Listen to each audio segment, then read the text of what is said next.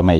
அது இப்போது உங்களுடனே இருக்கிறது. ஆனால் நீங்கள் அதை எப்படி பயன்படுத்துவது என்பதை அறிந்து கொண்ட பிறகே அதன் அற்புதமான சக்தி உங்களுக்கு சொந்தமாகும். நான் முன்பே பார்த்தபடி உங்கள் மனத்திற்கு வெளிமனம் ஆழ்மனம் ஆகிய இரு நிலைகள் உள்ளன. நீங்கள் உங்கள் வெளிமனத்தை கொண்டு சிந்திக்கிறீர்கள். உங்களது வழக்கமான சிந்தனைகள் ஆழ்மனத்திற்குள் சென்று பதிந்துவிடும். பின்னர் உங்கள் ஆழ்மனமானது உங்கள் எண்ணங்களின் இயல்பிற்கேற்ப அவற்றை சிருஷ்டிக்கிறது. உங்களது ஆழ்மனம்தான் உங்கள் உணர்ச்சிகளின் இருப்பிடம். இதுதான் படைக்கும் வனம். நீங்கள் நல்லவற்றை சிந்தித்தால் நல்லவை மலரும், தீயவற்றை சிந்தித்தால் தீயவை பிறக்கும். இப்படித்தான் உங்கள் மனம் வேலை செய்கிறது.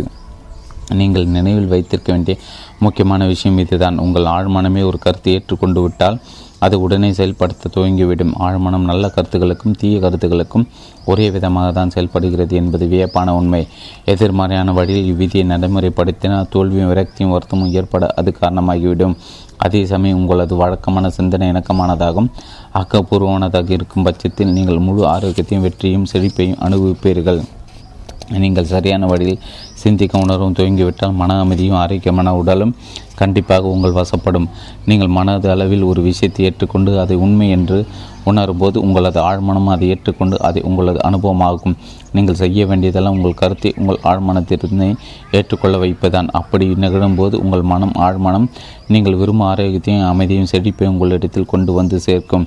நீங்கள் ஆணையிடுங்கள். உங்களது ஆழ்மனத்தின் தன் மீது பதிந்துள்ள கருத்தினை அப்படி உங்கள் நிஜ வாழ்வில் உருவாக்கும்.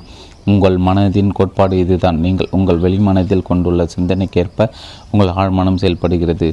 எண்ணங்கள் ஆழ்மனத்திற்கு அனுப்பப்படும் போது மூளையில் உள்ள உயிரணுக்கள் பதிவுகள் நிகழ்கின்றன என்று உளவியலாளர்களும் மனநல மருத்துவர்களும் குறிப்பிடுகின்றனர். ஏதாவது ஒரு கருத்தை உங்கள் ஆழ்மனம் ஏற்றுக்கொண்டு விட்டால் அதை நடைமுறைப்படுத்த உடனே அதை செயலில் இறங்கிவிடும். கருத்துக்களை தொடர்புபடுத்தி செயலாற்றுவதன் அடிப்படையில் அது நீங்கள் உங்கள் வாழ்நாள் முழுவதும் சேகரித்து வைத்திருக்கும் ஒவ்வொரு துளி அறிவையும் உங்கள் நோக்கத்தை நிறைவேற்ற பயன்படுத்துகிறது. உங்களுக்குள் இருக்கும் பெரிய சக்தியும் ஆற்றலையும் அறிவையும் அது பயன்படுத்தி கொள்கிறது. இயற்கை விதிகள் எல்லாம் ஒன்று திருட்டி அது தன் பாதை அமைத்து கொள்கிறது. சில நேரங்கள் அது உங்கள் கஷ்டங்களுக்கான தீர்வை உடனான உடனே வழங்கலாம். பிற நேரங்களில் அதற்கு பல நாட்கள் வாரங்கள் அல்லது அதற்கும் அதிகமான நேரம் பிடிக்கலாம். அதன் வழிகள் நம் அறிவிற்கு அப்பாற்பட்டவை. வெளிமானத்திற்கும் ஆழ்மானத்திற்கு இடையே உள்ள வேறுபாடுகள் வெளிமனம் ஆழ்மனம் இரண்டு மனங்கள் அல்ல என்பதை நீங்கள் நினைவில் கொள்ள வேண்டும். அவை ஒரு மனத்திற்குள் அமைந்துள்ள இரு செயற் செயற்கலங்களை பகுத்தறியும் மனம்தான் உங்கள் வெளிமனம். மனதின் இப்பிரிவுதான் உங்களுக்கு வேண்டியதை தேர்ந்தெடுக்கும். உதாரணமாக நீங்கள் உங்களுடைய புத்தகங்களையும் வீட்டையும் வாழ்க்கை துணையையும் தேர்ந்தெடுப்பதை குறிப்பிடலாம். நீங்கள் உங்களது எல்லா முடிவுகளையும் வெளிமனத்தின் மூலமாக தான் எடுக்கிறீர்கள். மறுபுலத்தில் உங்களது முனைப்பான தேர்வு ஏதுமின்றி உங்கள் இதயம் தானாக இயங்க வைக்கப்படுகிறது. சிரிமானம் இரத்த ஓட்டம் சுவாசித்தல் ஆகிய இன்றியமையாத செயல்கள் உங்கள் வெளிமானத்தின் ஆதிக்கம் இல்லாமல் உங்கள் ஆழ்மானத்தால் இயக்கப்படுகின்றன. உங்கள் ஆழ்மானம் தன் மீது பதிக்கப்படும் கருத்துக்களையும் நீங்கள் பகுத்தறிந்த நம்ப விஷயங்களை ஏற்றுக்கொள்ளும். அது உங்கள் வெளிமானத்தைப் போல பகுத்தறியாது, உங்களுடன் முறமட்டு விவாதிக்காது. உங்கள் ஆழ்மானம் நல்ல விதைகளோ கட்ட விதைகளையோ எல்லா விதமான விதைகளை ஏற்றுக்கொள்ளும். ஒரு செழிப்பான நிலத்தை போன்றது. உங்கள் எண்ணங்கள் செய்திறன் கொண்டவை. எதிர்மறையான அறிவுபூர்வமான எண்ணங்கள் தொடர்ந்து உங்கள் ஆழ்மானத்தில் எதிர்மறையாக செயலாற்றுகின்றன. உடனடியாக அல்லது சிறிது காலம் கடித்தோ அல்ல அது அவை வடிவம் பெற்று உங்களுடைய எண்ணங்களுக்கு ஏற்றவர் உங்களது வாழ்வு வாழ்வு அனுபவங்களாக வெளிப்படும். உங்கள் எண்ணங்கள் நல்லவையா கட்டவையா மெய்யானவையா பொய்யானவை என்று உங்களுக்கு எடுத்துரைப்பதில் உங்களது ஆழ்மனம் ஒருபோதும் ஈடுபடுவதில்லை என்பதை நினைவில் கொள்ளுங்கள். அது உங்கள் எண்ணங்கள் மற்றும் யோசனைகள் இயல்பிற்கு ஏற்றவாறு செயல்விடை அளிக்கும். உதாரணத்திற்கு பொய்யான ஒரு விஷயத்தை அது பொய் என்று தெரிந்தும் கூட நீங்கள் உங்கள் வெளிமனத்தில் அது உண்மை என்று ஏற்றுக்கொள்கிறீர்கள் என்று வைத்துக்கொள்வோம். உங்கள் ஆழ்மனம் அதை உண்மை என்று ஏற்றுக்கொண்டு அதை உங்கள் அனுபவமாக்குவதில் ஈடுபடும். ஏனெனில் உங்கள் வெளிமனம் அதை உண்மை என்று ஏற்கனவே கொண்டு ஏற்றுக்கொண்டு விட்டது என்பதால் உளவியலாளர்களின் பரிசோதனைகள் மனவசத்தின் மூலம் ஆழ் உறக்க நிலைக்கு கட்டுப்படுத்தப்பட்டுள்ளவர்களின் மீது உளவியலாளர்கள் எண்ணற்ற பரிசோதனைகளை நிகழ்த்தியுள்ளன. பகுத்தறியும் செயல்முறைக்கு தேவையான தேர்ந்தெடுப்புகளையும் ஒப்பீடுகளும் ஆழ்மனம் மேற்கொள்வதில்லை என்பதை இந்த ஆராய்ச்சி தெளிவாக எடுத்து காட்டுகிறது. உங்கள் ஆழ்மனம் நீங்கள் கொடுக்கும் எந்த ஒரு தூண்டுதலையும் ஏற்றுக்கொள்ளும். அது எவ்வளவு பொய்யாக இருந்தாலும் கூட அப்படி ஒரு முறை ஏற்றுக்கொண்ட பிறகு தனக்கு கொடுக்கப்பட்டிருக்கும் தூண்டுதலுக்கு ஏற்றவாறு அது இயங்க துவங்கும். தூண்டுதல் மூலம் ஆழ்மனத்தில் எந்த அளவுக்கு தாக்கத்தை ஏற்படுத்த முடியும் என்பதை உணர ஒரு உதாரணத்தை பார்க்கலாம். பயிற்சி பெற்ற மனோவசிய நிபுணர் ஒருவர் தன்னிடம் சிகிச்சை பெற்று வரும் ஒருவரிடம் அவர் நெப்போலியன் போனாபர்ட் என்றோ அல்லது நாய் என்றோ அல்லது பூனை என்றோ நம்ப வைக்க வெளியிலிருந்து தூண்டினால் அந்த நபர் இம்மியும் பிசகால் அபாத்திரமாக மாறி அதை போன்றே நடிக்க தொடங்கி விடுவார். அவர்களுடைய தோற்றம் நடை பாவனையாகவும் அந்த தோற்றத்திற்கு நேரத்திற்கு தகர்க்கலாக மாறிவிடுகிறது. அந்த நபர் என்ன கூறுகிறாரோ அதுதான் தான் என்று அவர் நம்புகிறார். ஒரு திறமை வாய்ந்த மனோவசிய நிபுணர் வசிப்படுத்தப்பட்டு ஆழ்ந்த உறக்க நிலையில் உள்ள தன்னுடைய ஒரு மாணவரிடம் "உன்னுடைய முதுகில் அரிப்பு ஏற்பட்டுள்ளது" என்றும், இன்னொரு மாணவன் "உன் மூக்கில் இரத்தம் வருகிறது" என்றும், இன்னொரு மாணவரிடம் "நீ ஒரு பளிங்கு சிலை" என்றும், இன்னொரு மாணவரிடம் "வெப்பநிலை பூஜ்ஜியத்துக்கு கீழே உள்ளது, அதனால் நீ உறைந்து கொண்டிருக்கிறாய்" என்றும் வெளியிருந்து தூண்டலாம். தன்னை மறந்த நிலையில் தன்னை சுற்றியிருக்கும் சூழ்நிலைகளை மறந்து ஒவ்வொருவரும் அவரவர்களுக்கு கொடுக்கப்பட்ட தூண்டுதல்கள் ஏற்றவாறு செயல்படுவார்கள். இந்த எளிய எடுத்துக்கட்டுகள் பகுத்தறியும் உங்கள் வெளிமனத்திற்கும் பாகுபாடு பாராட்டாத, தனக்கென்று எதையும் தேர்ந்தெடுக்காத, உங்கள் வெளிமனம் உண்மை என்று நம்பும் எல்லாவற்றையும் மெய் என்று தானும் அப்படியே ஏற்றுக்கொள்ளும் உங்களது ஆழ்மனத்திற்கும் இடையே உள்ள வேறுபாட்டை விளக்கின்றன. எனவே உங்களை ஆசீர்வதிக்கும் குணமாக்கும் உத்வேகமூட்டும் உங்களை ஆன்மாவை மகிழ்ச்சி கடையில் ஆடுத்தும் நல்ல எண்ணங்களையும் சிந்தனைகளையும் நீங்கள் தேர்ந்தெடுப்பது மிகவும் இன்றியமையாதது. புறநோக்கு மனம் அகநோக்கு மனம் ஒரு விளக்கம். உங்கள் வெளி மனம் சில சமயங்களில் புறநோக்கு மனம் என்றும் குறிப்பிடப்படுகிறது. அதற்கு காரணம் அது வெளிப்புறத்தில் உள்ள பொருட்களோடு தொடர்புடையது. புறநோக்கு மனமானது புற உலகை குறித்து விழிப்புணர்வை கொண்டுள்ளது. உங்கள் புறநோக்கு மனம் உங்கள் சுற்றுச்சூழலுடன் தொடர்பு கொள்வதற்கான வழிகாட்டி. அதன் இயக்குனர் நீங்கள். உங்கள் ஐம்புலன்களை கொண்டு அறிவு பெறுகிறீர்கள். கூர்மையான கவனம், அனுபவம் மற்றும் கல்வியின் மூலம் உங்கள் புறநோக்கு மனம் கற்றுக்கொள்கிறது.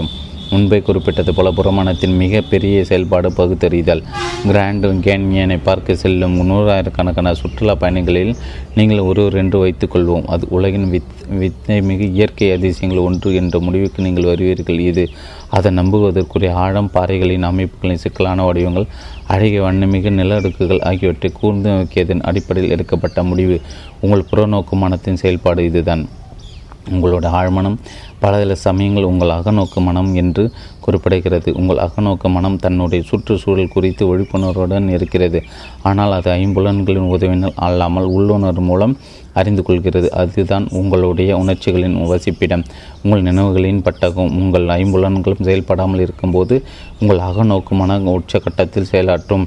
வேறு வார்த்தைகளில் கூறுவதானால் உங்கள் புறநோக்கு மனம் தற்காலிக நிறுத்தி வைக்கப்படும் போது, உறக்க நிலை அல்லது மயக்க நிலையில் இருக்கும்போது கூறிய அறிவு படைத்த இந்த அகநோக்கு மனம் தன்னை வெளிப்படுத்தி கொள்கிறது. உங்களது அகநோக்கு மனம் பார்வைக்கு தேவையான இயற்கை உறுப்புகளின் துணையின்றி பார்க்கிறது.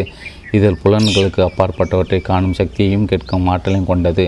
இம்மனதால் எங்கோ நடக்கும் நிகழ்வுகளை பார்க்கவும் கேட்கவும் முடியும். உங்கள் உணர்வு சார்ந்த மனதால் உங்கள் உடலை விட்டு சென்று வெகு தொலைவிலுள்ள இடங்களுக்கு பயணம் செய்து பெரும்பாலான சமையல் மிக துல்லியமான மெய்யான தகவல்களை உங்களிடம் திரும்ப கொண்டு வர முடியும். இம்மனத்தால் அடுத்தவர்களின் எண்ணங்களை படிக்க முடியும். ஒரே நூல் இடப்பட்டிருக்கும் கடிதங்களில் எழுதப்பட்டிருப்பவற்றை ஒரே பிரிக்காமலே படிக்க முடியும். அல்லது ஒரு கணினியில் பதிந்திருக்கும் தகவல்களுக்கு கணினி இயக்காமலே படிக்க முடியும். நம் புறநோக்கு மனத்திற்கும் அகநோக்கு மனத்திற்கும் இடையேயான உறவை புரிந்து கொள்ளும் போது உண்மையான பிரார்த்தனை கலையை நாம் வசப்படுத்தி கொள்ளலாம். ஆழ்மனத்தால் உங்கள் வெளிமனத்தைப் போல பகுத்தறிய முடியாது. தனக்கு இடப்படும் கட்டளைகளை மறுக்கும் ஆற்றலோ விவாதிக்கும் திறமையோ உங்கள் ஆழ்மனத்திற்கு கிடையாது. நீங்கள் அதற்கு தவறான தகவல்களை கொடுத்தால் அது அவற்றை உண்மை என்று ஏற்றுக்கொள்ளும். பின் அது அத்தகவல்களை உண்மையாக்கி செயலில் இறங்கும். உங்களுடைய புற தூண்டுதல்கள் பொய்யானவையாக இருந்தாலும் சரி, அவற்றை சூழ்நிலைகளாக, அனுபவங்களாக, நிகழ்வுகளாக உங்கள் வாழ்வில் கொண்டு வந்து சேர்க்கும். உங்களுக்கு ஏற்பட்ட அனைத்து நம்பிக்கை மூலம் உங்களது ஆழ்மனத்தில் பதியப்பட்ட எண்ணங்கள் தான் ஏற்பட்டன. தவறான அல்லது திரிக்கப்பட்ட கொள்கைகளை நீங்கள் உங்கள் ஆழ்மனத்தில் தெரிவித்திருந்தால் அதை சரி செய்து மிக மிக முக்கியமானது அவசரமானது தொடர்ந்து ஆக்கப்பூர்வமான இணக்கமான எண்ணங்கள் உங்கள் ஆழ்மனத்திற்கு அளிப்பதுதான் இதற்கு சிறந்த வழி. இவை அடிக்கடி நிகழும்போது உங்களால் உங்கள் ஆழ்மனம் அவற்றை ஏற்றுக்கொள்கிறது. இவ்வழியில் உங்களால் புதிய ஆரோக்கியமான எண்ணங்களையும் வாழ்க்கை பழக்கங்களை உருவாக்க முடியும். ஏனெனில் பழக்கங்கள் குழுவிற்றிருக்கும் சிறப்பு சிம்மாசனத்துடன் உங்கள் ஆழ் ஆழ்மனம் உங்கள் வெளிமனத்தில் வழக்கமான சிந்தனை உங்களது ஆழ்மனத்தில் ஆழமான பதிவுகளை உண்டாக்குகிறது. உங்களுடைய வழக்கமான எண்ணங்கள் இணக்கமானவையாகவும் அமைதியானவையாக ஆக்கப்பூர்வமானவையாக இருந்தால் உங்கள் ஆழ்மனம் இணக்கமான அமைதியான ஆக்கப்பூர்வமான சூழ்நிலைகளை உருவாக்கி கொடுக்கும். நீங்கள் பயம், கவலை மற்றும் பிற ஆக்கப்பூர்வமற்ற சிந்தனை வழக்கங்களுக்கு பலியானதுண்டா? அப்படியானால் அதுக்கான ஒரே விலை உங்களுடைய ஆழ்மனத்தின் அளப்பரிய சக்தியை உணர்ந்து கொண்டு சுதந்திரம், சந்தோஷம் மற்றும் சரியான ஆரோக்கியம் ஆகியவற்றை உங்களுக்கு வாழ்வில் கொண்டு வந்து சேர்க்க உங்களது உங்கள் ஆழ்மனத்துக்கு ஆணையிடுவதுதான். அதன்பின் படைக்கும் சக்தி வாய்ந்த தெய்வீக மூலத்துடன் பின்னி பிணைந்துள்ள உங்கள் ஆழ்மனம் உங்கள் உணர்வுபூர்வமான கட்டளைக்கு அடிப்பணிந்து சுதந்திரத்தையும் மகிழ்ச்சியும் ஆரோக்கியத்தையும் உங்களிடத்தில் கொண்டு வந்து சேர்க்கும். தூண்டுதல் அசத்திய சக்தி உங்கள் வெளிமனம் வாயில் காப்பானாளனாக செயலாற்றுகிறது என்பதை நாம் முன்னே பார்ப்போம். பொய்யான கருத்துக்கள் ஆழ்மனத்தில் பதிவிடாமல் பாதுகாப்பதான் அதன் மிக இன்றியமைந்த வேலைகள் ஒன்று. இது போல முக்கியத்துவம் வாய்ந்ததாக இருப்பதற்கு காரணம் ஆழ்மனம் தூண்டுதல் எளிதில் தூண்டப்படக்கூடிய ஒன்று என்னும் மனத்தின் இந்த அடிப்படை விதிதான். உங்கள் ஆழ்மனை எதையும் ஒப்பிடுவதில்லை, வேறுபடுத்தி பார்ப்பதில்லை என்பதை நீங்கள் அறிந்ததே. அது பகுத்தறிவதில்லை, தானாகவும் எதையும் சிந்திப்பதுமில்லை. பகுத்தறிவதும் சிந்திப்பதும் வெளிமனத்தின் வேலை. வெளிமனத்திலிருந்து புறப்படும் கருத்துக்களை இசைவாக செயல்படுவது மட்டுமே ஆழ்மனத்தின் வேலை. தான் செயல்படுவதற்காக அது தனக்கென்று ஒரு வழியை தென்றெடுப்பதில்லை. அது தனக்காக கொடுக்கப்படுவது வெறுமனை ஏற்றுக்கொள்கிறது.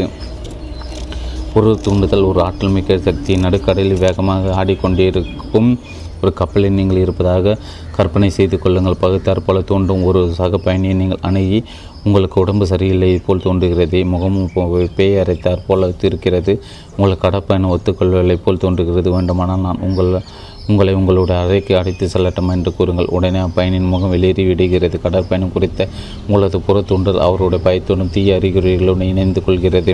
தன்னுடைய அறைக்கு நீங்கள் துணை வர அவர் அனுமதிக்கிறார். அவர் அங்கு வந்தவுடன் மனதளவில் அவர் ஏற்றுக்கொண்ட உங்களது எதிர் எதிர்மறையான தூண்டுதல் உண்மையாகி விடுகிறது. ஒரே தூண்டுதல் பல்வேறு விளைவுகள். ஒரே தூண்டுதல் பல்வேறு மக்களிடம் பல்வேறு விதமான விளைவுகளை ஏற்படுத்தும் என்பதை நீங்கள் உணர்ந்து கொள்வது அவசியம். அதற்கான காரணமார்கள் வேறுபட்ட ஆழ்மான பக்கு பக்குவத்தையும் நம்பிக்கையும் கொண்டிருப்பதான். சக பயணிகளுக்கு பதிலாக கப்பர் குழுவில் உள்ள ஒருவரிடம் சென்று உங்களுக்கு உடம்பு சரியில்லை போல் தோன்றுகிறது, உங்களுக்கு கூடவா கடற்பயணம் ஒத்துக்கொள்ளவில்லை என்று கேட்டு பாருங்கள். அந்த மாலுமியின் மனப்போக்கை பொறுத்து ஒன்று உங்களுடைய சுவாரஸ்யமற்ற நகைச்சுவை பார்த்து சிரிப்பார், அல்லது உங்கள் அருகி அருகிருந்து துரத்துவார். உங்களுடைய தூண்டுதல் ஆறு மீது எல்லா எவ்விதமான தாக்கத்தையும் ஏற்படுத்தாது. ஏனெனில் கடற்பயணத்தினால் ஏற்படும் உடல் உபாதிகளை அவர் தன் மனதில் தன் எதிர்ப்பு சக்தியோடு தொடர்பு படுத்தி வைத்திருப்பார். எனவே அவருக்கு பயமோ கவலை ஏற்படாத, மாறாக சுய நம்பிக்கையை தான் வளரும். நகராதிபடி தூண்டுதல் என்பது ஒரு மனதில் ஏதோ ஒன்று விதைக்கும் செயல். ஒரு தூண்டுதலானது வெளிமனதில் விருப்பமின்றி தன்னிச்சையாக ஆழ்மனத்தில் தன்னை பகிர்ந்து கொள்ளாது தூண்டுதலை நிராகரிக்கக்கூட சக்தி உங்கள் வெளிமனத்திற்கு உண்டு. அந்த மாலுமியைக்காக தன் தடுப்பாற்றல் மீது முழு நம்பிக்கை இருந்ததால் அந்த எதிர்மறை தூண்டுதல் அவர் மனதில் பயணத்தை பயத்து விளைவிக்கக்கூடிய சக்தி இருக்கவில்லை. ஆனால் உங்கள் சக பயணி ஏற்கனவே நோய்வாய்ப்பட்டு விடுவோமோ என்று கவலை கொண்டிருந்தார். அதனால் உங்கள் தூண்டுதல் அவர் மீது ஆதிக்கம் செலுத்த முடிந்தது. நாம் எல்லோரிடத்திலும் நமக்கென்று சில தனிப்பட்ட பயங்களும் நம்பிக்கைகளும் அபிப்பிராயங்களும் உள்ளன. இந்த உள் ஊகங்கள் நம்முடைய வாழ்வை கட்டுப்படுத்தி இயக்குகின்றன. தூண்டுதலுக்கென்று தனிப்பட்ட ஆற்றல் எதுவும் கிடையாது. நீங்கள் அதை மனதார ஏற்றுக்கொள்ளும் போது அதற்கு வலுவே இருக்கிறது. அக்கணத்தில் உங்கள் ஆழ்மனத்தின் சக்தி தூண்டுதல் இயல்புக்கேற்ப செயல்பட துவங்குகின்றன. அவர் தன் கையை எப்படி இழந்தார்? நான் நிறுவியிருந்த லண்டன் ட்ரூத் பேரத்தின் சார்பில் பல வருடங்களுக்கு கேக்ஸுடன் ஹாலில் நான் தொடர்ந்து சொற்பொழிகளை நிகழ்த்தி வந்தேன். முடக்குவாதத்தாலும் தோல் தோல் சுழற்சி தோலாட்சி நோய் ஒன்றாலும் பாதிக்கப்பட்டிருந்த ஒரு இளம்பெண்ணின் தந்தையை பற்றி நான் அதன் இயக்குனர் டாக்டர் எவலின் ஃப்ளீட் என்னிடம் கூறினார். அவர்கள் பலவிதமான சிகிச்சை முறைகளை முயற்சித்து பார்த்தனர். ஆனாலும் மருத்துவர் மேற்கொண்ட எந்த ஒரு சிகிச்சையும் பலனளிக்கவில்லை. அப்பெண்ணின் தந்தை கிட்டத்தட்ட நம்பிக்கை இழக்கும் நிலைக்கு தள்ளப்பட்டார். என் மகள் குணமாகி நல்ல நிலைக்கு திரும்ப முடியுமென்றால் அதற்காக நான் எனது வலது கையை இழக்கவும் தயார் என்று அவர் தனக்கு தானையும் தன் நண்பர்களிடத்தில் மீண்டும் மீண்டும் கூறிக்கொண்டிருந்தார். டாக்டர் வெலின் புல்லிட்டின் குட்டுப்படி ஒரு நாள் அப்பெண்ணின் குடும்பத்தை காரில் சென்று கொண்டிருந்தனர். அப்போது அவர்களுடைய கார் எதிரே வந்த வாகனத்துடன் நேருக்கு நேர் மோதியது. அப்பெண்ணின் தகப்பனார் வலதுகரம் அவருடைய தோள்பட்டிலிருந்து துண்டிக்கப்பட்டுவிட்டது. அதற்காக சிகிச்சை மேற்கொண்டு மருத்துவமனையை விட்டு வெளியேறுடன் தன் மகளின் தோல் அழற்சி நோயும் முடக்குவாதமும் முற்றிலுமாக மறைந்துவிட்டிருப்பதை கண்டறிந்தார். உங்களை எல்லா வழிகளையும் குணமாக்கும், ஆசீர்வாதிக்கும், ஊக்கப்படுத்தும், உற்சாகம் மற்றும் தூண்டுதல்களை மட்டுமே நீங்கள் உங்கள் ஆழமனத்திற்கு கொடுத்து கொடுக்க வேண்டும். அதில் மிகவும் எச்சரிக்கை இருத்தல் அவசியம். உங்களுடைய ஆழமனத்திற்கு ஒரு விஷயத்தை நீங்கள் உண்மையிலே கூறுகிறீர்களா அல்லது விளையாட்டிற்கு அப்படி கூறுகிறீர்களா என்று புரிந்து கொள்ள முடியாது. அது நீங்கள் சொல்வதை வார்த்தைக்கு வார்த்தை அப்படியே ஏற்றுக்கொள்ளும். தற்தூண்டுதல் பயத்தை போக்குகிற தற்தூண்டுதல் என்பது ஏதாவது ஒரு விஷயத்தை தீர்மானமாக திட்டவட்டமாக தனக்கு தனி தீவிரத்துடன் சொல்லிக்கொள்வது. எந்த ஒரு கருவியையும் போல தற்தூண்டுதலும் தவறான முறையில் பிரயோகிக்கப்பட்டால் அது தீங்கு விளைவிக்கும். முறையாக பயன்படுத்தப்படாவிட்டால் அதிக அளவு நன்மை அளிக்கும். ஜேடன் திறமை வாய்ந்த ஒரு இளம் பாடகி ஒரு ஓப்ரா தயாரிப்பில் ஒரு முக்கியமான கதாபாத்திரத்தை நடிப்பதற்கான குரல் தேர்வுக்கு அவர் அழைக்கப்பட்டார். ஜெயநெற்றிக்கு அதில் கலந்து கொள்ள வேண்டும் என்று தனியாக ஆசை இருந்தாலும் அது குறித்து ஏகப்பட்ட பயம் அவரை பிடித்து ஆட்டியது. ஏற்கனவே மூன்று முறை வேறு சில இயக்குநர்களிடத்தில் பாடி காட்டிய போதும் மிகவும் பரிதாபகமாக தோற்று போயிருந்தார். தோல்வி குறித்து பயமே அதற்கு காரணம். அவருக்கு வசீகரமான குரல் இருந்த போதிலும் எனக்கு பாடுவதற்கான சரியான நேரம் இருப்பது, என் குரல் மிகவும் கொடுமையாக இருக்கும், எனக்கு அந்த கதாபாத்திரம் ஒருபோதும் கிடைக்காது, அவர்களுக்கு என்னை பிடிக்காது, இத்தகைய குரலை வைத்து கொண்டு பாட முயற்சிப்பதற்கு எனக்கு எவ்வளவு துணிச்சல் இருக்க வேண்டும் என்று அவர்கள் வியப்பார்கள். நான் குரல் தேர்வுக்கு போனேன், ஆனால் நிச்சயமாக தொற்று தொற்று விடுவேன் என்று எனக்கு தெரியும் என்று தனக்கு தானே கூறி வந்தார். இந்த எதிர்மறையான தூண்டல்களை அவரது ஆழ்மனம் அவரது தும வேண்டுகோளுக்க ஏற்றுக்கொண்டது. அது அவற்றை உருவாக்கி அவருடைய அனுபவங்களாக அனுபவங்களாக்குவதற்கான வேலையில் ஈடுபட்டது.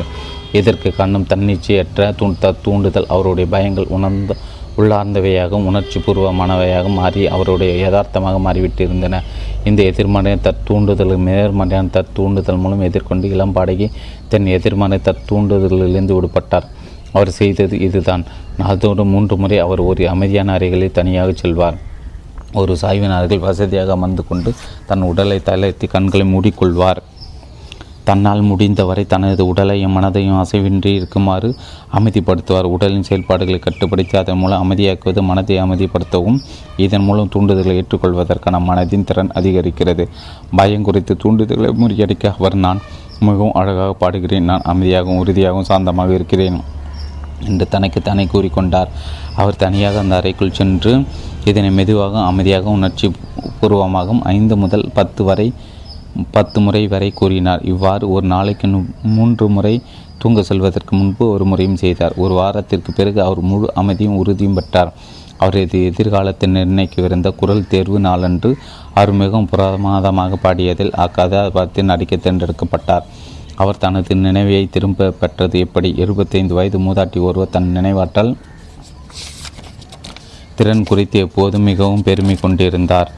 எல்லோரையும் போல சில சமயங்கள் அவர் சிலவற்றை மறப்பதுண்டு, ஆனால் அதை பற்றி பெரிதாக அவர் கவலைப்பட்டதில்லை.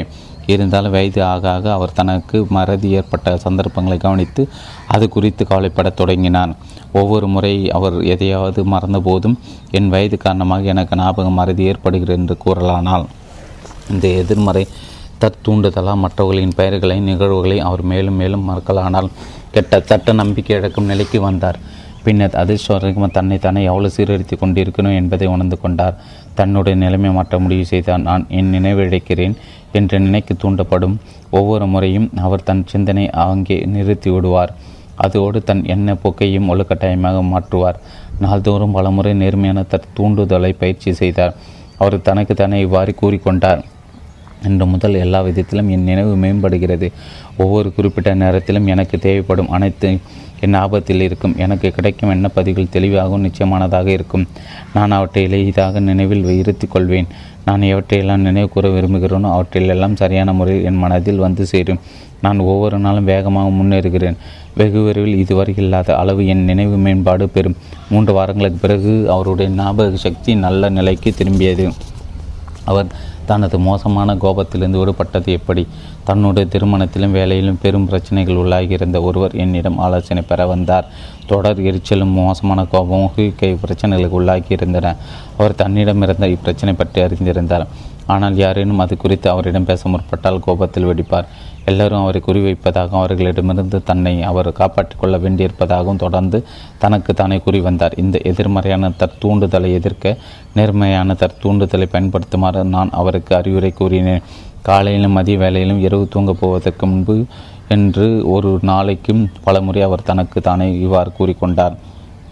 இக்கணத்திலிருந்து மகிழ்ச்சியும் சந்தோஷமும் வளர்ச்சியுமே என் மனதின் இயல்புகளாக இருக்கும். ஒவ்வொரு நாளும் நான் அதிக அன்புக்குரியவனாக புரிதலுக்குரியவனாக ஆகி வருகிறேன். என்னை சுற்றி இருப்பவர்கள் நான் மகிழ்ச்சி மலர்ச்சி மற்றும் நல்லெண்ணத்தின் மையமாக திகழ்ந்து அவர்களிடத்தில் என் நல்லுணர்வுகளை பரப்புவேன். இந்த மகிழ்ச்சியான சந்தோஷமான மலர்ச்சியான மனநிலை இப்போது என் இயல்பான இயற்கையான மனநிலைக்கு ஆகி வருகின்றது. நான் அதற்கு என்றும் நன்றியுடையவனாக இருக்கிறேன். ஒரு மாதம் கழித்து அவருடைய மனைவியும் அவரது சக தொ தொழிலாளர்களும் அவர் பழகுவதற்கு எளிய எளியவராகவும் எற்றவராகவும் மாறியது பற்றி வியந்து பாராட்டினார். புற தூண்டுதல் குறித்த சில கருத்துக்கள். பூர்வ தூண்டுதல் என்னும் சொல்லுக்கு மற்றவர்களிடமிருந்து ஒரு தூண்டுதல் என்று பொருள். எல்லா காலங்களும் உலகின் ஒவ்வொரு பகுதியிலும் தூண்டுதல் சக்தியானது மனித குலத்தின் வாழ்விலும் எண்ணத்திலும் பெரும் பங்காற்றி வந்துள்ளது. அரசியல் சார்புகளும் சமய நம்பிக்கைகளும் கலாச்சார பழக்க வழக்கங்களும் புற தூண்டுதல் மூலம் மக்களுடைய மனங்கள் ஆழப்பதிவதால் காலாகாலத்திற்கு அவை தொடர்கின்றன.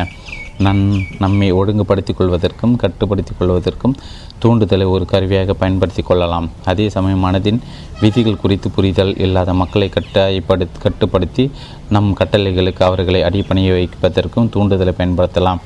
ஆக்கப்பூர்வான கோணத்தில் பார்த்தால் தூண்டுதல் ஒரு வியத்தகு கருவி. அதன் எதிர்மறை விளைவுகள் குறித்த கண்ணோட்டத்தில் பார்த்தால் மனதின் செயல்விடை அமைப்புகளிலோ மிகவும் மோசமான அழிவு நிலைக்கு இட்டு செல்லக்கூடிய ஒன்றாகும் அது விளங்குகிறது. அப்படி நிகழும்போது அது துயரம், தோல்வி, துன்பம், உடல் நலாய் குறைவு, பேரழிவு ஆகிய விளைவுகளை தொடர்ந்து உருவாக்கி கொண்டே இருக்கும். நீங்கள் இவற்றில் ஏதேனும் ஒன்றை ஏற்றுக்கொண்டு உள்ளீர்களா? நாம் பிறந்த நாள் முதல் எதிர்மறையான தூண்டுதல்களை தொடர்ந்து தாக்கப்பட்டு வருகிறோம்.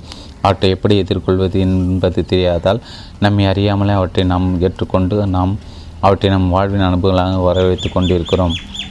எதிர்மறையான தூண்டுதல்களுக்கான சில எடுத்துக்காட்டுகள்: உன்னால் முடியாது, நீ உருப்பட போவதில்லை, நீ அதை செய்யக்கூடாது, நீ தோற்று போய, உனக்கு வாய்ப்பே கிடையாது, நீ முற்றிலும் தவறானவன், அதனால் ஒரு பிரயோஜனமில்லை, உனக்கு உலகம் மிகவும் தரங்கட்டு போய்கொண்டிருக்கிற, எந்த பிரயோஜனம், யாருக்கும் இதை பற்றி கவலை இல்லை, இவ்வளோ கடினமாக முயற்சிப்பது வீண், இதை செய்வதற்கு உனக்கு மிகவும் வயதாகிவிட்டது, எல்லோரும் எல்லாம் நாளுக்கு நாள் மோசமாக்கி கொண்டே இருக்கின்றன, வாழ்க்கை இயந்திரத்தனமாகிவிட்டது, உன்னால் ஜெயிக்க முடியாது, ஜாக்கிரதையாக இரு, ஏதாவது பயங்கர வியாதி தொற்றிக்கொள்ளலாம், ஒரு ஜீவனை கூட நம்புவதற்கில்லை. இத்தகைய புற தூண்டுதல்களை ஏற்றுக்கொள்வதன் மூலம் இவற்றின் உண்மையாக நீங்கள் இணைந்து பங்கு கொள்கிறீர்கள். குழந்தையாக இருந்தபோது உங்களுக்கு வேண்டியவர்கள் ஏற்படுத்தி புற தூண்டுதல் அப்படி ஏற்றுக்கொள்ள வேண்டிய நிலையில் நீங்கள் இருந்தீர்கள். ஆனால் வயது வந்தோர் என்ற முறையில் உங்களால் சுயமாக தென்றெடுக்க முடியும். கடந்த காலத்தில் உங்கள் மீது திணிக்கப்பட்ட எதிர்மறையான கருத்துக்களை ஆக்கப்பூர்வமான தற்சூண்டோர்கள் என்னும் மறுசீரமைப்பு சிகிச்சை மூலம் மாற்றி விட முடியும்.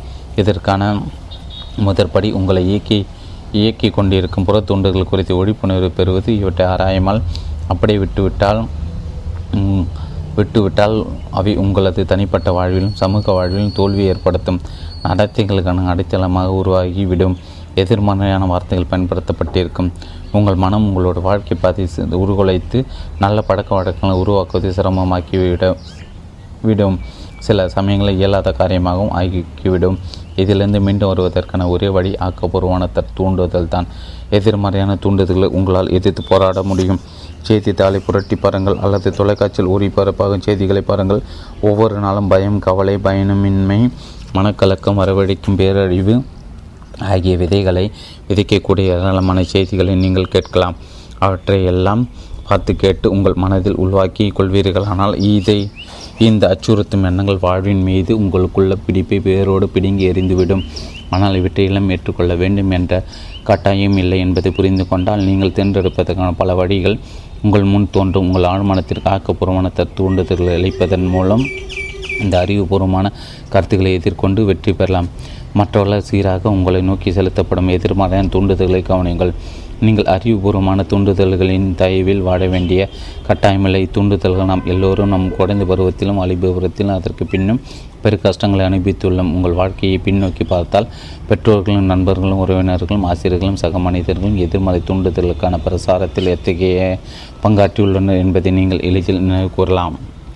உங்களுக்கு கூறப்பட்டவற்றை ஊன்று கவனித்தால் அவற்றின் ஊடாக ஊடாக துருக்கி நிற்கும் அர்த்தத்தை புரிந்து கொள்ளலாம். அவற்றில் பல ஒரு விதமான பிரசாரம் என்பதற்கு மேல் தோன்று வேறு ஒன்றும் அல்ல என்பதை கண்டறிவில் உங்களுக்குள் பயத்தை விதைத்து அதன் மூலமாக உங்களை கட்டுப்படுத்துவதே அது உள்ளார்ந்த நோக்கமாக இருந்தது, இன்னும் இருந்து வருகிறது. இப்புற தூண்டுதல் முறை ஒவ்வொரு வீட்டிலும் அலுவலகத்திலும் தொழிற்சாலையிலும் கேளிக்கை விடுதலிலும் நடைபெற்று கொண்டிருக்கிறது.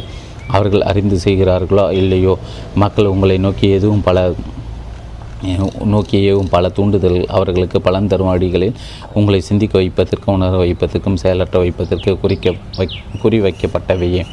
தூண்டுதல் ஒரு மனிதனை எவ்வாறு கொன்றது? என்னுடைய தூரத்து சொந்தக்காரர் ஒரு படி படிகைகள் மூலம் குறி சொல்லும் ஒரு பிரபலமான பெண்மனை சந்திப்பதற்காக இந்தியாவுக்கு சென்றார். அப்பெண் என் உறவினர் இதை மோசமான நிலை இருப்பதால் அடுத்த அமாவாசைகள் அவர் இறந்து விடுவார் என்று கணித்தாள். என் உறவினர் பயத்தில் உறைந்து போனார். அவர் தன் குடும்பத்தார் ஒவ்வொருவரையும் அழைத்து அக்கணிப்பை பற்றி கூறினார். தன் உயிர் சரிவர உள்ளதா என்பது உறுதி செய்து கொள்ள அவர் தனது வக்கீலை சந்தித்தார். நான் அவரை இந்த எதிர்மறையான எண்ணத்தில் விடுவிக்க முயற்சித்த போது கண்ணுக்கு புலவாடப்படாத வியத்தகு சக்தியில் அப்பெண்ணிடம் இருப்பதாகவும் அச்சக்திகளை கொண்டு அவரால் தன்னை நாடி வருபவர்களுக்கு நல்லது செய்தியும் கிடைக்க முடியும் என்று அவர் என்னிடம் கூறினார். இதை அவர் ஆழமாக நம்பவும் செய்தார். அமாவாசை நெருங்க நெருங்க அவர் அதிகமாக தன்னை தனிமைப்படுத்தி தனிமைக்கு உட்படுத்தி கொண்டார். ஒரு மாதத்திற்கு முன்னர் இம்மனிதர்கள் மகிழ்ச்சியாக ஆரோக்கியமாக சுறுசுறுப்பாக திடமாக இருந்தார். இப்போது ஒன்றும் செய்ய இயலாதவராகிவிட்டார். கணிக்கப்பட்ட நாளன்று அவர் மாரடைப்பில் காலமானால் தானே சந்தாவுக்கு காரணம் என்பது தெரியாமல் அவர் இறந்துவிட்டார். நம்மில் எத்தனை பேர் இது போன்ற கதைகளை கேள்விப்பட்டு நம் கட்டுப்பாட்டு மீறிய மாய சக்திகளில் உலகம் முழுவதும் உள்ளன என்ற எண்ணத்தால் சற்று நடுங்கியிருக்கிறோம். ஆம், உலகம் முழுவதும் சக்திகள் இருக்கின்றன, ஆனால் அவை மாயமானவையோ அல்லது கட்டுக்கடங்காதவை அல்ல. மேற்குறிப்பிட்ட நபர் ஒரு சக்திமிக்க தூண்டுதலை தன் ஆழ்மானத்தில் புழக புக அனுமதித்ததன் மூலம் தன்னை தானே கொன்று விட்டார். அவர் கூறு அறி அக்குறிகாரியின் சக்தியின் மீது அபார நம்பிக்கை வைத்திருந்தார். அதனால் அப்பெண்ணின் கணிப்பை முற்றிலுமாக ஏற்றுக்கொண்டார். நம் ஆழ்மானம் எவ்வாறு வேலை செய்கிறது என்று நாம் கொண்டுள்ள புரிதலோடு இந்நிகழ்ச்சி மீண்டும் ஒரு முறை பார்க்கலாம். ஒரு மனிதனின் பகுத்தறியும் வெளிமனம் எவற்றையெல்லாம் நம்புகிறதோ அவனது ஆழ்மனம் அவற்றை அப்படி ஏற்றுக்கொண்டு அவற்றை நடைமுறைப்படுத்தும். என் உறவினர் அக்குறி சொல்லுவரிடத்து சென்றபோது எளிதில் தூண்டப்படக்கூடிய நிலையில் இருந்தார். அப்பெண் ஒரு எதிர்மறையான தூண்டுதல் அவருக்கு கொடுத்தாள். அவரும் அதை ஏற்றுக்கொண்டார். பயத்தால் உறைந்த தன் அடுத்த அமாவாசைக்குள் இருந்து விடுவோம் என்ற உறுதியான எண்ணத்தை தொடர்ந்து அசைப்பட்டு கொண்டே இருந்தார். இதை பற்றி எல்லோரிடத்திலும் கூறினார். தன் முடிவுக்கு தயாரானார். அவருடைய ஆழ்மானத்தால் ஏற்றுக்கொள்ளப்பட்ட அவரது பயமும் இறப்பு குறித்த எதிர்பார்ப்பும் தான் அவருடைய மரணத்தை தொற்றுவித்தன. அவருடைய மரணத்தை கணித்த அப்பெண்ணுக்கு திருவோரம் கிடைக்கும் கல்லுக்கும் மண்ணுக்கும் இருக்கும் சக்தியை விட அதிகமான சக்தி ஒன்று இருக்கவில்லை. அவளுடைய தூ தூண்டுதல் மட்டுமே அவர் கணித்த மரணத்தை நிகழ்த்தும் சக்தி கொண்டிருக்கவில்லை. அவர் தன் மனத்தின் விதிகளை அறிந்திருப்பாரால் அவளது எதிர்மறையான தூண்டுதலை அவர் முற்றிலுமாக நிராகரித்திருப்பார். அவளது வார்த்தைகளுக்கு எவ்வித மதிப்பும் கொடுத்திருக்க மாட்டார். தன்னுடைய எண்ணங்களாலும் உணர்வுகளாலும் மட்டுமே தான் கட்டுப்படுத்தப்பட்டு வழிநடத்தப்படுகிறோம் என்ற பாதுகாப்பான அறிவோடு அவர் தன் வாழ்க்கையை கவனித்து கொண்டிருந்திருப்பார். அக்குறிகாரியின் கணிப்பு பீரிங்கை நோக்கி எறியப்பட்ட ஒரு ரப்பர் பந்தை போல் போல் இருக்கும். தனக்கு எந்த தீங்கும் ஏற்படாத வண்ணம் அவளுடைய தூண்டுதலை அற்றலடைக்கச் செய்து அதை காணாமல் போக செய்திருக்க முடியும். அதற்கு மாறாக தன்னுடைய மனதின் விதிகள் குறித்த அறிவின்மையாலும் விழிப்புணர்மையாலும் அக தூண்டுதல் அத்தூண்டுதல் தன்னை கொள்ள அவர் அனுமதித்து விட்டார். புற தூண்டுதல்களுக்கு சுயமாக உங்கள் மீது தாக்கத்தை ஏற்படுத்த சக்தி ஏதும் கிடையாது. அவற்றுக்கு கிடைக்கும் சக்தியெல்லாம் உங்கள் எண்ணத்தின் மூலம் அவற்றிற்கு நீங்கள் கொடுக்கும் சக்தி மட்டுமே. நீங்கள் அதற்கு உங்கள் மன ஒத்துழைப்பை தர வேண்டும். நீங்கள் அந்த எண்ணத்தை ஏற்றுக்கொண்டு ஊக்கப்படுத்த வேண்டும். அக்காரணத்தில் அது உங்களுடைய சொந்த எண்ணமாக மாறிவிடுகிறது. உங்கள் ஆழ்மனம் அதை உங்கள் அனுபவத்தில் கொண்டு வருவதற்கான வேலையை செய்ய துவங்குகிறது. சுயமாக தேர்ந்தெடுக்கும் வல்லமை உங்களுக்கு உண்டு என்பதை நினைவில் கொள்ளுங்கள். வாழ்க்கை தேர்ந்தெடுங்கள், அன்பை தேர்ந்தெடுங்கள், ஆரோக்கியத்தை தேர்ந்தெடுங்கள். ஏற்றுக்கொள்ளப்படும் முதன்மை கருத்தின் சக்தி. பண்டைய கிரேக்கர்கள் காலம் முதல் தத்துவவியலாளர்களும் பகுத்தறிவாளர்கள் முற்கூற்று முடிவு என்னும் பகுத்தறிவு முறை பற்றி கற்றறித்துள்ளனர். உங்களுடைய மனம் தர்க்க ரீதியாக பகுத்தறியும் ஒன்று. நடைமுறை வார்த்தைகள் கூறுவதனால் உங்களது வெளிமனம் எந்த முதன்மையான கருத்தினை உண்மை என்று நம்பி ஏற்றுக்கொள்கிறதோ அக்கருத்துக்கள் தான் உங்களது ஆழ்மனம் எடுக்கும் முடிவை தீர்மானிக்கும். அக்குறிப்பிட்ட கேள்வியோ பிரச்சனை ஏதுவாக இருந்தாலும் அது ஒரு பொருட்டே அல்ல. உங்கள் கருத்துக்கள் உண்மை என்றால் முடிவும் உண்மையாகும். உதாரணத்திற்கு, ஒவ்வொரு நற்பண்பும் போற்றுவதற்குரியது, அன்பு ஒரு சிறந்த பண்பு, எனவே அன்பு போற்றுவதற்குரியது. அல்லது நிர்மாணிக்கப்பட்ட எல்லா பொருட்களும் மாற்றத்திற்கு உட்பட்டு அடிந்து போகக்கூடவே. எகிப்திய பிரமிடுகள் நிர்மாணிக்கப்பட்டவை, எனவே அப்பிரமிடுகள் உருமாறி அடிந்து போகும். மேலே குறிப்பிட்டோ கூறப்பட்டவற்றில் முதல் வாக்கியம் முதன்மை கருத்து என்று குறிப்பிடப்படுகிறது. சரியான முதன்மை கருத்தை தொடர்ந்து சரியான முடிவு பெறப்படுகிறது. நியூயார்க் சிட்டி நகர்மன்றத்தில் என்னுடைய மனதின் அறிவியல் சொற்பொழிகள் சிலவற்றில் பங்கேற்ற கல்லூரி பேராசிரியர் ஒருவர் சொற்பொழிவு முடிந்த பிறகு என்னிடம் பேசுவதற்காக வந்தார். அவர் என்னிடம், என் வாழ்க்கையில் எல்லாமே தலைகீழாக உள்ளது, என் ஆரோக்கியம், செல்வம், நண்பர்கள் என்று அனைத்தையும் இழந்து விட்டேன், நான் எதை தொட்டாலும் அது உருப்படாமல் போய்விடுகிறது என்று கூறினார். தன் அழிவுக்கு வழிவகுக்கும் அவரது முதன்மை கருத்திலிருந்து அவரது பிரச்சனைகள்லாம் துவங்குகின்றன என்பதை நான் அவருக்கு விளக்கினேன். அவருடைய வாழ்க்கையை மாற்றியமைக்க தன்னுடைய சிந்தனையில் அவர் வேறொரு புது முதன்மை கருத்தை நிலைநிறுத்த வேண்டும். தன் ஆழ்மானத்தின் முடிவில்லா சக்தி தன்னை ஆன்மீக ரீதியாகவும் மனோரீதியாகவும் பௌதிக ரீதியாகவும் வழிநடத்தி இயக்கி மென்மைப்படுத்துகிறது என்ற கருத்து உண்மை என்று அவர் ஏற்றுக்கொள்ள வேண்டியது அவசியமாக இருந்தது. அவ்வாறு செய்துவிட்டால் அவரது ஆழ்மனம் அறிவார்ந்த முடிவுகளை எடுக்க அவரை வழிநடத்தும், அவருடைய உடலை குணமாக்கும், அவரது மனதில் அமைதியையும் சமாதானத்தையும் மீண்டும் ஏற்படுத்தும். தன் வாழ்க்கை எப்படி இருக்க வேண்டும் என்பதை தன் மனதில் ஓய்வியமாக வடித்தார். அவரது முதன்மை கருத்து இதுதான். பிரபஞ்ச பேரறிவு எல்லா வகையிலும் தலைமையேற்று என்னை வழி நடத்தி செல்கிறது. சிறந்த ஆரோக்கியம் என்னுடையது. ஒத்துசை விதியும் என் மனதிலும் உடலும் இயங்குகிறது. அழகும் அன்பும் அமைதியும் செழிப்பும் என்னுடையவை. சரியான செயல்பாடு மற்றும் தெய்வீக ஒழுங்கு ஆகிய கொள்கைகள் என் வாழ்வு முழுவதையும் ஆட்சி செய்கின்றன. என்னுடைய முதன்மை கருத்து வாழ்வின் அழிவற்ற உண்மைகளை சார்ந்துள்ளது என்பதை நான் அறிவேன். என் வெளிமனதின் சிந்தனையின் இயல்புக்கேற்ப என் ஆழ்மனம் செயல்படுகிறது என்பதை நான் அறிந்துள்ளேன், உணர்ந்துள்ளேன், நம்புகிறேன். பிறகு அவர் தனக்கேற்பட்ட முன்னேற்றம் குறித்து இவ்வாறு எழுதியிருந்தார். என்னுடைய முதன்மை கருத்துக்கள் குறித்த வாக்கியங்களை நான் மெதுவாகவும் அமைதியாகவும் அன்போடும் ஒரு நாளைக்கு பல முறை படித்தேன். என் ஆழ்மனத்தின் ஆழத்தில் அவை பதிந்து கொண்டிருந்தன என்பதை நான் அறிந்தேன். மனதின் விதிகளின்படி விளைவுகள் கண்டிப்பாக தொடரும் என்பதில் உறுதியாக இருந்தேன். நீங்கள் எனக்கு அளித்த அறிவுரைகளுக்கு நான் என்றும் நன்றியுடையனாக இருப்பேன். என் வாழ்வின் எல்லா துறைகளிலும் நல்ல மாற்றங்கள் ஏற்பட்டு வருகின்றன என்பதை நான் தெரிவித்துக் கொள்ள விரும்புகிறேன். இது நிச்சயம் வேலை செய்கிறது. ஆழ்மனம் முரண்பாடாக விவாதிக்காது. உங்கள் ஆழ்மனம் எல்லா விதத்திலும் அறிவார்ந்தது. எல்லா கேள்விகளுக்கான விடைகளையும் அது அறிந்துள்ளது. ஆனால் தனக்கு எல்லாம் தெரியும் என்பது அதற்கு தெரியாது. அது உங்களுடன் விவாதிக்காது அல்லது உங்களை எதிர்த்து பேசாது. இத்தகைய தூண்டுதல்களை என் மீது பதிக்கக்கூடாது என்று அது ஒருபோதும் உங்களிடம் கூறாது. என்னால் இதை செய்ய முடியாது, எனக்கு இப்போது மிகவும் வயதாகிவிட்டது, என்னால் கடமை நிறைவேற்ற முடியாது, நான் தவறான இடத்தில் வந்து பிறந்துவிட்டேன், எனக்கு சரியான அரசு அரசியல்வாதியை தெரியாது. இப்படிப்பட்ட வாக்கியங்களை நீங்கள் கூறும்போது உங்கள் ஆழ்மனத்தில் இத்தகைய எதிர்மறையான எண்ணங்களை பதிய வைக்கிறீர்கள். உங்கள் ஆழ்மனம் அதற்கேற்றாற்போல் செயல்விடை அளிக்கும். உங்களுக்கு ஏற்படவிருக்கும் நல்லவற்றை நீங்களே தடுத்து கொண்டிருக்கிறீர்கள். இல்லாமல் கட்டுப்பாடு விரக்தி ஆகிவிட்டு உங்கள் வாழ்விற்குள் கொண்டு வருகிறீர்கள். தடைகள், முட்டுக்கட்டைகள் மற்றும் தாமதங்களை உங்கள் வெளிமானத்தில் ஏற்படுத்தி வைக்கும்போது உங்கள் ஆழ்மானத்தினுள் குடியிருக்கும் ஞானத்தையும் அறிவுக்கூர்மையை நீங்கள் மறுக்கிறீர்கள். இதன் மூலம் நீங்கள் உண்மையிலே தெரிவிப்பது உங்கள் ஆழ்மனத்தால் உங்களோட பிரச்சனையை தீர்க்க முடியாது என்பதை தான். இது உங்கள் மன இறுக்கத்திற்கும் உணர்ச்சிகளின் இறுக்கத்திற்கும் வழிவகுக்கும். உங்கள் உடல்நிலை குறவும் நரம்பு தளர்ச்சியும் அவற்றை தொடர்ந்து வந்துவிடும். உங்கள் விருப்பங்களை நனவாக்குவதற்கு, விரக்தியிலிருந்து மீள்வதற்கும் பின்வருவற்றை ஒரே நாளில் பல முறை பிற சுய பிரகடனம் செய்துங்கள். எனக்கு விருப்பங்களை கொடுத்த அந்த முடிவில்லா சக்தியை தலைமை தாங்கி என்னை வழி நடத்தி செல்கிறது. அதோடு என் விருப்பங்களை நிறுவுவதற்கான மிக சரியான திட்டத்தையும் அது எனக்கு வெளிப்படுத்துகிறது. என் ஆழ் மனிதன் ஆனந்த ஞானம் இப்போது செயல்விடையளிக்கிறது என்பதும், நான் என் அக உலைகள் உணர்ந்து வேண்டும் பொருட்கள் புற உலைகள் வெளிப்படுத்தப்படுகின்றன என்பதும் எனக்கு தெரியும். ஒரு சமநிலையின் நடுநிலையும் எல்லா இடங்களிலும் வியப்பித்துள்ளன. மறுபுறத்தின் எனக்கு கடை முடிந்து விட்டது. இந்த இக்கட்டான சூழலிலிருந்து மீள வழியே இல்லை. நான் தடைகளையும் சிக்கல்களையும் மாட்டிக்கொண்டுள்ளேன் என்று நீங்கள் கூறினால் உங்கள் ஆழ்மனத்தில் எந்த விதமான பதிலும் உங்களுக்கு கிடைக்காது. உங்கள் ஆழ்மனம் உங்களுக்கு வேலை செய்ய வேண்டுமானால் அதற்கு நீங்கள் சரியான வேண்டுகோளை முன்வைத்து அதன் ஒத்துழைப்பை பெற வேண்டும். அது எப்போதும் உங்களுக்கு வேலை செய்து கொண்டிருக்கிறது. உங்களுடைய இதய துடிப்பையும் மூச்சையும் இந்த நிமிடத்தில் அது கட்டுப்படுத்தி கொண்டிருக்கிறது. உங்களது விரலில் ஒரு வெட்டு காயம் ஏற்பட்டுவிட்டால் உடனே அது ஒரு சிக்கலான குணமாதல் செயல்முறையை முடுக்கிவிடுகிறது. அதன் அடிப்படை இயல்பு எப்போதும் வாழ்வு குறித்தே இருக்கும். என்றென்று உங்களை கவனிப்பதும் பாதுகாப்பதுமே அதன் முழுமையான செயல்கள். உங்கள் ஆழ்மனத்திற்கென்று தனியான ஒரு மனம் உள்ளது. ஆனால் அது உங்களது எண்ணத்தையும் உலக காட்சி அமைப்புகளையும் ஏற்றுக்கொள்கிறது. உங்களுடைய பிரச்சனைக்கான விடையை நீங்கள் தேடும்போது உங்கள் ஆழ்மனம் செயல்விடை அளிக்கும். ஆனால் நீங்கள் உங்கள் வெளிமானத்தில் ஒரு முடிவுக்கு வர வேண்டுமென்றும் ஒரு உண்மையான தீர்மானத்துக்கு வர வேண்டுமென்றும் அது எதிர்பார்க்கும்.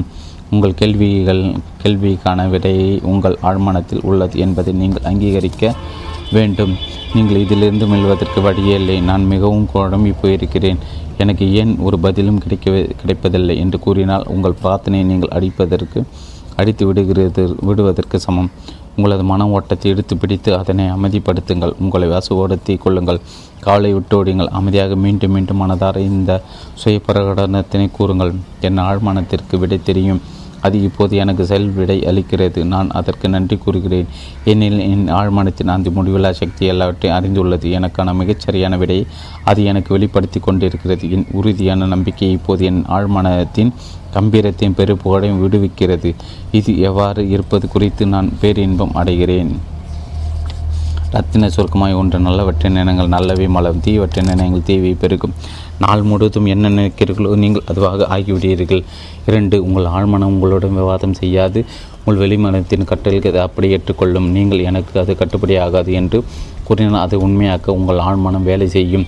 அதற்கு மாறாக வேறு சிறந்த எண்ணத்தை தேர்ந்தெடுங்கள்.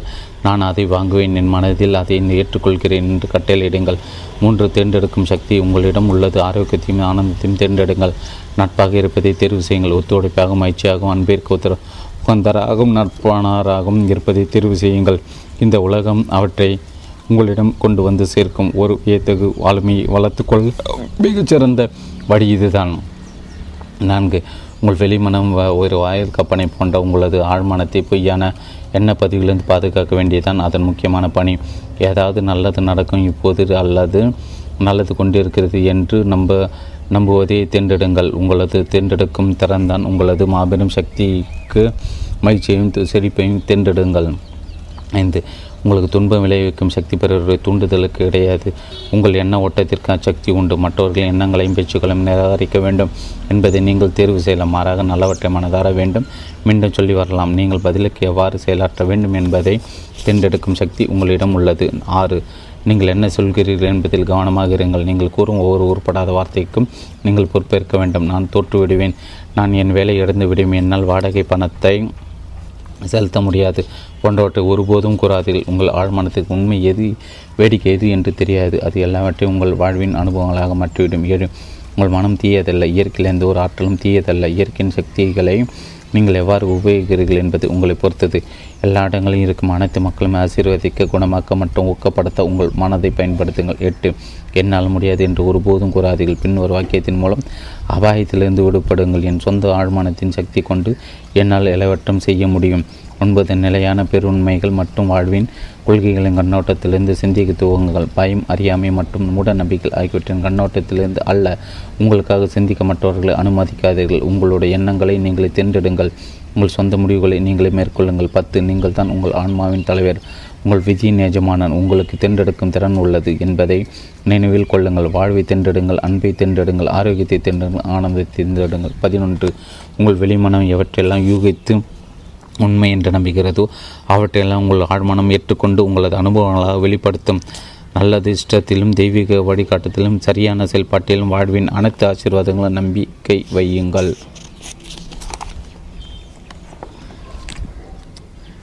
ஆழ்மனதின் அற்புத சக்தி. ஆழ்மனதின் அற்புத சக்தி. ஆழ்மனதின் அற்புத சக்தி. நாற்பத்தஞ்சாம் பக்கம் தொடர்ச்சி. மூன்று, அற்புதங்கள் நிகழ்த்து ஆழ்மனதின் சக்தி. உங்கள் ஆழ்மனதின் சக்தி அளவிட முடியாதது. அது உங்களுக்கு உத்வேகமூட்டி உங்களை வழிநடத்துகிறது. உங்கள் நினைவு பெட்டகத்திலிருந்து தெளிவான விலாவரியான காட்சிகளை நினைவு கூறுகிறது. உங்களது ஆழ்மனம் உங்களுடைய இதய துடிப்பையும் இரத்த ஓட்டத்தையும் கட்டுப்படுத்துகிறது. அது உங்கள் செரிமானத்தையும் வளர்ச்சி மாற்றத்தையும் கழிவு நீக்கத்தையும் ஒழுங்குபடுத்துகிறது. நீங்கள் ஒரு ரொட்டி துண்டை தின்றால் உங்கள் ஆழ்மனம் அதை திசுக்களாகவும் தசைகளாகவும் எலும்புகளாகவும் ரத்தமாகவும் உருமாற்றுகிறது. உங்கள் ஆழ்மனம் உங்கள் உடலின் அனைத்து நிறையமைய செயல்முறைகளும் செயற்பாடுகளையும் கட்டுப்படுத்துகிறது. எல்லா பிரச்சனைகளுக்கான பதிலை அது அறிந்துள்ளது. உங்கள் ஆழ்மனம் ஒருபோதும் தூங்குவதும் இல்லை, இளைப்பாறுவதில்லை. அது எப்போதும் வேலை செய்து கொண்டே இருக்கிறது. உங்களது ஆழ்மனத்தின் வியத்தகு சக்தியை கண்டறிந்து கொள்ள ஒரு குறிப்பிட்ட செயலை செய்து முடிக்க வேண்டும் என்று நீங்கள் உறங்கச் செல்லும் முன் உங்கள் ஆழ்மானத்திடம் சாதாரணமாக கூறுங்கள். உங்களுக்குள் இருக்கும் சக்திகள் விடுவிக்கப்பட்டு நீங்கள் விரும்பியது நிறைவேற்றப்படுவதைக் கண்டு வியப்பை சேர்வு பேர் வகையும் அடைவீர்கள். சர்வ வல்லமை பொருந்திய பிரபஞ்சத்திடம் உங்களுக்கு நேரடி தொடர்பு ஏற்படுத்தும் சக்தி உங்களுக்குள் உள்ளது. உலகை இயங்க வைப்பதும் கிரகங்களை சுற்றி வர செய்வதும் பகவானை பிரகாச பிரகாசிக்க வைப்பதும் இச்சக்தி தான். உங்களது ஆழ்மனம் உங்கள் லட்சியங்கள், அபிலாஷைகள் மற்றும் மேன்மையான விட விளைவுகளின் மூலம் இந்த ஆழ்மானத்தின் ஊடாகத்தான் ஷேக்ஸ்பியர் தன் காலத்தில் வாழ்ந்து வந்த சராசரி மனிதனிடமிருந்து மறைக்கப்பட்ட பேர் உண்மைகளை தான் அறிந்து கொண்டு மற்றவர்களும் தெரிவித்தார். இந்த ஆழ்மானத்தின் ஊடாகத்தான் கிரேக சிற்பி பிடியாஸ் பளிங்கிலும் வெண்கலத்திலும் அழகையும் ஒழுங்கையும் சமச்சீர்மையும் சித்தரிக்கும் கலையையும் திறமையும் பெற்றார். மாபெரும் இத்தாலிய ஓவியரான ரபேல் தன்னுடைய மடோனாக்களை வரைவதற்கு, மாபெரும் ஜெர்மனி இசை மேதையான பீத்தோவன் தன்னுடைய சிம்பொனிகளை உருவாக்குவதற்கு இதுதான் ஆற்றல் அளித்தது. சில வருடங்களுக்கு முன்பு இந்தியாவில் உள்ள ரிஷிகேஷியில் இருக்கும் யோகா ஃபாரஸ்ட் பல்கலைக்கழகத்தில் சொற்பொழியாற்றுவதாக என்னை அழைத்திருந்தார்கள். நான் அங்கு இருந்த சமயத்தில் மும்பாயிலிருந்து விஜயம் செய்த ஒரு அறுவை சிகிச்சை நிபுணருடன் ஒரு நீண்ட உரையாடலில் ஈடுபட்டேன். டாக்டர் ஜேம்ஸ் எஸ்டேலின் வியக்க வைக்கும் கதையை நான் அவரிடமிருந்து அறிந்து கொண்டேன். டாக்டர் ஜேம்ஸ் ஸ்காட்லாண்டை சேர்ந்த ஒரு அறுவை சிகிச்சை நிபுணர். அவர் ஆயிரத்தி எட்நூற்றி நாற்பதுகளில் வங்காளத்தில் தன் மருத்துவ தொழிலை நடத்தி வந்தார். இது ஈத்தர் அல்லது பிறவ பிற நவீன வேதியில் மயக்க மருந்து முறைகள் பயன்படுத்தப்பட துவங்குவதற்கு முந்தைய காலகட்டமாகும். இருந்தாலும் ஆயிரத்தி எட்நூற்றி நாற்பத்தி மூணுக்கும் ஆயிரத்தி எட்நூற்றி நாற்பத்தி ஆறுக்கும் இடைப்ப இடையே டாக்டர் ஜேம்ஸ் சுமார் நானூறு முக்கிய அறுவை சிகிச்சைகளை மேற்கொண்டார். உடல் உறுப்பு நீக்கம், கட்டிகள் மற்றும் புற்றுநோய் திசுக்கள் நீக்கம், கண், காது, தொண்டை ஆகியவற்றில் மேற்கொள்ளப்பட்ட அறுவை சிகிச்சை போன்றவை அதில் அடங்கும். இச்சிகிச்சை அனைத்து நோயாளிகளும் மனதளவில் மயக்க நிலைக்கு உட்படுத்தி செய்யப்பட்டவை. தாங்கள் எந்த விதமான வழிகளையும் உணரவில்லை என்று சிகிச்சை பெற்றவர்கள் தெரிவித்தனர். அறுவை சிகிச்சையின் போது எவரும் இறந்து போகவில்லை. டாக்டர் ஜேம்ஸின் அறுவை சிகிச்சை பின் இறந்தவர்கள் எண்ணிக்கை மிக சொற்பம் என்பது இன்னொரு வியப்பான செய்தி.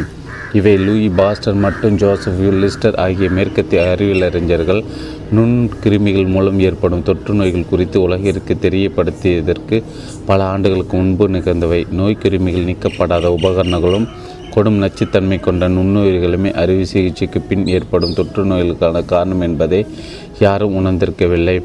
இருந்தாலும் டாக்டர் ஜேம்ஸ் தன்னிடம் சிகிச்சை பெறுபவர்களிடத்தில் அவர்கள் மயக்க நிலையில் இருக்கும்போது அறுவை சிகிச்சைக்கு பின் எந்த தொற்று நோயோ சீழோ அவர்களுக்கு ஏற்படாது என்று கூறியதால் அவர்களது ஆழ்மனங்கள் அவருடைய புறத்தொண்டலுக்கு செயல்விடை அளித்தன. உயிரை அச்சுறுத்தும் தொற்று நோய் அபாயங்களை எதிர்த்து போராடுவதற்கான செயல்முறைகள் அவை முடுக்கிவிட்டன. கொஞ்சம் நினைத்து பாருங்கள். ஒன்றரை நூற்றாண்டுகளுக்கு முன் ஸ்காட்லாண்டை சேர்ந்த இந்த அறுவை சிகிச்சை நிபுணர் பல கடல்களை கடந்து சென்று ஆழ்மானத்தின் ஆச்சரியமான வியக்க வைக்கும் சக்தியை கண்டறிந்துள்ளார். உங்களை பிரமிக்க வைப்பதற்கு இதுவே போதும். டாக்டர் ஜேம்ஸுக்கு உத்வேகமூட்டி அவரது நோயாளிகளை மரணாபாயத்திலிருந்து பாதுகாத்த இந்த ஆழ்மான சக்தியை நீங்களும் வசப்படுத்தலாம். உங்களது ஆழ்மானத்தால் நேரம், வெளியே வர வெளி ஆகியவற்றிலிருந்து உங்களுக்கு விடுதலை அளிக்க முடியும். அதனால் அனைத்து வழிகளிலிருந்தும் துன்பங்களிலிருந்தும் உங்களுக்கு நிவாரணம் அளிக்க முடியும். எப்படிப்பட்ட பிரச்சனையாக இருந்தாலும் சரி, அதற்கான தீர்வை அது உங்களுக்கு கொடுக்கும். உங்கள் பகுத்தறிவுக்கு அப்பாற்பட்ட ஒரு சக்தியும் கூர்மதியும் உங்கள் உறைந்துள்ளன. இவற்றின் விந்தைகள் உங்களை பிரமிப்படைய செய்யும். இந்த அனுபவங்கள் அனைத்தும் உங்களுக்கு மகிழ்வூட்டி உங்கள் சொந்த ஆழ்மானத்தின் பிரமியூட்டு ஊட்டும் சக்தியின் மீது உங்களை நம்பிக்கை கொள்ளச் செய்யும். உங்கள் ஆழ்மானம் உங்களது வாழ்க்கை புத்தகம். நீங்கள் எந்த வகையான எண்ணங்களையும் நம்பிக்கைகளையும் அபிப்பிராயங்களும் கருத்துக்களையும் அல்லது சமய கோட்பாடுகளும் உங்கள் ஆழ்மானத்தில் எழுதுகிறீர்களோ செதுக்குகிறீர்களோ அல்லது முத்திரை பதிக்கிறீர்களோ அவற்றை நீங்கள் உங்கள் பௌதிக உலகில் பாரபட்சமற்ற சந்தர்ப்பங்களாகவும் சூழ்நிலைகளாகவும் நிகழ்வுகளாகவும் அனுபவிப்பீர்கள். நீங்கள் உங்கள் அக உலகில் எதை எழுதுகிறீர்களோ அதை அது உங்கள் புத உலகில் தோன்றும் யதார்த்தம் மற்றும் கற்பனை, கண்ணுக்கு புலப்படுகின்ற மற்றும் புலப்படாத எண்ணம் மற்றும் அதன் வெளிப்பாடு என்று உங்கள் வாழ்க்கைக்கு இரு பக்கங்கள் உள்ளன. ஏற்கனவே சுட்டி காட்டப்பட்டது போல உங்கள் ஆழ்மனதால் விவாதிக்க முடியாது. நீங்கள் அதன் மீது எதை எழுதுகிறீர்களோ அதற்கேற்ப மட்டுமே அது செயல்படும். உங்கள் வெளிமனத்தின் முடிவுகளை அல்லது தீர்ப்புகளை அதை தே வேதவாக்காக எடுத்துக்கொள்ளும். இதனால்தான் நீங்கள் உங்கள் வாழ்க்கை புத்தகத்தில் எப்போதும் எழுதி கொண்டே இருக்கிறீர்கள். ஏனெனில் உங்கள் எண்ணங்களை உங்கள் அனுபவங்களாகின்றன. அமெரிக்க தத்துவியலாளர் ரால்ஃப் வால்டோ எமர்சன் மனிதன் நாள் முழுவதும் எதை பற்றி சிந்திக்கிறானோ அதுவாக ஆகிறான் என்று கூறுகிறார். ஆழ்மானதில் முத்திரை பதிக்கப்பட்டது புற உலகில் வெளிப்படுத்தப்படுகிறது. உலகை ஆட்பிக்கும் சக்தி உங்கள் ஆழ்மானதில் உள்ளது என்று அமெரிக்க உளவியலின் தந்தை என்று அழைக்கப்படும் வில்லியம் ஜேம்ஸ் கூறினார். உங்கள் ஆழ்மான பிரபஞ்ச பேரறிவோடு ஐக்கியமான ஒன்று. அது கண்களுக்கு புலப்படாத ஊற்றுகளிலிருந்து சக்தி பெறுகிறது. அது வாழ்வின் விதி என்று அழைக்கப்படுகிறது. உங்கள் ஆழ்மானத்தில் நீங்கள் எதை பதித்தாலும் அதை உங்கள் அனுபவத்தில் கொண்டு வர உங்கள் ஆழ்மானம் மண்ணுலகம் விண்ணுலகம் நகர்த்தும். எனவே நீங்கள் அதில் சரியான கருத்துக்களையும் ஆக்கப்பூர்வமான எண்ணங்களையும் பதிவு செய்ய வேண்டியது அவசியம். இவ்வுலகில் இவ்வளவு துயரங்களும் குழப்பங்களும் இருப்பதற்கு காரணம் பெரும்பாலான மக்கள் தங்கள் வெளிமானத்திற்கு ஆழ்மானத்திற்குமான செயல்பாடுகள் குறித்து அறியாதிருப்புதான். இவை இரண்டும் இசைவாக இணக்கமாக அமைதியாக ஒத்தி ஒத்தி இயங்கும்போது உங்களிடம் ஆரோக்கியமும் மகிழ்ச்சியும் அமைதியும் சந்தோஷமும் நிலவும். பண்டைய உலகில் ஹெர்மஸ் டிரிட்டிமெட்டேஸ் என்பவர் உலகிலே அதிக சக்தி கொண்ட மந்திரவாதி என்ற பெருமையை பெற்றிருந்தார். அவர் இறந்து பல நூற்றாண்டுகள் பிறகு அவருடைய கல்லறை திறந்தபோது பண்டைய அறிவோடு இன்னும் தொடர்பு கொண்டிருந்த பலர் பெரும் எதிர்பார்ப்போடும் ஆச்சரியத்தோடும் காத்திருந்தனர். காலத்தால் அழியாத மாபெரும் ரகசியம் அவரது கல்லறைக்குள் ஒளிந்துள்ளது என்று நம்பப்பட்டது. அதற்கேற்றால் போல் உண்மையில் அது அங்கு இருந்தது. அந்த ரகசியம் இதுதான்: அகம் எவ்வாறோ புறம் அவ்வாறே. மேலே எவ்வாறோ கீழே அவ்வாறே. வேறு வார்த்தையில் கூறுவதானால் உங்கள் ஆழ்மானத்தில் முத்திரையாக பதிக்கப்படும் யாவும் புற உலகில் வெளிப்படுத்தப்படும். இதே உண்மையை மோசஸ், இசையோ, இயேசு, புத்தர், செராஸ்ட்ரோர், லோசு மற்றும் வரலாறு நெடுக்கில் வாழ்ந்த எண்ணற்ற ஞானிகள் பிரகடனம் செய்தனர். எவையெல்லாம் உணர்வுபூர்வமாக உண்மை என்று நம்பப்படுகின்றனவோ அவையெல்லாம் உங்கள் வாழ்வில் சூழ்நிலைகளாக, அனுபவங்களாக, நிகழ்வுகளாக வெளிப்படுத்தப்படுகின்றன. இயக்கமும் உணர்ச்சியின் சமநிலையில் இருக்க வேண்டும். சொர்க்கத்தில் உங்கள் மனதில் எப்படியோ பூமியிலும் உங்களது உடலிலும் சுற்றுப்புறத்திலும் அப்படியே. இதுதான் வாழ்க்கையின் மாபெரும் கோட்பாடு. இயற்கை முழுதும் வினை, எதிர்வினை மற்றும் இயக்கம், ஓய்வு ஆகியவை இடம்பெற்றிருந்ததை நீங்கள் காண்பீர்கள். அவை இரண்டும் சமநிலையில் இருக்க வேண்டும். அப்போதுதான் இணக்கமும் நடுநிலையும் ஏற்படும். வாழ்வின் கொள்கை இணக்கமாகவும் சீராக உங்கள் ஊடாக பாய்ந்து செல்வதற்காகவே நீங்கள் அவதரித்துள்ளீர்கள். கிரகிக்கப்படுவதும் வெளியேற்றப்படுவதும் சமமாக இருக்க வேண்டும். பதிவு வெளிப்படும் சமமாக இருக்க வேண்டும். நிறைவேறாத விருப்பம்தான் உங்கள் விரக்தி அனைத்திற்கும் காரணம். நீங்கள் எதிர்மறையாகவும் அறிவுபூர்வமாகவும் தவறாகவும் சிந்தித்தால் அவ்வெண்ணங்கள் அழிவு உணர்ச்சிகளை உருவாக்கும். இவ்வுணர்ச்சிகள் வெளிப்படுத்தப்பட வேண்டும். அதற்கான வெளியேற்று பாதி அவை கண்டறிய வேண்டும். எதிர்மறையான இயல்போடு இந்த எண்ணங்கள் குடல் புண்ணாகவும், இதய பிரச்சனையாகவும், மன இறுக்கங்களாக, மனக்கலக்கங்களாக வெளிப்படும். உங்களை பற்றிய உங்கள் எண்ணம் அல்லது உணர்வு என்ன? உங்களது இருத்தலின் ஒவ்வொரு பகுதியும் அந்த எண்ணத்தை வெளிப்படுத்துகின்றன. உங்கள் வலிமை, உடல், பொருளாதார நிலவரம், நண்பர்கள் மற்றும் சமூக அந்தஸ்து ஆகியவை உங்களை பற்றி நீங்கள் கொண்டிருக்கும் எண்ணத்தின் மிக சரியான பிரதிபலிப்பு. உங்கள் ஆழ்மானத்தில் எந்த எண்ணம் பதிவாகிறதோ அதுவே உங்கள் வாழ்வின் எல்லா நிலைகளும் வெளிப்படுத்தப்படுகிறது என்பதன் உண்மையான பொருள் இதுதான். நம்முடைய எதிர்மறையான எண்ணங்கள் மூலம் நமக்கு தீங்கு விளைவித்துக் கொள்கிறோம். நம்முடைய எதிர்மறையான எண்ணங்கள் மூலம் நமக்கு நாமே தீமை தீங்கு விளைவித்துக் கொள்கிறோம். எத்தனை முறை நீங்கள் கோபத்தாலும், பயத்தாலும், பொறாமையாலும், பழி உணர்வாலும் உங்களை நீங்களை கையப்படுத்தி கொண்டுள்ளீர்கள். இவையெல்லாம் உங்கள் ஆழ்மானத்திற்குள் ஊடுருவும் விஷம். நீங்கள் பிறக்கும்போது இந்த எதிர்மறையான மனப்பாங்கோடு பிறக்கவில்லை. வாழ்வளிக்கும் சிந்தனைகளை உங்கள் ஆழ்மானத்திற்கு ஊட்டுங்கள். ஏனெனில் அவை அதில் பதிந்துள்ள எதிர்மறையான எண்ணங்களையும் பதிவுகளையும் முற்றிலுமாக அழித்துவிடும். இதை தொடர்ந்து செய்வதன் மூலம் கடந்த காலம் அனைத்தும் முற்றிலுமாக அழிக்கப்பட்டு மறைக்கப்பட்டு விடும்.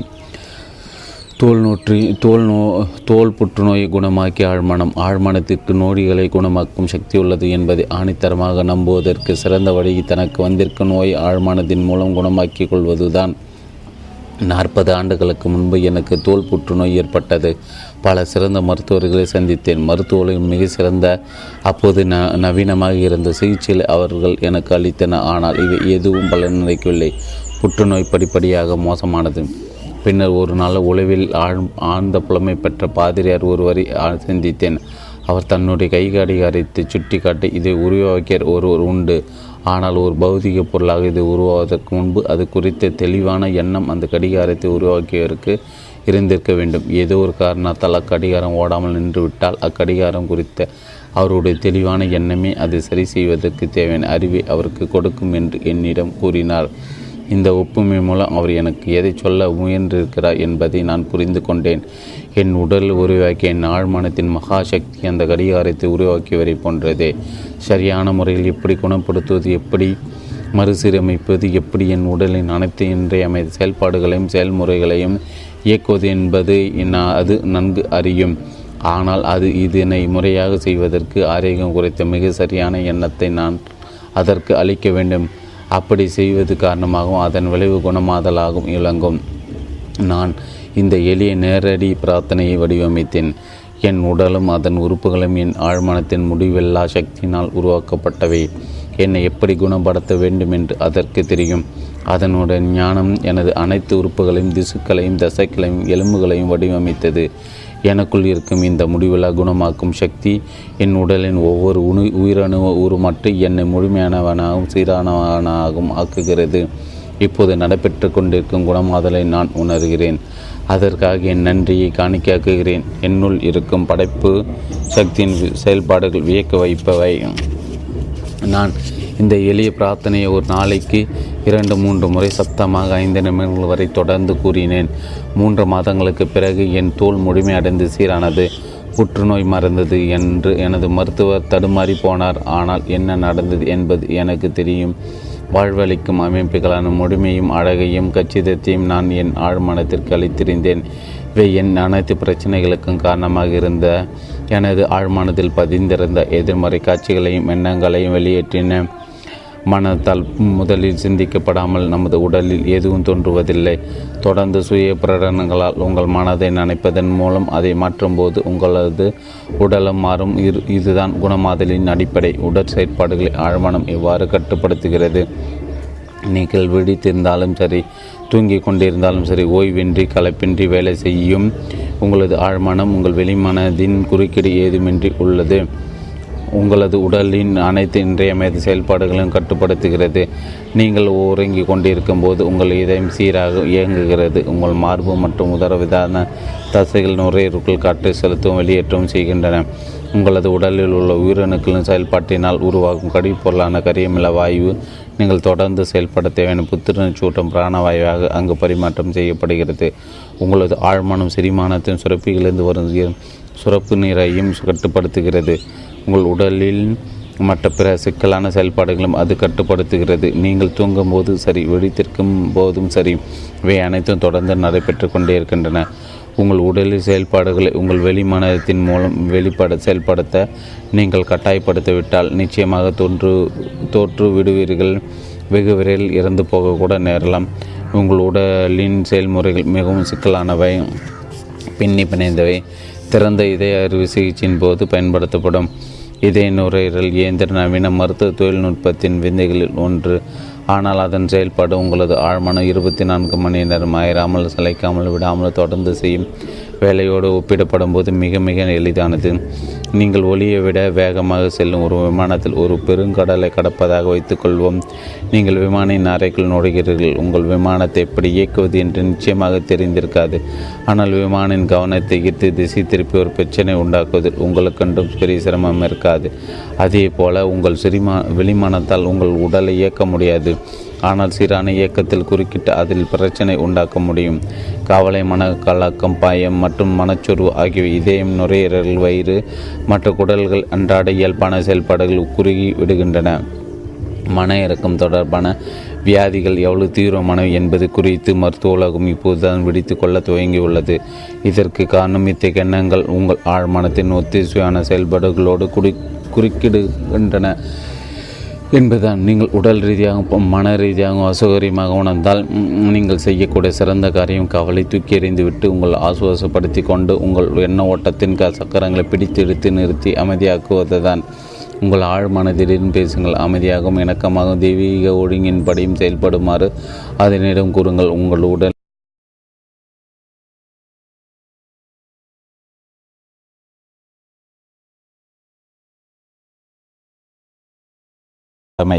அது இப்போது உங்களுடனே இருக்கிறது. ஆனால் நீங்கள் அதை எப்படி பயன்படுத்துவது என்பதை அறிந்து கொண்ட பிறகு அதன் அற்புதமான சக்தி உங்களுக்கு சொந்தமாகும். நான் முன்பே பார்த்தபடி உங்கள் மனத்திற்கு வெளிமனம், ஆழ்மனம் ஆகிய இரு நிலைகள் உள்ளன. நீங்கள் உங்கள் வெளிமனத்தை கொண்டு சிந்திக்கிறீர்கள். உங்களது வழக்கமான சிந்தனைகள் ஆழ்மனத்திற்குள் சென்று பதிந்துவிடும். பின்னர் உங்கள் ஆழ்மனமாத உங்கள் எண்ணங்களின் இயல்பிற்கேற்ப அவற்றை சிருஷ்டிக்கிறது. உங்களது ஆழ்மனம்தான் உங்கள் உணர்ச்சிகளின் இருப்பிடம். இதுதான் படைக்கும் வனம். நீங்கள் நல்லவற்றை சிந்தித்தால் நல்லவை மலரும், தீவற்றை சிந்தித்தால் தீவை பிறக்கும். இப்படித்தான் உங்கள் மனம் வேலை செய்கிறது. நீங்கள் நினைவில் வைத்திருக்க வேண்டிய முக்கியமான விஷயம் இதுதான். உங்கள் ஆழ்மனமே ஒரு கருத்தை ஏற்றுக்கொண்டு விட்டால் அது உடனே செயல்படுத்த துவங்கிவிடும். ஆழ்மனம் நல்ல கருத்துக்களுக்கும் தீய கருத்துக்களுக்கும் ஒரே விதமாக தான் செயல்படுகிறது என்பது வியப்பான உண்மை. எதிர்மறையான வழியில் இவ்விதியை நடைமுறைப்படுத்தினால் தோல்வியும் விரக்தியும் வருத்தமும் ஏற்பட அது காரணமாகிவிடும். அதே சமயம் உங்களது வழக்கமான சிந்தனை இணக்கமானதாகவும் ஆக்கப்பூர்வமானதாக இருக்கும் பட்சத்தில் நீங்கள் முழு ஆரோக்கியத்தையும் வெற்றியும் செழிப்பையும் அனுபவிப்பீர்கள். நீங்கள் சரியான வழியில் சிந்திக்க உணர்வும் துவங்கிவிட்டால் மன அமைதியும் ஆரோக்கியமான உடலும் கண்டிப்பாக உங்கள் வசப்படும். நீங்கள் மனது அளவில் ஒரு விஷயத்தை ஏற்றுக்கொண்டு அதை உண்மை என்று உணரும்போது உங்களது ஆழ்மனம் அதை ஏற்றுக்கொண்டு அதை உங்களது அனுபவமாகும். நீங்கள் செய்ய வேண்டியதெல்லாம் உங்கள் கருத்தை உங்கள் ஆழ்மனத்தினை ஏற்றுக்கொள்ள வைப்பதுதான். அப்படி நிகழும்போது உங்கள் மனம் ஆழ்மனம் நீங்கள் விரும்பும் ஆரோக்கியத்தையும் அமைதியும் செழிப்பை உங்களிடத்தில் கொண்டு வந்து சேர்க்கும். நீங்கள் ஆணையிடுங்கள். உங்களது ஆழ்மனத்தின் தன் மீது பதிந்துள்ள கருத்தினை அப்படி உங்கள் நிஜ வாழ்வில் உருவாக்கும். உங்கள் மனதின் கோட்பாடு இதுதான். நீங்கள் உங்கள் வெளிமனத்தில் கொண்டுள்ள சிந்தனைக்கேற்ப உங்கள் ஆழ்மனம் செயல்படுகிறது. எண்ணங்கள் ஆழ்மனத்திற்கு அனுப்பப்படும் போது மூளையில் உள்ள உயிரணுக்கள் பதிவுகள் நிகழ்கின்றன என்று உளவியலாளர்களும் மனநல மருத்துவர்களும் குறிப்பிடுகின்றனர். ஏதாவது ஒரு கருத்தை உங்கள் ஆழ்மனம் ஏற்றுக்கொண்டு விட்டால் அதை நடைமுறைப்படுத்த உடனே அதை செயலில் இறங்கிவிடும். கருத்துக்களை தொடர்புபடுத்தி செயலாற்றுவதன் அடிப்படையில் அது நீங்கள் உங்கள் வாழ்நாள் முழுவதும் சேகரித்து வைத்திருக்கும் ஒவ்வொரு துளி அறிவையும் உங்கள் நோக்கத்தை நிறைவேற்ற பயன்படுத்துகிறது. உங்களுக்குள் இருக்கும் பெருசக்தியும் ஆற்றலையும் அறிவையும் அது பயன்படுத்தி கொள்கிறது. இயற்கை விதிகள் எல்லாம் ஒன்று திருத்தி அது தன் பாதையை அமைத்து கொள்கிறது. சில நேரங்கள் அது உங்கள் கஷ்டங்களுக்கான தீர்வை உடனான உடனே வழங்கலாம். பிற நேரங்களில் அதற்கு பல நாட்கள், வாரங்கள் அல்லது அதற்கும் அதிகமான நேரம் பிடிக்கலாம். அதன் வழிகள் நம் அறிவிற்கு அப்பாற்பட்டவை. வெளிமானத்திற்கும் ஆழ்மானத்திற்கு இடையே உள்ள வேறுபாடுகள். வெளிமானமும் ஆழ்மானம் இரண்டு மனங்கள் அல்ல என்பதை நீங்கள் நினைவில் கொள்ள வேண்டும். அவை ஒரு மனத்திற்குள் அமைந்துள்ள இரு செயற் செயற்கலங்களை பகுத்தறியும் மனம்தான் உங்கள் வெளிமனம். மனதின் இப்பிரிவுதான் உங்களுக்கு வேண்டியதை தேர்ந்தெடுக்கும். உதாரணமாக, நீங்கள் உங்களுடைய புத்தகங்களையும் வீட்டையும் வாழ்க்கை துணையையும் தேர்ந்தெடுப்பதை குறிப்பிடலாம். நீங்கள் உங்களது எல்லா முடிவுகளையும் வெளிமனத்தின் மூலமாக தான் எடுக்கிறீர்கள். மறுபுலத்தில் உங்களது முனைப்பான தேர்வு ஏதுமின்றி உங்கள் இதயம் தானாக இயங்க வைக்கப்படுகிறது. சிரிமானம், இரத்த ஓட்டம், சுவாசித்தல் ஆகிய இன்றியமையாத செயல்கள் உங்கள் வெளிமானத்தின் ஆதிக்கம் இல்லாமல் உங்கள் ஆழ்மானத்தால் இயக்கப்படுகின்றன. உங்கள் ஆழ்மானம் தன் மீது பதிக்கப்படும் கருத்துக்களையும் நீங்கள் பகுத்தறிந்த நம்ப விஷயங்களை ஏற்றுக்கொள்ளும். அது உங்கள் வெளிமானத்தைப் போல பகுத்தறியாது, உங்களுடன் முறமட்டு விவாதிக்காது. உங்கள் ஆழ்மானம் நல்ல விதைகளோ கெட்ட விதைகளோ எல்லா விதமான விதைகளை ஏற்றுக்கொள்ளும். ஒரு செழிப்பான நிலத்தை போன்றது. உங்கள் எண்ணங்கள் செய்திறன் கொண்டவை. எதிர்மறையான அறிவுபூர்வமான எண்ணங்கள் தொடர்ந்து உங்கள் ஆழ்மானத்தில் எதிர்மறையாக செயலாற்றுகின்றன. உடனடியாக அல்லது சிறிது காலம் கடித்தோ அல்ல அது அவை வடிவம் பெற்று உங்களுடைய எண்ணங்களுக்கு ஏற்றவர் உங்களது வாழ்வு வாழ்வு அனுபவங்களாக வெளிப்படும். உங்கள் எண்ணங்கள் நல்லவையா, கட்டவையா, மெய்யானவையா, பொய்யானவையா என்று உங்களுக்கு எடுத்துரைப்பதில் உங்களது ஆழ்மானம் ஒருபோதும் ஈடுபடுவதில்லை என்பதை நினைவில் கொள்ளுங்கள். அது உங்கள் எண்ணங்கள் மற்றும் யோசனைகள் இயல்பிற்கு ஏற்றவாறு செயல்விடை அளிக்கும். உதாரணத்திற்கு, பொய்யான ஒரு விஷயத்தை அது பொய் என்று தெரிந்தும் கூட நீங்கள் உங்கள் வெளிமனத்தில் அது உண்மை என்று ஏற்றுக்கொள்கிறீர்கள் என்று வைத்துக்கொள்வோம். உங்கள் ஆழ்மனம் அதை உண்மை என்று ஏற்றுக்கொண்டு அதை உங்கள் அனுபவமாக்குவதில் ஈடுபடும். ஏனெனில் உங்கள் வெளிமனம் அதை உண்மை என்று ஏற்கனவே கொண்டு ஏற்றுக்கொண்டு விட்டது என்பதால் ஒளிவியலாளர்களின் பரிசோதனைகள் மனவசத்தின் மூலம் ஆழ் உறக்க நிலைக்கு கட்டுப்படுத்தப்பட்டுள்ளவர்களின் மீது ஒளிவியலாளர்கள் எண்ணற்ற பரிசோதனைகளை நிகழ்த்தியுள்ளன.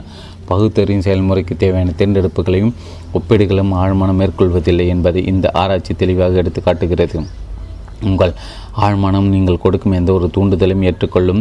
அது எவ்வளவு பொய்யாக இருந்தாலும் கூட அப்படி ஒரு முறை ஏற்றுக்கொண்ட பிறகு தனக்கு கொடுக்கப்பட்டிருக்கும் தூண்டுதலுக்கு ஏற்றவாறு அது இயங்க துவங்கும்.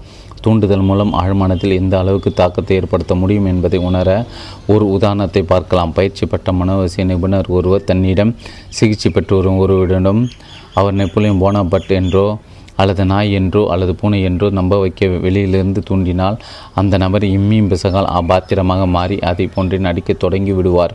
அவர்களுடைய தோற்றம், நடை, பாவனையாகவும் அந்த தோற்றத்திற்கு நேரத்திற்கு தகவல்காக மாறிவிடுகிறது. அந்த நிபுணர் என்ன கூறுகிறாரோ அதுதான் தான் என்று அவர் நம்புகிறார்.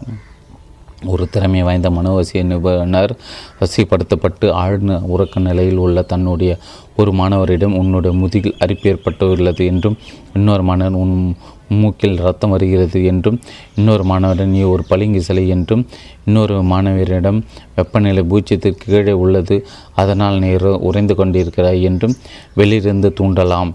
தன்னை மறந்த நிலையில் தன்னை சுற்றியிருக்கும் சூழ்நிலைகளை மறந்து ஒவ்வொருவரும் அவரவர்களுக்கு கொடுக்கப்பட்ட தூண்டுதல்கள் ஏற்றவாறு செயல்படுவார்கள்.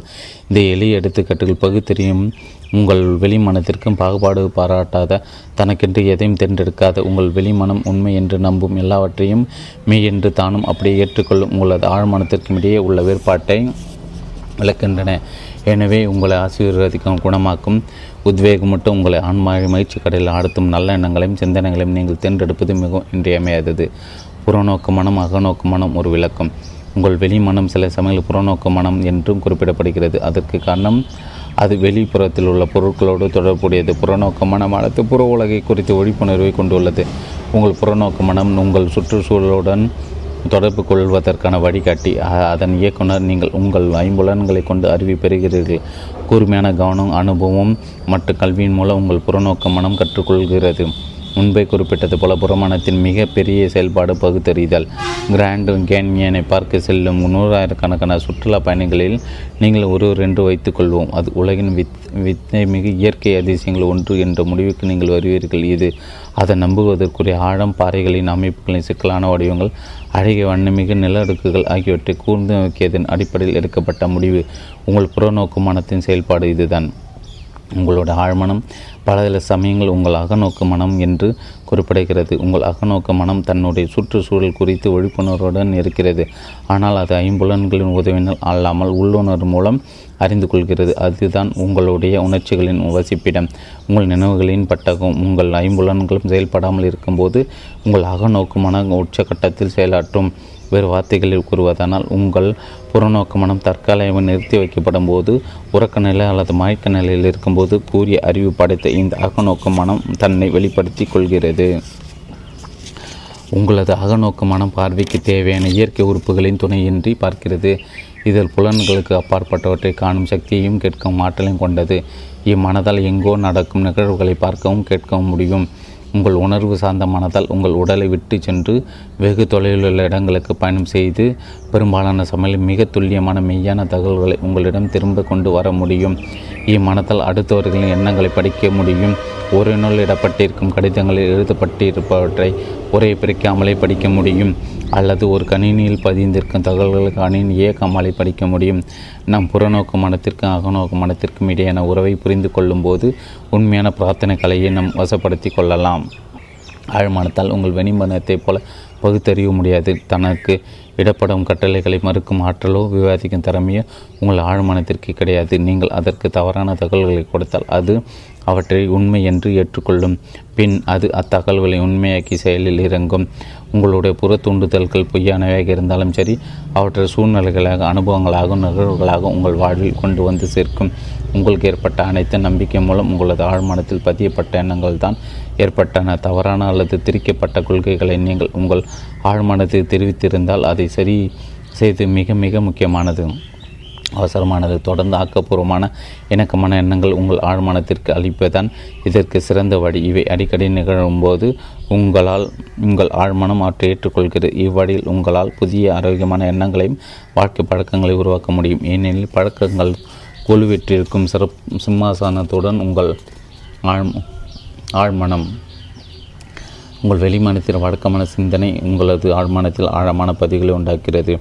உங்களுடைய வழக்கமான எண்ணங்கள் இணக்கமானவையாகவும் அமைதியானவையாக ஆக்கப்பூர்வமானவையாக இருந்தால் உங்கள் ஆழ்மனம் இணக்கமான, அமைதியான, ஆக்கப்பூர்வமான சூழ்நிலைகளை உருவாக்கி கொடுக்கும். நீங்கள் பயம், கவலை மற்றும் பிற ஆக்கப்பூர்வமற்ற சிந்தனை வழக்கங்களுக்கு பலியானதுண்டா? அப்படியானால் அதுக்கான ஒரே விலை உங்களுடைய ஆழ்மனத்தின் அளப்பரிய சக்தியை உணர்ந்து கொண்டு சுதந்திரம், சந்தோஷம் மற்றும் சரியான ஆரோக்கியம் ஆகியவற்றை உங்களுக்கு வாழ்வில் கொண்டு வந்து சேர்க்க உங்களது உங்கள் ஆழ்மனத்துக்கு ஆணையிடுவதுதான். அதன்பின் படைக்கும் சக்தி வாய்ந்த தெய்வீக மூலத்துடன் பின்னி பிணைந்துள்ள உங்கள் ஆழ்மனம் உங்கள் உணர்வுபூர்வமான கட்டளைக்கு அடிப்பணிந்து சுதந்திரத்தின் மகிழ்ச்சியும் ஆரோக்கியத்தையும் உங்களிடத்தில் கொண்டு வந்து சேர்க்கும். தூண்டுதல் அசத்திய சக்தி உங்கள் வெளிமனம் வாயில் காப்பானாளனாக செயலாற்றுகிறது என்பதை நாம் முன்னே பார்ப்போம். பொய்யான கருத்துக்கள் ஆழ்மனத்தில் பதிவிடாமல் பாதுகாப்பதான் அதன் மிக இன்றியமைந்த வேலைகள் ஒன்று. இது போல முக்கியத்துவம் வாய்ந்ததாக இருப்பதற்கு காரணம் ஆழ்மனம் தூண்டுதல் எளிதில் தூண்டப்படக்கூடிய ஒன்று என்னும் மனத்தின் இந்த அடிப்படை விதிதான். உங்கள் ஆழ்மனம் எதையும் ஒப்பிடுவதில்லை, வேறுபடுத்தி பார்ப்பதில்லை என்பது நீங்கள் அறிந்ததே. அது பகுத்தறிவதில்லை, தானாகவும் எதையும் சிந்திப்பதும் இல்லை. பகுத்தறிவதும் சிந்திப்பதும் வெளிமனத்தின் வேலை. வெளிமனத்திலிருந்து புறப்படும் கருத்துக்களை இசைவாக செயல்படுவது மட்டுமே ஆழ்மனத்தின் வேலை. தான் செயல்படுவதற்காக அது தனக்கென்று ஒரு வழியை தேர்ந்தெடுப்பதில்லை. அது தனக்காக கொடுக்கப்படுவது வெறுமனை ஏற்றுக்கொள்கிறது. ஒரு தூண்டுதல் ஒரு ஆற்றல் மிக்க சக்தி. நடுக்கடலில் வேகமாக ஆடிக்கொண்டிருக்கும் ஒரு கப்பலில் நீங்கள் இருப்பதாக கற்பனை செய்து கொள்ளுங்கள். பகுத்தார் போல தோன்றும் ஒரு சக பயணியை நீங்கள் அணுகி உங்களுக்கு உடம்பு சரியில்லை போல் தோன்றுகிறது, முகமும் பேய் அரைத்தார் போல இருக்கிறது, உங்கள் கடற்பயணம் ஒத்துக்கொள்ளவில்லை போல் தோன்றுகிறது, வேண்டுமானால் நான் உங்கள் உங்களை உங்களுடைய அறைக்கு அடைத்து செல்லட்டும் என்று கூறுங்கள். உடனே அப்பயனின் முகம் வெளியேறி விடுகிறது. கடற்பயணம் குறித்த உங்களது புற தூண்டல் அவருடைய பயத்துடன் தீய அறிகுறிகளுடன் இணைந்து கொள்கிறது. தன்னுடைய அறைக்கு நீங்கள் துணை வர அவர் அனுமதிக்கிறார். அவர் அங்கு வந்தவுடன் மனதளவில் அவர் ஏற்றுக்கொண்ட உங்களது எதிர் எதிர்மறையான தூண்டுதல் உண்மையாகி விடுகிறது. ஒரே தூண்டுதல் பல்வேறு விளைவுகள். ஒரே தூண்டுதல் பல்வேறு மக்களிடம் பல்வேறு விதமான விளைவுகளை ஏற்படுத்தும் என்பதை நீங்கள் உணர்ந்து கொள்வது அவசியம். அதற்கான காரணம் அவர்கள் வேறுபட்ட ஆழ்மான பக்கு பக்குவத்தையும் நம்பிக்கையும் கொண்டு இருப்பதான்.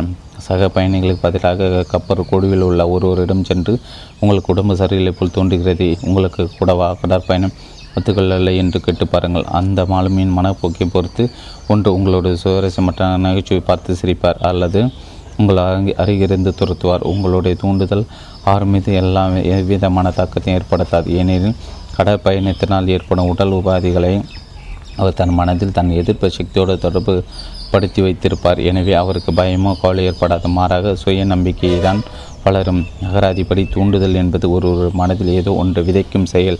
ஒரு தூண்டுதலானது வெளிமனதில் விருப்பமின்றி தன்னிச்சையாக ஆழ்மனத்தில் தன்னை பகிர்ந்து கொள்ளாது தூண்டுதலை நிராகரிக்கக்கூட சக்தி உங்கள் வெளிமனத்திற்கு உண்டு. அந்த மாலுமியைக்காக தன் தடுப்பாற்றல் மீது முழு நம்பிக்கை இருந்ததால் அந்த எதிர்மறை தூண்டுதல் அவர் மனதில் பயணத்தை பயத்தை விளைவிக்கக்கூடிய சக்தி இருக்கவில்லை. ஆனால் உங்கள் சக பயணி ஏற்கனவே நோய்வாய்ப்பட்டு விடுவோமோ என்று கவலை கொண்டிருந்தார். அதனால் உங்கள் தூண்டுதல் அவர் மீது ஆதிக்கம் செலுத்த முடிந்தது. நாம் எல்லோரிடத்திலும் நமக்கென்று சில தனிப்பட்ட பயங்களும் நம்பிக்கைகளும் அபிப்பிராயங்களும் உள்ளன. இந்த உள் ஊகங்கள் நம்முடைய வாழ்வை கட்டுப்படுத்தி இயக்குகின்றன. தூண்டுதலுக்கென்று தனிப்பட்ட ஆற்றல் எதுவும் கிடையாது. நீங்கள் அதை மனதார ஏற்றுக்கொள்ளும் போது அதற்கு வலுவே இருக்கிறது. அக்கணத்தில் உங்கள் ஆழ்மனத்தின் சக்தி தூண்டுதல் இயல்புக்கேற்ப செயல்பட துவங்குகின்றன. அவர் தன் கையை எப்படி இழந்தார்? நான் நிறுவியிருந்த லண்டன் ட்ரூத் போரத்தின் சார்பில் பல வருடங்களுக்கு கேக்ஸுடன் ஹாலில் நான் தொடர்ந்து சொற்பொழிகள் நிகழ்த்தி வந்தேன். முடக்குவாதத்தாலும் தோல் தோல் சுழற்சி தோலாட்சி நோய் ஒன்றாலும் பாதிக்கப்பட்டிருந்த ஒரு இளம்பெண்ணின் தந்தையை பற்றி நான் அதன் இயக்குனர் டாக்டர் ஏவலின் ஃப்ளீட் என்னிடம் கூறினார். அவர்கள் பலவிதமான சிகிச்சை முறைகளை முயற்சித்து பார்த்தனர், ஆனாலும் மருத்துவர் மேற்கொண்ட எந்த ஒரு சிகிச்சையும் பலனளிக்கவில்லை. அப்பெண்ணின் தந்தை கிட்டத்தட்ட நம்பிக்கை இழக்கும் நிலைக்கு தள்ளப்பட்டார். என் மகள் குணமாகி நல்ல நிலைக்கு திரும்ப முடியுமென்றால் அதற்காக நான் எனது வலது கையை இழக்கவும் தயார் என்று அவர் தனக்கு தானையும் தன் நண்பர்களிடத்தில் மீண்டும் மீண்டும் கூறிக்கொண்டிருந்தார். டாக்டர் வெலின் புல்லிட்டின் கூற்றுப்படி ஒரு நாள் அப்பெண்ணின் குடும்பத்தை காரில் சென்று கொண்டிருந்தனர். அப்போது அவர்களுடைய கார் எதிரே வந்த வாகனத்துடன் நேருக்கு நேர் மோதியது. அப்பெண்ணின் தகப்பனார் வலதுகரம் அவருடைய தோள்பட்டிலிருந்து துண்டிக்கப்பட்டுவிட்டது. அதற்காக சிகிச்சை மேற்கொண்டு மருத்துவமனையை விட்டு வெளியேறுடன் தன் மகளின் தோல் அழற்சி நோயும் முடக்குவாதமும் முற்றிலுமாக மறைந்துவிட்டிருப்பதை கண்டறிந்தார். உங்களை எல்லா வழிகளையும் குணமாக்கும், ஆசீர்வாதிக்கும், ஊக்கப்படுத்தும், உற்சாகம் மற்றும் தூண்டுதல்களை மட்டுமே நீங்கள் உங்கள் ஆழமனத்திற்கு கொடுத்து கொடுக்க வேண்டும். அதில் மிகவும் எச்சரிக்கை இருத்தல் அவசியம். உங்களுடைய ஆழமனத்திற்கு ஒரு விஷயத்தை நீங்கள் உண்மையிலே கூறுகிறீர்களா அல்லது விளையாட்டிற்கு அப்படி கூறுகிறீர்களா என்று புரிந்து கொள்ள முடியாது. அது நீங்கள் சொல்வதை வார்த்தைக்கு வார்த்தை அப்படியே ஏற்றுக்கொள்ளும். தற்தூண்டுதல் பயத்தை போக்குகிற தற்தூண்டுதல் என்பது ஏதாவது ஒரு விஷயத்தை தீர்மானமாக திட்டவட்டமாக தனக்கு தனி தீவிரத்துடன் சொல்லிக்கொள்வது. எந்த ஒரு கருவியையும் போல தற்தூண்டுதலும் தவறான முறையில் பிரயோகிக்கப்பட்டால் அது தீங்கு விளைவிக்கும். முறையாக பயன்படுத்தப்படாவிட்டால் அதிக அளவு நன்மை அளிக்கும். ஜேடன் என்ற திறமை வாய்ந்த ஒரு இளம் பாடகி ஒரு ஓப்ரா தயாரிப்பில் ஒரு முக்கியமான கதாபாத்திரத்தை நடிப்பதற்கான குரல் தேர்வுக்கு அவர் அழைக்கப்பட்டார். ஜேனட்டுக்கு அதில் கலந்து கொள்ள வேண்டும் என்று தனியாக ஆசை இருந்தாலும் அது குறித்து ஏகப்பட்ட பயம் அவரை பிடித்து ஆட்டியது. ஏற்கனவே மூன்று முறை வேறு சில இயக்குநர்களிடத்தில் பாடி காட்டிய போது மிகவும் பரிதாபகமாக தோற்று போயிருந்தார். தோல்வி குறித்து பயமே அதற்கு காரணம். அவருக்கு வசீகரமான குரல் இருந்த போதிலும் எனக்கு பாடுவதற்கான சரியான நேரம் வரும்போது என் குரல் மிகவும் கொடுமையாக இருக்கும். எனக்கு அந்த கதாபாத்திரம் ஒருபோதும் கிடைக்காது. அவர்களுக்கு என்னை பிடிக்காது. இத்தகைய குரலை வைத்து கொண்டு பாட முயற்சிப்பதற்கு எனக்கு எவ்வளவு துணிச்சல் இருக்க வேண்டும் என்று அவர்கள் வியப்பார்கள். நான் குரல் தேர்வுக்கு போனேன், ஆனால் நிச்சயமாக தொற்று தொற்று விடுவேன் என்று எனக்கு தெரியும் என்று தனக்கு தானே கூறி வந்தார். இந்த எதிர்மறையான தூண்டல்களை அவரது ஆழ்மனம் அவரது தும வேண்டுகோளுக்கு ஏற்றுக்கொண்டது. அது அவற்றை உருவாக்கி அவருடைய அனுபவங்களாக அனுபவங்களாக்குவதற்கான வேலையில் ஈடுபட்டது. இதற்கு காரணம் தன்னிச்சையற்ற தூண்ட தூண்டுதல் அவருடைய பயங்கள் உணர்ந்த உள்ளார்ந்தவையாகவும் உணர்ச்சி பூர்வமானவையாகவும் மாறி அவருடைய யதார்த்தமாக மாறிவிட்டிருந்தன. இந்த எதிர்மறையான தற்தூண்டுதல் நேர்மறையான தற்தூண்டுதல் மூலம் எதிர்கொண்டு இளம் பாடகி தன் எதிர்மறை தற்தூண்டுதலிலிருந்து விடுபட்டார். அவர் செய்தது இதுதான். நாள்தோடு மூன்று முறை அவர் ஒரு அமைதியான அறைகளில் தனியாக செல்வார். ஒரு சாய்வின் அறையில் வசதியாக அமர்ந்து கொண்டு தன் உடலை தளர்த்தி கண்களை மூடிக்கொள்வார். தன்னால் முடிந்தவரை தனது உடலையும் மனதையும் அசைவின்றி இருக்குமாறு அமைதிப்படுத்துவார். உடலின் செயல்பாடுகளை கட்டுப்படுத்தி அதன் மூலம் அமைதியாக்குவது மனத்தை அமைதிப்படுத்தவும் இதன் மூலம் தூண்டுதல்களை ஏற்றுக்கொள்வதற்கான மனதின் திறன் அதிகரிக்கிறது. பயம் குறித்து தூண்டுதல்களை முறியடிக்க அவர் நான் மிகவும் அழகாக பாடுகிறேன், நான் அமைதியாகவும் உறுதியாகவும் சாந்தமாக இருக்கிறேன் என்று தனக்கு தானே கூறிக்கொண்டார். அவர் தனியாக அந்த அறைக்குள் சென்று இதனை மெதுவாக அமைதியாக உணர்ச்சி பூர்வமாகவும் ஐந்து முதல் பத்து வரை பத்து முறை வரை கூறினார். இவ்வாறு ஒரு நாளைக்கு மூன்று முறை தூங்க செல்வதற்கு முன்பு ஒரு முறையும் செய்தார். ஒரு வாரத்திற்கு பிறகு அவர் முழு அமைதியும் உறுதியும் பெற்றார். அவரது எதிர்காலத்தை நிர்ணயிக்கவிருந்த குரல் தேர்வு நாளன்று அவர் மிகவும் பிரமாதமாக பாடியதில் அக்கதாபாத்திரத்தில் நடிக்க தேர்ந்தெடுக்கப்பட்டார். அவர் தனது நினைவை திரும்ப பெற்றது எப்படி? எழுபத்தைந்து வயது மூதாட்டி ஒருவர் தன் நினைவாற்றல் திறன் குறித்து எப்போதும் மிகவும் பெருமை கொண்டிருந்தார். எல்லோரையும் போல சில சமயங்கள் அவர் சிலவற்றை மறப்பதுண்டு. ஆனால் அதை பற்றி பெரிதாக அவர் கவலைப்பட்டதில்லை. இருந்தாலும் வயது ஆக ஆக அவர் தனக்கு மறதி ஏற்பட்ட சந்தர்ப்பங்களை கவனித்து அது குறித்து கவலைப்படத் தொடங்கினார். ஒவ்வொரு முறை அவர் எதையாவது மறந்த போதும் என் வயது காரணமாக எனக்கு ஞாபக மறதி ஏற்படுகிறது என்று கூறலானால் இந்த எதிர்மறை தூண்டுதலாக மற்றவர்களின் பெயர்களை நிகழ்வுகளை அவர் மேலும் மேலும் மறக்கலானால் கிட்டத்தட்ட நம்பிக்கை இழக்கும் நிலைக்கு வந்தார். பின்னர் அதிர்ஷ்டவரைக்கும் தன்னை தானே எவ்வளோ சீரழித்து கொண்டிருக்கணும் என்பதை உணர்ந்து கொண்டார். தன்னுடைய நிலைமை மாற்ற முடிவு செய்தார். நான் என் நினைவிழைக்கிறேன் என்று நினைக்க தூண்டப்படும் ஒவ்வொரு முறையும் அவர் தன் சிந்தனை அங்கே நிறுத்தி விடுவார். அதோடு தன் எண்ண போக்கையும் ஒழுக்கட்டாயமாக மாற்றுவார். நாள்தோறும் பலமுறை நேர்மையான தன் தூண்டுதலை பயிற்சி செய்தார். அவர் தனக்கு தானே இவ்வாறு கூறிக்கொண்டார். இன்று முதல் எல்லா விதத்திலும் என் நினைவு மேம்படுகிறது. ஒவ்வொரு குறிப்பிட்ட நேரத்திலும் எனக்கு தேவைப்படும் அனைத்து என் ஞாபகத்தில் இருக்கும். எனக்கு கிடைக்கும் எண்ண பதிவுகள் தெளிவாகவும் நிச்சயமானதாக இருக்கும். நான் அவற்றை எளிதாக நினைவில் இருத்தி கொள்வேன். நான் எவற்றையெல்லாம் நினைவு கூற விரும்புகிறேனோ அவற்றையெல்லாம் சரியான முறையில் என் மனதில் வந்து சேரும். நான் ஒவ்வொரு நாளும் வேகமாக முன்னேறுகிறேன். வெகு விரைவில் இதுவரை இல்லாத அளவு என் நினைவு மேம்பாடு பெறும். மூன்று வாரங்களுக்கு பிறகு அவருடைய ஞாபக சக்தி நல்ல நிலைக்கு திரும்பியது. அவர் தனது மோசமான கோபத்திலிருந்து விடுபட்டது எப்படி? தன்னுடைய திருமணத்திலும் வேலையிலும் பெரும் பிரச்சனைகள் உள்ளாகியிருந்த ஒருவர் என்னிடம் ஆலோசனை பெற வந்தார். தொடர் எரிச்சலும் மோசமான கோபமும் கை பிரச்சனைகளுக்கு உள்ளாகியிருந்தன. அவர் தன்னிடமிருந்த இப்பிரச்சனை பற்றி அறிந்திருந்தார். ஆனால் யாரேனும் அது குறித்து அவரிடம் பேச முற்பட்டால் கோபத்தில் வெடிப்பார். எல்லோரும் அவரை குறிவைப்பதாகவும் அவர்களிடமிருந்து தன்னை அவர் காப்பாற்றிக் கொள்ள வேண்டியிருப்பதாகவும் தொடர்ந்து தனக்கு தானே கூறி வந்தார். இந்த எதிர்மறையான தற்தூண்டுதலை எதிர்க்க நேர்மையான தற்தூண்டுதலை பயன்படுத்துமாறு நான் அவருக்கு அறிவுரை கூறினேன். காலையிலும் மதிய வேலையிலும் இரவு தூங்கப் போவதற்கு முன்பு என்று ஒரு நாளைக்கும் பலமுறை அவர் தனக்கு தானே இவ்வாறு கூறிக்கொண்டார்.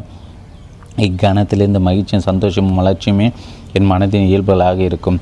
ஒவ்வொரு நாளும் நான் அதிக அன்புக்குரியவனாக புரிதலுக்குரியவனாக ஆகி வருகிறேன். என்னை சுற்றியிருப்பவர்கள் நான் மகிழ்ச்சி மலர்ச்சி மற்றும் நல்லெண்ணத்தின் மையமாக திகழ்ந்து அவர்களிடத்தில் என் நல்லுணர்வுகளை பரப்புவேன். இந்த மகிழ்ச்சியான சந்தோஷமான மலர்ச்சியான மனநிலை இப்போது என் இயல்பான இயற்கையான மனநிலைக்கு ஆகி வருகின்றது. நான் அதற்கு என்றும் நன்றியுடையவனாக இருக்கிறேன். ஒரு மாதம் கழித்து அவருடைய மனைவியும் அவரது சக தொ தொழிலாளர்களும் அவர் பழகுவதற்கு எளிய எளியவராகவும் எற்றவராக மாறியது பற்றி வியந்து பாராட்டினார். புற தூண்டுதல் குறித்த சில கருத்துக்கள். புற தூண்டுதல் என்னும் சொல்லுக்கு மற்றவரிடமிருந்து ஒரு தூண்டுதல் என்று பொருள். எல்லா காலங்களும் உலகின் ஒவ்வொரு பகுதியிலும் தூண்டுதல் சக்தியானது மனித குலத்தின் வாழ்விலும் எண்ணத்திலும் பெரும் பங்காற்றி வந்துள்ளது. அரசியல் சார்புகளும் சமய நம்பிக்கைகளும் கலாச்சார பழக்க வழக்கங்களும் புற தூண்டுதல் மூலம் மக்களுடைய மனங்கள் ஆழப்பதிவதால் காலகாலத்திற்கு அவை தொடர்கின்றன. நன் நம்மை ஒழுங்குபடுத்திக் கொள்வதற்கும் கட்டுப்படுத்திக் கொள்வதற்கும் தூண்டுதலை ஒரு கருவியாக பயன்படுத்தி கொள்ளலாம். அதே சமயம் மனதின் விதிகள் குறித்து புரிதல் இல்லாத மக்களை கட்டாயப்படு கட்டுப்படுத்தி நம் கட்டளைகளுக்கு அவர்களை அடிப்பணிய வைப்பதற்கும் தூண்டுதலை பயன்படுத்தலாம். ஆக்கப்பூர்வான கோணத்தில் பார்த்தால் தூண்டுதல் ஒரு வியத்தகு கருவி. அதன் எதிர்மறை விளைவுகள் குறித்த கண்ணோட்டத்தில் பார்த்தால் மனதின் செயல்விடை அமைப்புகளிலோ மிகவும் மோசமான அழிவு நிலைக்கு இட்டுச் செல்லக்கூடிய ஒன்றாகும் அது விளங்குகிறது. அப்படி நிகழும்போது அது துயரம் தோல்வி துன்பம் உடல் நலாய் குறைவு பேரழிவு ஆகிய விளைவுகளை தொடர்ந்து உருவாக்கி கொண்டே இருக்கும். நீங்கள் இவற்றில் ஏதேனும் ஒன்றை ஏற்றுக்கொண்டு உள்ளீர்களா? நாம் பிறந்த நாள் முதல் எதிர்மறையான தூண்டுதல்களை தொடர்ந்து தாக்கப்பட்டு வருகிறோம். அவற்றை எப்படி எதிர்கொள்வது என்பது தெரியாதால் நம்மை அறியாமலே அவற்றை நாம் ஏற்றுக்கொண்டு நாம் அவற்றை நம் வாழ்வின் அனுபவங்களாக வரவேற்று கொண்டிருக்கிறோம். எதிர்மறையான தூண்டுதல்களுக்கான சில எடுத்துக்காட்டுகள். உன்னால் முடியாது, நீ உருப்பட போவதில்லை, நீ அதை செய்யக்கூடாது, நீ தோற்று போய உனக்கு வாய்ப்பே கிடையாது, நீ முற்றிலும் தவறானவன், அதனால் ஒரு பிரயோஜனமில்லை, உனக்கு உலகம் மிகவும் தரங்கட்டு போய்கொண்டிருக்கிற எந்த பிரயோஜனம், யாருக்கும் இதை பற்றி கவலை இல்லை, இவ்வளோ கடினமாக முயற்சிப்பது வீண், இதை செய்வதற்கு உனக்கு மிகவும் வயதாகிவிட்டது, எல்லோரும் எல்லாம் நாளுக்கு நாள் மோசமாக்கி கொண்டே இருக்கின்றன, வாழ்க்கை இயந்திரத்தனமாகிவிட்டது, உன்னால் ஜெயிக்க முடியாது, ஜாக்கிரதையாக இரு, ஏதாவது பயங்கர வியாதி தொற்றிக்கொள்ளலாம், ஒரு ஜீவனை கூட நம்புவதற்கில்லை, இத்தகைய புறத்தூண்டுதல்களை ஏற்றுக்கொள்வதன் மூலம் இவற்றின் உண்மையாக நீங்கள் இணைந்து பங்கு கொள்கிறீர்கள். குழந்தையாக இருந்தபோது உங்களுக்கு வேண்டியவர்கள் ஏற்படுத்த புறத்தூண்டுதல் அப்படியே ஏற்றுக்கொள்ள வேண்டிய நிலையில் நீங்கள் இருந்தீர்கள். ஆனால் வயது வந்தோர் என்ற முறையில் உங்களால் சுயமாக தேர்ந்தெடுக்க முடியும். கடந்த காலத்தில் உங்கள் மீது திணிக்கப்பட்ட எதிர்மறையான கருத்துக்களை ஆக்கப்பூர்வமான தற்சூண்டோர்கள் என்னும் மறுசீரமைப்பு சிகிச்சை மூலம் மாற்றி விட முடியும். இதற்கான முதற்படி உங்களை இயக்கி இயக்கி கொண்டிருக்கும் புற தூண்டுகள் குறித்து விழிப்புணர்வு பெறுவது. இவற்றை ஆராயாமல் அப்படியே விட்டுவிட்டால் விட்டுவிட்டால் அவை உங்களது தனிப்பட்ட வாழ்விலும் சமூக வாழ்விலும் தோல்வி ஏற்படுத்தும் நடத்தைகளுக்கான அடித்தளமாக உருவாகிவிடும். எதிர்மறையான வார்த்தைகள் பயன்படுத்தப்பட்டிருக்கும். உங்கள் மனம் உங்களோட வாழ்க்கை பாதை உருகுலைத்து நல்ல பழக்க வழக்கங்களை உருவாக்குவதை சிரமமாக்கிவிட விடும். சில சமயங்களில் இயலாத காரியமாகவும் ஆகிவிடும். இதிலிருந்து மீண்டும் வருவதற்கான ஒரே வழி ஆக்கப்பூர்வமான தூண்டுதல் தான்.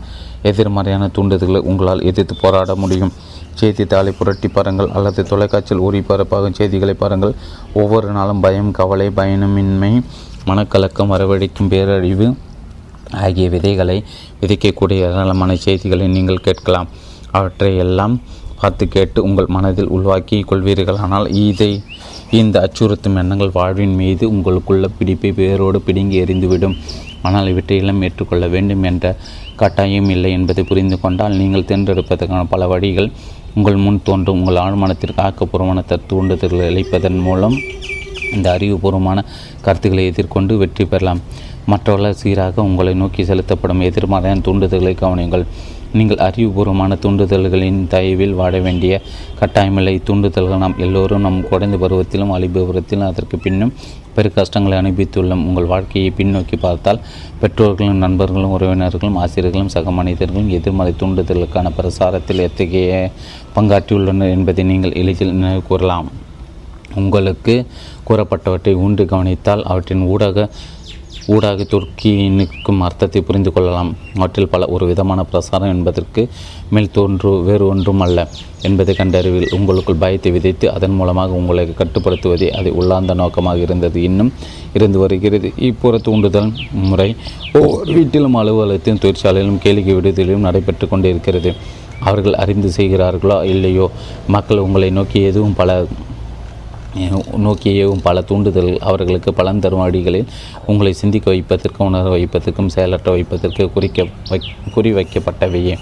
தூண்டுதல் ஒரு மனிதனை எவ்வாறு கொன்றது? என்னுடைய தூரத்து சொந்தக்காரர் ஒரு படி படிகைகள் மூலம் குறி சொல்லும் ஒரு பிரபலமான பெண்மனை சந்திப்பதற்காக இந்தியாவுக்கு சென்றார். அப்பெண் என் உறவினர் இதை மோசமான நிலை இருப்பதால் அடுத்த அமாவாசைகள் அவர் இறந்து விடுவார் என்று கணித்தாள். என் உறவினர் பயத்தில் உறைந்து போனார். அவர் தன் குடும்பத்தார் ஒவ்வொருவரையும் அழைத்து அக்கணிப்பை பற்றி கூறினார்.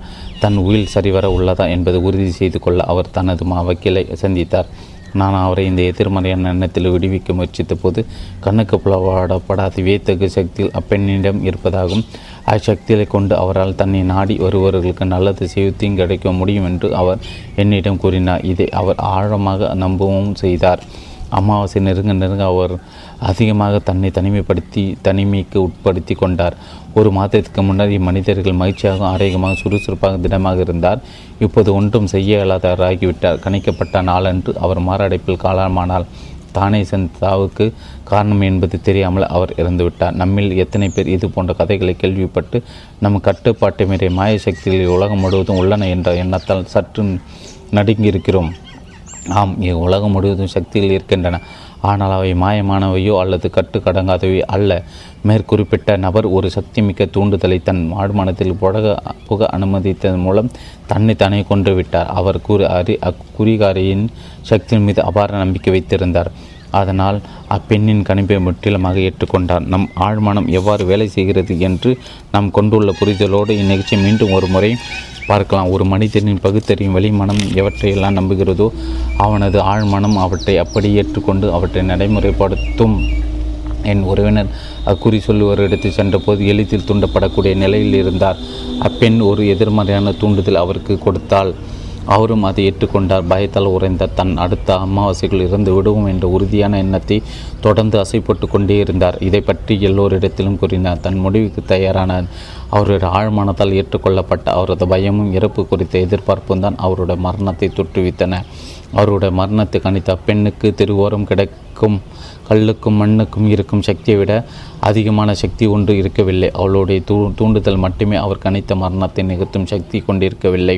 அவர் தன் மனத்தின் விதிகளை அறிந்திருப்பார். அவளது எதிர்மறையான தூண்டுதலை அவர் முற்றிலுமாக நிராகரித்திருப்பார். அவளது வார்த்தைகளுக்கு எவ்வித மதிப்பும் கொடுத்திருக்க மாட்டார். தன்னுடைய எண்ணங்களாலும் உணர்வுகளாலும் மட்டுமே தான் கட்டுப்படுத்தப்பட்டு வழிநடத்தப்படுகிறோம் என்ற பாதுகாப்பான அறிவோடு அவர் தன் வாழ்க்கையை கவனித்து கொண்டிருந்திருப்பார். அக்குறியாரின் கணிப்பு பேரிங்கை நோக்கி எறியப்பட்ட ஒரு ரப்பர் பந்தை போல் போல் இருக்கும். தனக்கு எந்த தீங்கும் ஏற்படாத வண்ணம் அவளுடைய தூண்டுதலை அற்றலடைக்கச் செய்து அதை காணாமல் போக செய்திருக்க முடியும். அதற்கு மாறாக தன்னுடைய மனதின் விதிகள் குறித்த அறிவின்மையாலும் விழிப்புணர்மையாலும் ஆக தூண்டுதல் அத்தூண்டுதல் தன்னை கொள்ள அவர் அனுமதித்து விட்டார். புற தூண்டுதல்களுக்கு சுயமாக உங்கள் மீது தாக்கத்தை ஏற்படுத்த சக்தி ஏதும் கிடையாது. அவற்றுக்கு கிடைக்கும் சக்தியெல்லாம் உங்கள் எண்ணத்தின் மூலம் அவற்றிற்கு நீங்கள் கொடுக்கும் சக்தி மட்டுமே. நீங்கள் அதற்கு உங்கள் மன ஒத்துழைப்பை தர வேண்டும். நீங்கள் அந்த எண்ணத்தை ஏற்றுக்கொண்டு ஊக்கப்படுத்த வேண்டும். அக்காரணத்தில் அது உங்களுடைய சொந்த எண்ணமாக மாறிவிடுகிறது. உங்கள் ஆழ்மனம் அதை உங்கள் அனுபவத்தில் கொண்டு வருவதற்கான வேலையை செய்ய துவங்குகிறது. சுயமாக தேர்ந்தெடுக்கும் வல்லமை உங்களுக்கு உண்டு என்பதை நினைவில் கொள்ளுங்கள். வாழ்க்கை தேர்ந்தெடுங்கள், அன்பை தேர்ந்தெடுங்கள், ஆரோக்கியத்தை தேர்ந்தெடுங்கள். ஏற்றுக்கொள்ளப்படும் முதன்மை கருத்தின் சக்தி. பண்டைய கிரேக்கர்கள் காலம் முதல் தத்துவவியலாளர்களும் பகுத்தறிவாளர்கள் முற்கூற்று முடிவு என்னும் பகுத்தறிவு முறை பற்றி கற்றறித்துள்ளனர். உங்களுடைய மனம் தர்க்க ரீதியாக பகுத்தறியும் ஒன்று. நடைமுறை வார்த்தைகள் கூறுவதனால் உங்களது வெளிமனம் எந்த முதன்மையான கருத்தினை உண்மை என்று நம்பி ஏற்றுக்கொள்கிறதோ அக்கருத்துக்கள் தான் உங்களது ஆழ்மனம் எடுக்கும் முடிவை தீர்மானிக்கும். அக்குறிப்பிட்ட கேள்வியோ பிரச்சனை ஏதுவாக இருந்தாலும் அது ஒரு பொருட்டே அல்ல. உங்கள் கருத்துக்கள் உண்மை என்றால் முடிவும் உண்மையாகும். உதாரணத்திற்கு, ஒவ்வொரு நற்பண்பும் போற்றுவதற்குரியது, அன்பு ஒரு சிறந்த பண்பு, எனவே அன்பு போற்றுவதற்குரியது. அல்லது நிர்மாணிக்கப்பட்ட எல்லா பொருட்களும் மாற்றத்திற்கு உட்பட்டு அடிந்து போகக்கூடவே. எகிப்திய பிரமிடுகள் நிர்மாணிக்கப்பட்டவை, எனவே அப்பிரமிடுகள் உருமாறி அடிந்து போகும். மேலே கூறப்பட்டோ கூறப்பட்டவற்றில் முதல் வாக்கியம் முதன்மை கருத்து என்று குறிப்பிடப்படுகிறது. சரியான முதன்மை கருத்தை தொடர்ந்து சரியான முடிவு பெறப்படுகிறது. நியூயார்க் சிட்டி நகர்மன்றத்தில் என்னுடைய மனதின் அறிவியல் சொற்பொழிகள் சிலவற்றில் பங்கேற்ற கல்லூரி பேராசிரியர் ஒருவர் சொற்பொழிவு முடிந்த பிறகு என்னிடம் பேசுவதற்காக வந்தார். அவர் என்னிடம், என் வாழ்க்கையில் எல்லாமே தலைகீழாக உள்ளது, என் ஆரோக்கியம், செல்வம், நண்பர்கள் என்று அனைத்தையும் இழந்துவிட்டேன், நான் எதை தொட்டாலும் அது உருப்படாமல் போய்விடுகிறது என்று கூறினார். தன் அழிவுக்கு வழிவகுக்கும் அவரது முதன்மை கருத்திலிருந்து அவரது பிரச்சனைகள்லாம் துவங்குகின்றன என்பதை நான் அவருக்கு விளக்கினேன். அவருடைய வாழ்க்கையை மாற்றியமைக்க தன்னுடைய சிந்தனையில் அவர் வேறொரு புது முதன்மை கருத்தை நிலைநிறுத்த வேண்டும். தன் ஆழ்மானத்தின் முடிவில்லா சக்தி தன்னை ஆன்மீக ரீதியாகவும் மனோ ரீதியாகவும் பௌதிக ரீதியாகவும் வழிநடத்தி இயக்கி மென்மைப்படுத்துகிறது என்ற கருத்து உண்மை என்று அவர் ஏற்றுக்கொள்ள வேண்டியது அவசியமாக இருந்தது. அவ்வாறு செய்துவிட்டால் அவரது ஆழ்மானம் அறிவார்ந்த முடிவுகளை எடுக்க அவரை வழிநடத்தும், அவருடைய உடலை குணமாக்கும், அவரது மனதில் அமைதியையும் சமாதானத்தையும் மீண்டும் ஏற்படுத்தும். தன் வாழ்க்கை எப்படி இருக்க வேண்டும் என்பதை தன் மனதில் ஓய்வியமாக வடித்தார். அவரது முதன்மை கருத்து இதுதான். பிரபஞ்ச பேரறிவு எல்லா வகையிலும் தலைமையேற்று என்னை வழி நடத்தி செல்கிறது. சிறந்த ஆரோக்கியம் என்னுடையது, ஒத்துசை விதியும் என் மனதிலும் உடலும் இயங்குகிறது, அழகும் அன்பும் அமைதியும் செழிப்பும் என்னுடையவை, சரியான செயல்பாடு மற்றும் தெய்வீக ஒழுங்கு ஆகிய கொள்கைகள் என் வாழ்வு முழுவதையும் ஆட்சி செய்கின்றன. என்னுடைய முதன்மை கருத்து வாழ்வின் அழிவற்ற உண்மைகளை சார்ந்துள்ளது என்பதை நான் அறிவேன். என் வெளிமனதின் சிந்தனையின் இயல்புக்கேற்ப என் ஆழ்மனம் செயல்படுகிறது என்பதை நான் அறிந்துள்ளேன், உணர்ந்துள்ளேன், நம்புகிறேன். பிறகு அவர் தனக்கேற்பட்ட முன்னேற்றம் குறித்து இவ்வாறு எழுதியிருந்தார். என்னுடைய முதன்மை கருத்துக்கள் குறித்த வாக்கியங்களை நான் மெதுவாகவும் அமைதியாகவும் அன்போடும் ஒரு நாளைக்கு பல முறை படித்தேன். என் ஆழ்மனத்தின் ஆழத்தில் அவை பதிந்து கொண்டிருந்தன என்பதை நான் அறிந்தேன். மனதின் விதிகளின்படி விளைவுகள் கண்டிப்பாக தொடரும் என்பதில் உறுதியாக இருந்தேன். நீங்கள் எனக்கு அளித்த அறிவுரைகளுக்கு நான் என்றும் நன்றியுடையனாக இருப்பேன். என் வாழ்வின் எல்லா துறைகளிலும் நல்ல மாற்றங்கள் ஏற்பட்டு வருகின்றன என்பதை நான் தெரிவித்துக் கொள்ள விரும்புகிறேன். இது நிச்சயம் வேலை செய்கிறது. ஆழ்மனம் முரண்பாடாக விவாதிக்காது. உங்கள் ஆழ்மனம் எல்லா விதத்திலும் அறிவார்ந்தது, எல்லா கேள்விகளுக்கான விடைகளையும் அது அறிந்துள்ளது. ஆனால் தனக்கு எல்லாம் தெரியும் என்பது அதற்கு தெரியாது. அது உங்களுடன் விவாதிக்காது அல்லது உங்களை எதிர்த்து பேசாது. இத்தகைய தூண்டுதல்களை என் மீது பதிக்கக்கூடாது என்று அது ஒருபோதும் உங்களிடம் கூறாது. என்னால் இதை செய்ய முடியாது, எனக்கு இப்போது மிகவும் வயதாகிவிட்டது, என்னால் கடமை நிறைவேற்ற முடியாது, நான் தவறான இடத்தில் வந்து பிறந்துவிட்டேன், எனக்கு சரியான அரசு அரசியல்வாதியை தெரியாது. இப்படிப்பட்ட வாக்கியங்களை நீங்கள் கூறும்போது உங்கள் ஆழ்மானத்தில் இத்தகைய எதிர்மறையான எண்ணங்களை பதிய வைக்கிறீர்கள். உங்கள் ஆழ்மனம் அதற்கேற்றாற்போல் செயல்விடை அளிக்கும். உங்களுக்கு ஏற்படவிருக்கும் நல்லவற்றை நீங்களே தடுத்து கொண்டிருக்கிறீர்கள். இல்லாமை கட்டுப்பாடு விரக்தி ஆகியவற்றை உங்கள் வாழ்விற்குள் கொண்டு வருகிறீர்கள். தடைகள், முட்டுக்கட்டைகள் மற்றும் தாமதங்களை உங்கள் வெளிமானத்தில் ஏற்படுத்தி வைக்கும்போது உங்கள் ஆழ்மானத்தினுள் குடியிருக்கும் ஞானத்தை அறிவுரிமையை நீங்கள் மறுக்கிறீர்கள். இதன் மூலம் நீங்கள் உண்மையிலே தெரிவிப்பது உங்கள் ஆழ்மானத்தால் உங்களோட பிரச்சனையை தீர்க்க முடியாது என்பதை தான். இது உங்கள் மன இறுக்கத்திற்கும் உணர்ச்சிகளின் இறுக்கத்திற்கும் வழிவகுக்கும். உங்கள் உடல்நிலை குறவும் நரம்பு தளர்ச்சியும் அவற்றை தொடர்ந்து வந்துவிடும். உங்கள் விருப்பங்களை நனவாக்குவதற்கு, விரக்தியிலிருந்து மீள்வதற்கும் பின்வருவற்றை ஒரே நாளில் பல முறை பிற சுய பிரகடனம் செய்துங்கள். எனக்கு விருப்பங்களை கொடுத்த அந்த முடிவில்லா சக்தியை தலைமை தாங்கி என்னை வழி நடத்தி செல்கிறது. அதோடு என் விருப்பங்களை நிறைவேறுவதற்கான மிக சரியான திட்டத்தையும் அது எனக்கு வெளிப்படுத்துகிறது. என் ஆழ் மனிதன் ஆனந்த ஞானம் இப்போது செயல்விடையளிக்கிறது என்பதும், நான் என் அக உலைகள் உணர்ந்து வேண்டும் பொருட்கள் புற உலைகள் வெளிப்படுத்தப்படுகின்றன என்பதும் எனக்கு தெரியும். ஒரு சமநிலையின் நடுநிலையும் எல்லா இடங்களிலும் வியப்பித்துள்ளன. மறுபுறத்தின் என் கடை முடிந்து விட்டது. இந்த இக்கட்டான சூழலிலிருந்து மீள வழியே இல்லை.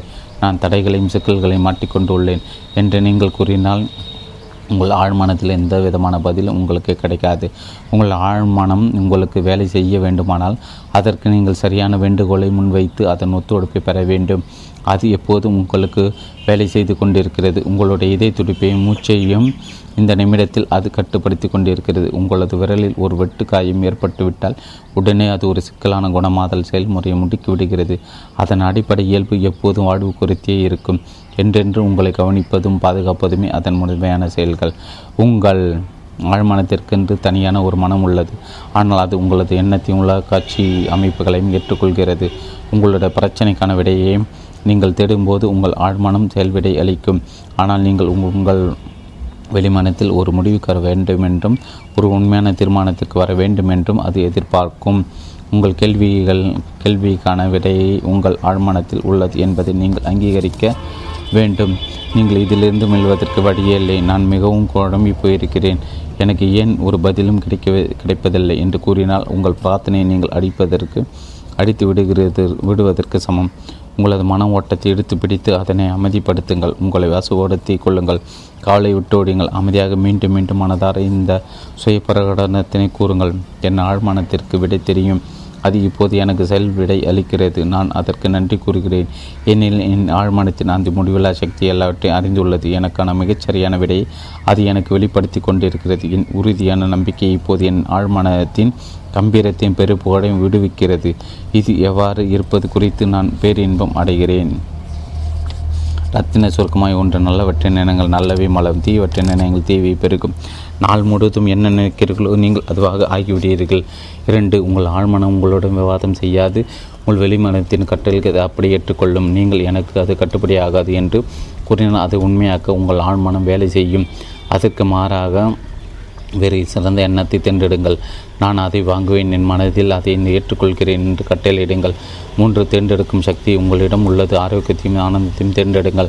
நட்பாக இருப்பதை தேர்வு செய்யுங்கள். ஒத்துழைப்பாகவும் மகிழ்ச்சியாகவும் அன்பிற்கு உத்தர உகந்தராகவும் நட்பானாராகவும் இருப்பதை தேர்வு செய்யுங்கள். இந்த உலகம் அவற்றை உங்களிடம் கொண்டு வந்து சேர்க்கும். ஒரு ஏத்தகு ஆளுமையை வளர்த்துக்கொள் மிகச்சிறந்த வழி இதுதான். நான்கு, உங்கள் வெளிமனம் ஒரு வாயில் கப்பனை போன்ற உங்களது ஆழ்மானத்தை பொய்யான எண்ணெய் பதிவிலிருந்து பாதுகாக்க வேண்டியதுதான் அதன் முக்கியமான பணி. ஏதாவது நல்லது நடக்கும் இப்போது அல்லது நல்லது கொண்டிருக்கிறது என்று நம்ப நம்புவதை தேர்ந்தெடுங்கள். உங்களது தேர்ந்தெடுக்கும் திறன்தான் உங்களது மாபெரும் சக்திக்கு மகிழ்ச்சியையும் செழிப்பையும் தேர்ந்தெடுங்கள். ஐந்து, உங்களுக்கு துன்பம் விளைவிக்கும் சக்தி பெறுவதை தூண்டுதலுக்கு கிடையாது. உங்கள் எண்ண ஓட்டத்திற்கான சக்தி உண்டு. மற்றவர்களின் எண்ணங்களையும் பேச்சுக்களையும் நிராகரிக்க வேண்டும் என்பதை நீங்கள் தேர்வு செய்யலாம். மாறாக நல்லவற்றை மனதார வேண்டும் மீண்டும் சொல்லி வரலாம். நீங்கள் பதிலுக்கு எவ்வாறு செயலாற்ற வேண்டும் என்பதை தேர்ந்தெடுக்கும் சக்தி உங்களிடம் உள்ளது.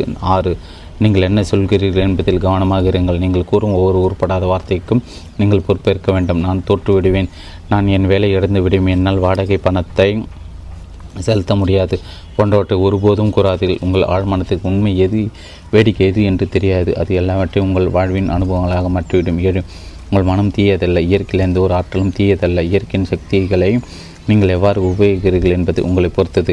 எல்லா இடங்களிலும் இருக்கும் அனைத்து மக்களுமே ஆசீர்வதிக்க குணமாக்க மற்றும் ஊக்கப்படுத்த உங்கள் மனதை பயன்படுத்துங்கள். எட்டு, என்னால் முடியாது என்று ஒருபோதும் கூறாதீர்கள். பின் ஒரு வாக்கியத்தின் மூலம் அபாயத்திலிருந்து விடுபடுங்கள். என் சொந்த ஆழ்மானத்தின் சக்தி கொண்டு என்னால் எல்லாவற்றையும் செய்ய முடியும். ஒன்பது நிலையான பெருண்மைகள் மற்றும் வாழ்வின் கொள்கைகளின் கண்ணோட்டத்திலிருந்து சிந்திக்க துவங்குங்கள். பயம், அறியாமை மற்றும் மூட நம்பிக்கை ஆகியவற்றின் கண்ணோட்டத்திலிருந்து அல்ல. உங்களுக்காக சிந்திக்க மற்றவர்களை அனுமதிக்காதீர்கள். உங்களுடைய எண்ணங்களை நீங்களே தேர்ந்தெடுங்கள். உங்கள் சொந்த முடிவுகளை நீங்களே மேற்கொள்ளுங்கள். பத்து. நீங்கள் தான் உங்கள் ஆன்மாவின் தலைவர். உங்கள் விதியின் எஜமானன் உங்களுக்கு தேர்ந்தெடுக்கும் திறன் உள்ளது என்பதை நினைவில் கொள்ளுங்கள். வாழ்வை தேர்ந்தெடுங்கள், அன்பை தேர்ந்தெடுங்கள், ஆரோக்கியத்தை தேர்ந்தெடுங்கள், ஆனந்தத்தை தேர்ந்தெடுங்கள். பதினொன்று. உங்கள் வெளிமனம் எவற்றெல்லாம் யூகித்து உண்மை என்று நம்புகிறதோ அவற்றையெல்லாம் உங்கள் ஆழ்மனம் ஏற்றுக்கொண்டு உங்களது அனுபவங்களாக வெளிப்படுத்தும். நல்லது இஷ்டத்திலும் தெய்வீக வழிகாட்டத்திலும் சரியான செயல்பாட்டிலும் வாழ்வின் அனைத்து ஆசீர்வாதங்களும் நம்பிக்கை வையுங்கள்.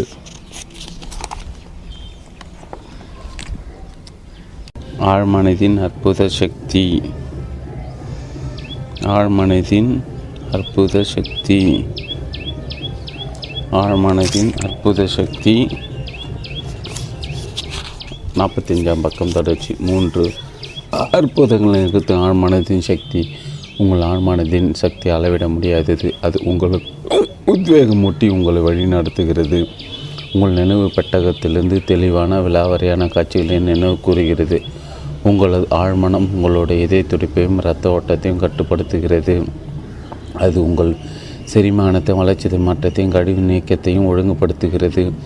நீங்கள் ஒரு ரொட்டி துண்டை தின்றால் உங்கள் ஆழ்மனம் அதை திசுக்களாகவும் தசைகளாகவும் எலும்புகளாகவும் ரத்தமாகவும் உருமாற்றுகிறது. உங்கள் ஆழ்மனம் உங்கள் உடலின் அனைத்து நிறையமைய செயல்முறைகளும் செயற்பாடுகளையும் கட்டுப்படுத்துகிறது. எல்லா பிரச்சனைகளுக்கான பதிலை அது அறிந்துள்ளது. உங்கள் ஆழ்மனம் ஒருபோதும் தூங்குவதும் இல்லை, இளைப்பாறுவதில்லை. அது எப்போதும் வேலை செய்து கொண்டே இருக்கிறது. உங்களது ஆழ்மனத்தின் வியத்தகு சக்தியை கண்டறிந்து கொள்ள ஒரு குறிப்பிட்ட செயலை செய்து முடிக்க வேண்டும் என்று நீங்கள் உறங்கச் செல்லும் முன் உங்கள் ஆழ்மனத்திடம் சாதாரணமாக கூறுங்கள்.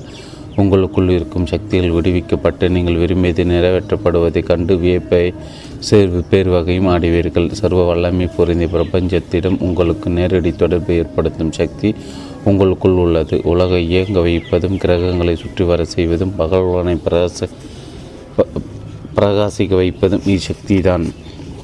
உங்களது ஆழ்மனம் உங்கள் லட்சியங்கள், அபிலாஷைகள் மற்றும் மேன்மையான விட விளைவுகளின் மூலம் இந்த ஆழ்மனத்தின் ஊடாக தான் ஷேக்ஸ்பியர் தன் காலத்தில் வாழ்ந்து வந்த சராசரி மனிதனிடமிருந்து மறைக்கப்பட்ட பேர் உண்மைகளை தான் அறிந்து கொண்டு மற்றவர்களும் தெரிவித்தார்.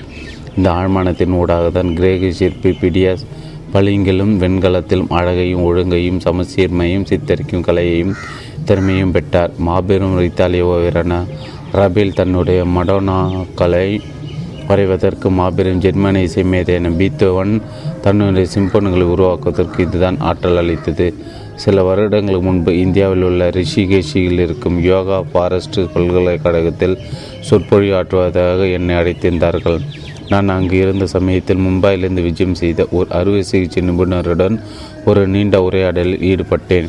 டாக்டர் ஜேம்ஸ் எஸ்டேலின் வியக்க வைக்கும் கதையை நான் அவரிடமிருந்து அறிந்து கொண்டேன். டாக்டர் ஜேம்ஸ் ஸ்காட்லாண்டை சேர்ந்த ஒரு அறுவை சிகிச்சை நிபுணர். அவர் ஆயிரத்தி எட்நூற்றி நாற்பதுகளில் வங்காளத்தில் தன் மருத்துவ தொழிலை நடத்தி வந்தார். இது ஈத்தர் அல்லது பிறவ பிற நவீன வேதியில் மயக்க மருந்து முறைகள் பயன்படுத்தப்பட துவங்குவதற்கு முந்தைய காலகட்டமாகும். இருந்தாலும் ஆயிரத்தி எட்நூற்றி நாற்பத்தி மூணுக்கும் ஆயிரத்தி எட்நூற்றி நாற்பத்தி ஆறுக்கும் இடைப்ப இடையே டாக்டர் ஜேம்ஸ் சுமார் நானூறு முக்கிய அறுவை சிகிச்சைகளை மேற்கொண்டார். உடல் உறுப்பு நீக்கம், கட்டிகள் மற்றும் புற்றுநோய் திசுக்கள் நீக்கம், கண், காது, தொண்டை ஆகியவற்றில் மேற்கொள்ளப்பட்ட அறுவை சிகிச்சை போன்றவை அதில் அடங்கும். இச்சிகிச்சைகள் அனைத்து நோயாளிகளும் மனதளவில் மயக்க நிலைக்கு உட்படுத்தி செய்யப்பட்டவை. தாங்கள் எந்த விதமான வழிகளையும் உணரவில்லை என்று சிகிச்சை பெற்றவர்கள் தெரிவித்தனர். அறுவை சிகிச்சையின் போது எவரும் இறந்து போகவில்லை. டாக்டர் ஜேம்ஸின் அறுவை சிகிச்சை பின் இறந்தவர்கள் எண்ணிக்கை மிக சொற்பம் என்பது இன்னொரு வியப்பான செய்தி. இவை லூயி பாஸ்டர் மற்றும் ஜோசப் லிஸ்டர் ஆகிய மேற்கத்திய அறிவியலறிஞர்கள் நுண்கிருமிகள் மூலம் ஏற்படும் தொற்று நோய்கள் குறித்து உலகிற்கு தெரியப்படுத்தியதற்கு பல ஆண்டுகளுக்கு முன்பு நிகழ்ந்தவை. நோய்க்கிருமிகள் நீக்கப்படாத உபகரணங்களும் கொடும் நச்சுத்தன்மை கொண்ட நுண்ணுயிர்களுமே அறுவை சிகிச்சைக்கு பின் ஏற்படும் தொற்று நோய்களுக்கான காரணம் என்பதை யாரும் உணர்ந்திருக்கவில்லை. இருந்தாலும் டாக்டர் ஜேம்ஸ் தன்னிடம் சிகிச்சை பெறுபவர்களிடத்தில் அவர்கள் மயக்க நிலையில் இருக்கும்போது அறுவை சிகிச்சைக்கு பின் எந்த தொற்று நோயோ சீழோ அவர்களுக்கு ஏற்படாது என்று கூறியதால் அவர்களது ஆழ்மனங்கள் அவருடைய புறத்தொண்டர்களுக்கு செயல்விடை அளித்தன. உயிரை அச்சுறுத்தும் தொற்றுநோய் அபாயங்களை எதிர்த்து போராடுவதற்கான செயல்முறைகள் அவை முடுக்கிவிட்டன. கொஞ்சம் நினைத்து பாருங்கள். ஒன்றரை நூற்றாண்டுகளுக்கு முன் ஸ்காட்லாண்டை சேர்ந்த இந்த அறுவை சிகிச்சை நிபுணர் பல கடல்களை கடந்து சென்று ஆழ்மானத்தின் ஆச்சரியமான வியக்க வைக்கும் சக்தியை கண்டறிந்துள்ளார். உங்களை பிரமிக்க வைப்பதற்கு இதுவே போதும். டாக்டர் ஜேம்ஸுக்கு உத்வேகமூட்டி அவரது நோயாளிகளை மரணாபாயத்திலிருந்து பாதுகாத்த இந்த ஆழ்மான சக்தியை நீங்களும் வசப்படுத்தலாம். உங்களது ஆழ்மானத்தால் நேரம், வெளி வர வெளி ஆகியவற்றிலிருந்து உங்களுக்கு விடுதலை அளிக்க முடியும். அதனால் அனைத்து வழிகளிலிருந்தும் துன்பங்களிலிருந்தும் உங்களுக்கு நிவாரணம் அளிக்க முடியும். எப்படிப்பட்ட பிரச்சனையாக இருந்தாலும் சரி, அதற்கான தீர்வை அது உங்களுக்கு கொடுக்கும். உங்கள் பகுத்தறிவுக்கு அப்பாற்பட்ட ஒரு சக்தியும் கூர்மதியும் உங்கள் உறைந்துள்ளன.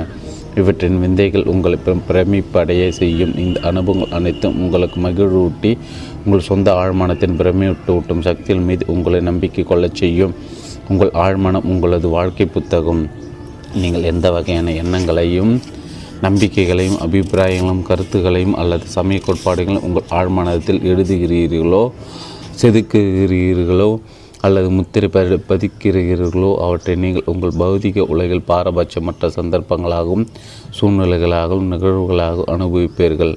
நீங்கள் உங்கள் அக உலகில் எதை எழுதுகிறீர்களோ அதை அது உங்கள் புத உலகில் தோன்றும் யதார்த்தம் மற்றும் கற்பனை, கண்ணுக்கு புலப்படுகின்ற மற்றும் புலப்படாத எண்ணம் மற்றும் அதன் வெளிப்பாடு என்று உங்கள் வாழ்க்கைக்கு இரு பக்கங்கள் உள்ளன. ஏற்கனவே சுட்டி காட்டப்பட்டது போல உங்கள் ஆழ்மானதால் விவாதிக்க முடியாது.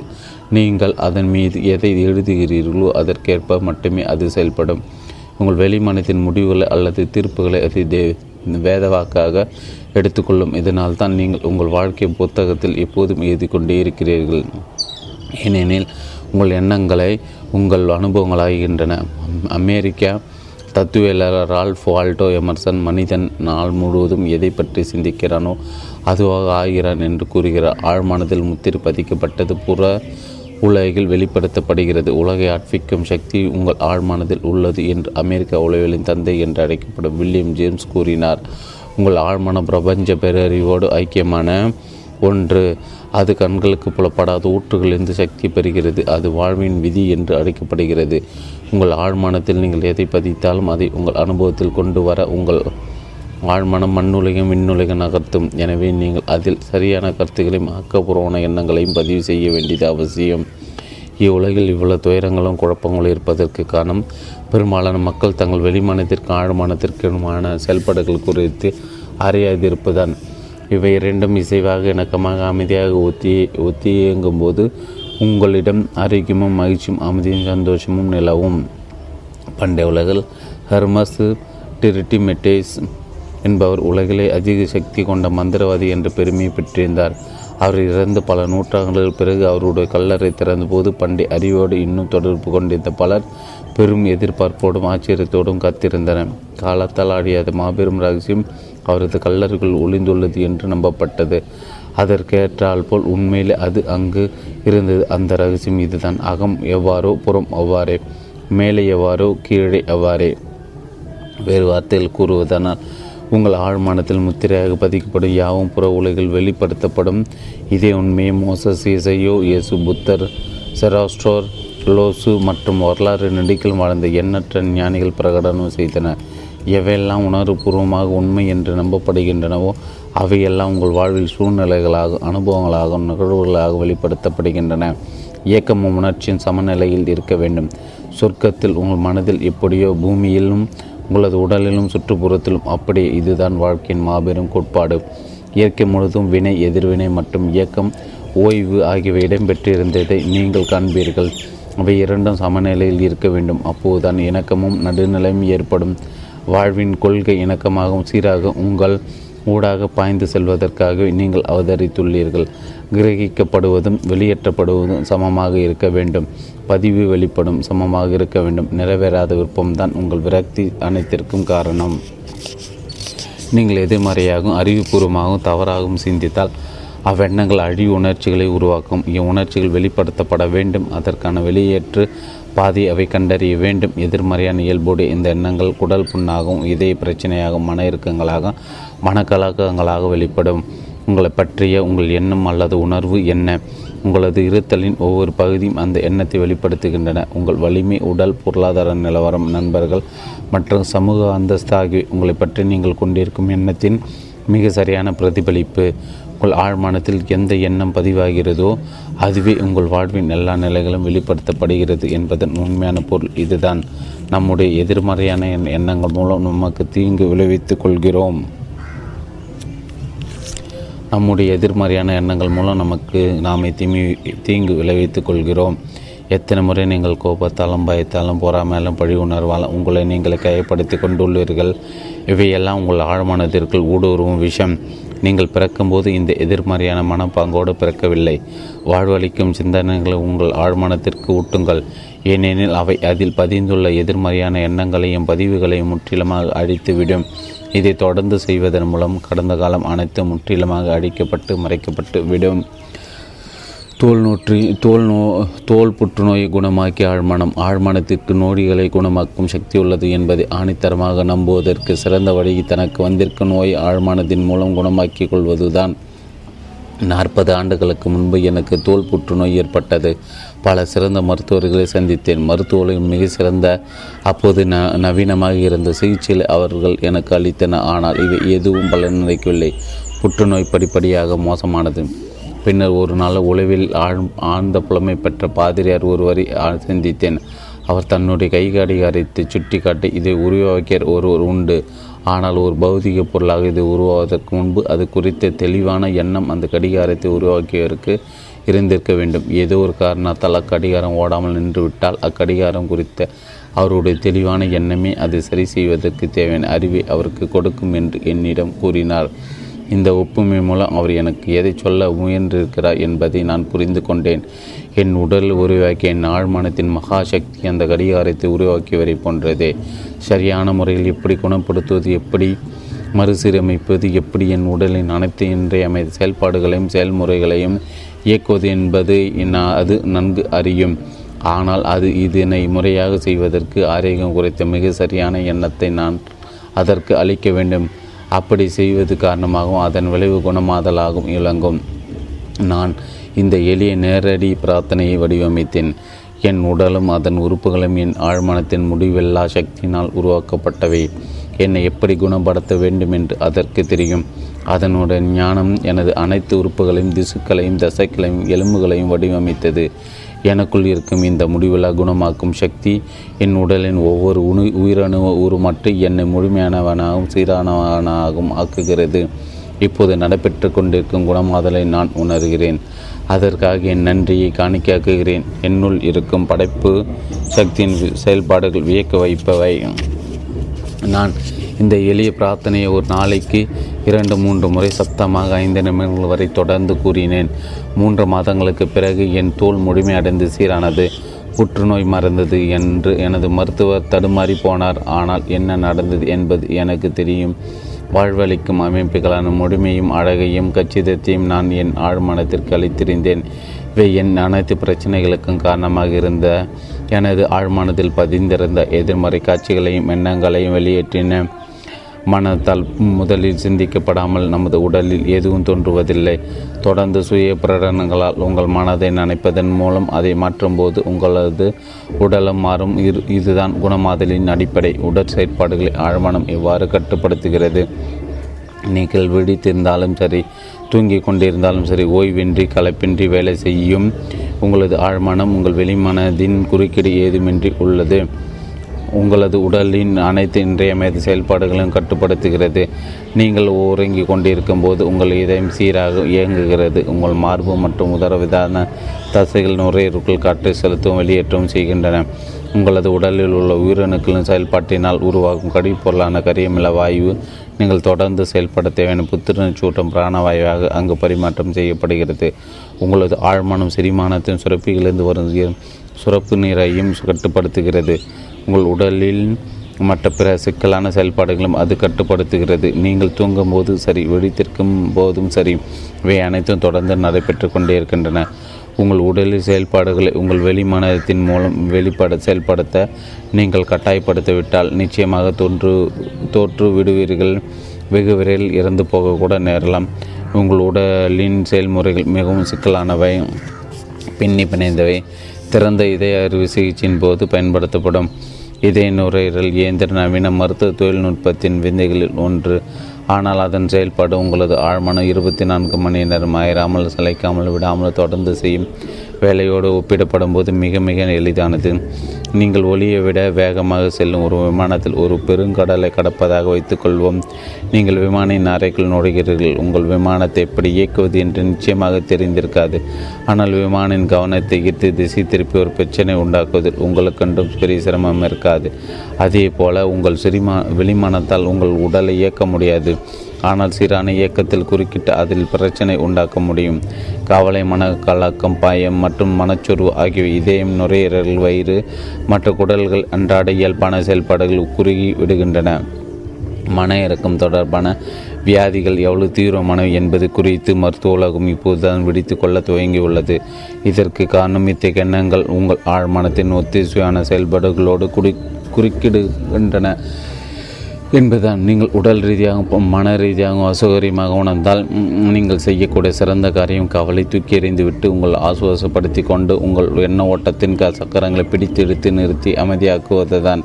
உங்கள் ஆழ் மனதிடம் பேசுங்கள். அமைதியாகவும் இணக்கமாகவும் தெய்வீக ஒழுங்கின்படியும் செயல்படுமாறு அதனிடம் கூறுங்கள். உங்கள் உடல்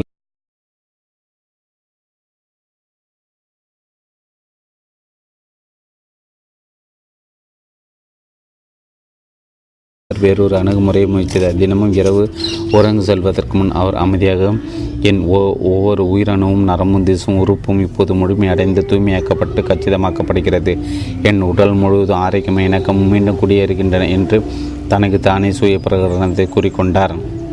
ஒரு மாதத்தில் அவர் பரிபூர்ணமாக குணமடைந்தார். அதையடுத்து மேற்கொள்ளப்பட்ட பரிசோதனைகள் அனைத்தும் அவரது உடலில் புற்றுநோய் உயிரணுக்கள் இல்லை என்பதை உறுதிப்படுத்தின.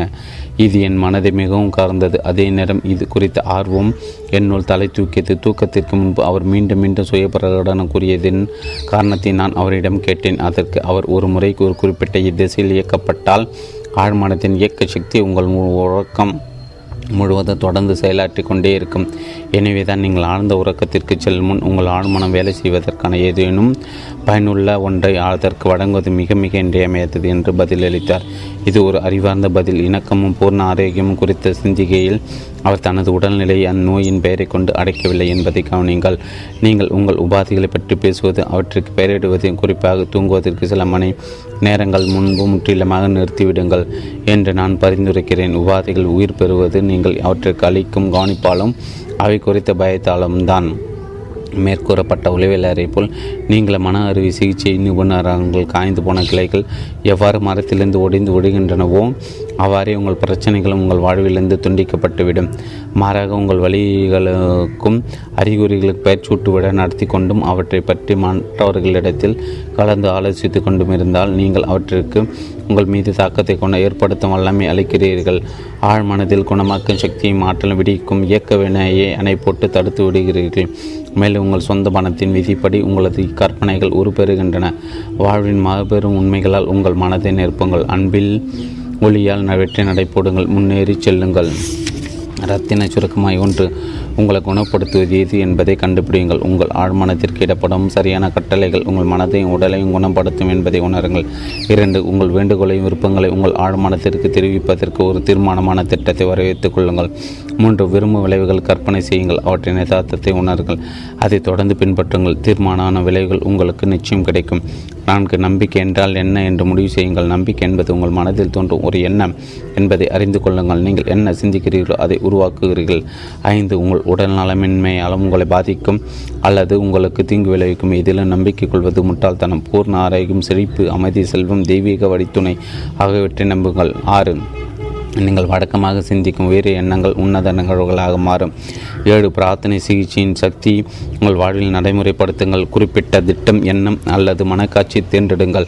உளவுபூர்வமாக, உணர்ச்சி பூர்வமாக அதனோடு ஒன்றிணைந்து விடுங்கள். உங்கள் மனப்போக்கின் மீது தொடர்ந்து விசுவாசத்துடன் இருந்து வந்தால் உங்கள் பிரார்த்தனை பலிக்கும். எட்டு, குணமாகவும் சக்தி உங்களுக்கு உண்மையிலே வேண்டுமென்றால் விசுவாசத்தின் மூலம் நீங்கள் அதை பெறலாம். அதாவது வெளிமனம் மற்றும் ஆழ்மனத்தின் செயல்பாடுகள் குறித்த அறிவு என்பதை ஒருபோதும் எப்போது நினைவில் கொள்ளுங்கள். கண்மூடித்தனமான விசுவாசம் என்பது குணமாதல் உள்ளடங்கிய சக்தியில் குறைந்த அறிவில் அறிவு இன்றி ஒருவர் தன் பிணி நீக்க பெறுவது. பத்து, நீங்கள் அன்பு கொண்டிருக்கும் நபர்கள் நோய்வாய்ப்பட்டிருந்தால் அவர்களுக்கு பிரார்த்தனை செய்ய கற்றுக்கொள்ளுங்கள். உங்கள் மனதை அமைதிப்படுத்துங்கள். ஆரோக்கியம், வலிமை, முழுமை குறித்த உங்களது எண்ணங்கள் உணர்ச்சி மிக்க ஒரு பிரபஞ்ச மனதின் ஊடாக இயங்கி உங்களுக்கு அன்பு கூறியவர்களால் உணரப்பட்டு அவர்கள் மனதில் வெளிப்படு வெளிப்படுத்தப்படும்.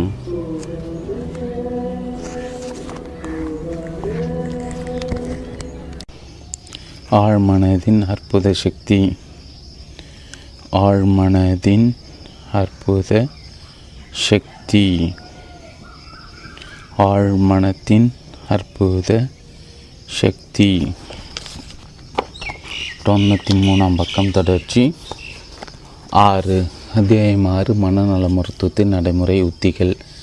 ஒரு பொறியியல் வல்லுநர் ஒரு பாலத்தை கட்ட முற்படும்போது அல்லது ஒரு விண்வெளி கப்பலை வடிவமைக்க துவங்கும் போது அப்பிரச்சனை அணுகுவதற்கு அவர் தனக்கு தெரிந்த பரிச்சயமான உத்தியையும் நடைமுறையில் உள்ள திறன்களையும் வழிமுறைகளும் கையாள்வார். இதே முறையில் உங்கள் வாழ்க்கை முறைப்படுத்துவதற்கும் கட்டுப்படுத்துவதற்கும் இயங்குவதற்கும் அங்கீகரிக்கப்பட்ட உத்திகளும் திறன்களும் வழிமுறைகளும் உள்ளன.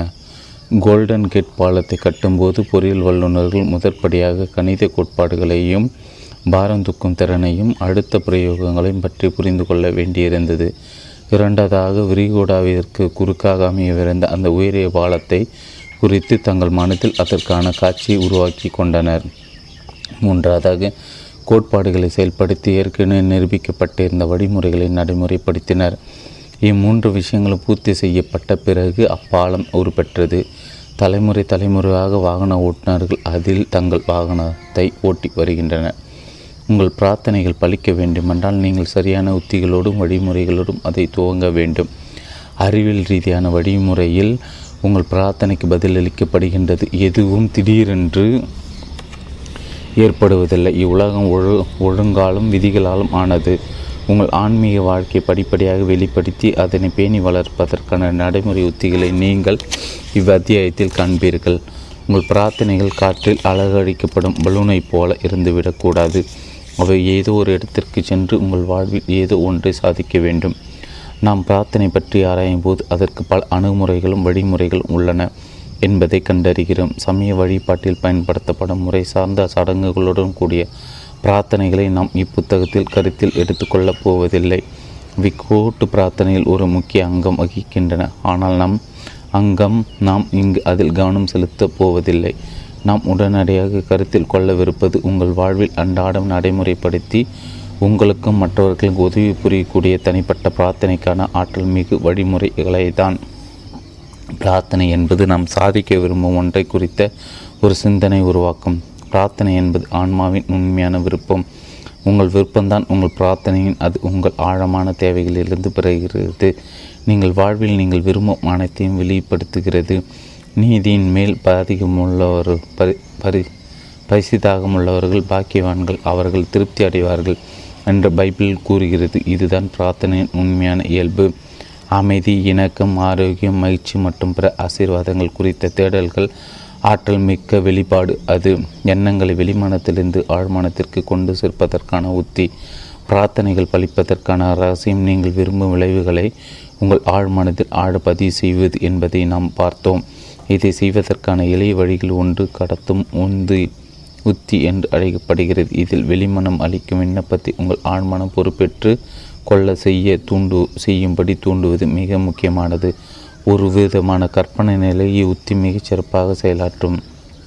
முடிவில்லா பேரறியும் அளப்பரிய சக்தி உங்கள் மனதின் ஆழத்தில் குடிக்கொண்டுள்ளன என்பதை அறிந்து கொள்ளுங்கள். உங்களுக்குள் என்ன வேண்டும் என்பதை அமைதியாக யோசியுங்கள். அது உங்கள் வசம் வருவதற்கு இக்கணத்திலிருந்து முழு வடிவம் பெற்று கொண்டிருப்பதாக அக்காட்சி படைப்பில் காணுங்கள். மிக மோசமான த சலதோஷத்தாலும் வறண்ட தொண்டையாலும் அவதி ஊற்றிருந்த சி சிறுமியை போன்று நடந்து கொள்ளுங்கள். அவள் இப்போது விலகி ஓடுகிறது, இது விலை இப்போது விலகி ஓடுகிறது என்று உறுதியாக பலமுறை தொடர்ந்து பிரகடனப்படுத்தினாள். ஒரு மணி நேரத்தில் அது அவளை விட்டு பறந்து சென்றது. இவ்வுத்தி எளிமையுடனும் நேர்மையுடனும் பயன்படுத்துங்கள். உங்கள் ஆழ்மன உங்கள் வரைபடத்தை ஏற்றுக்கொள்ளும். நீங்கள் உங்களுக்கும் உங்கள் குடும்பத்தாருக்கும் ஒரு புதிய வீட்டை கட்டி கொண்டு இருந்தீர்கள் என்றால் உங்கள் வீட்டின் வரைபடத்தில் அதிக அக்கறை எடுத்துக்கொள்வீர்கள். வீடை வீட்டை கட்டி தருபவர்கள் உங்கள் வரைபடத்தில் உள்ள அனைத்தையும் சிறு விவரம் கூட விட்டு போகாமல் முறையாக பின்பற்றுகிறார்கள் என்று பார்த்துக்கொள்வதில் மிகவும் கவனமாக இருப்பீர்கள்.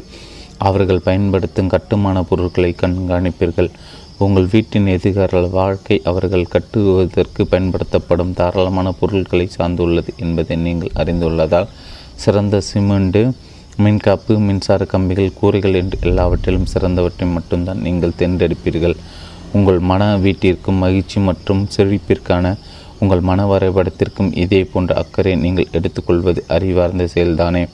உங்களுடைய வாழ்வு அனுபவங்கள் அனைத்து உங்கள் மன வீட்டை உருவாக்க நீங்கள் பயன்படுத்தும் மன கட்டுப்பான பொருட்களின் இயல்பை சார்ந்துள்ளன.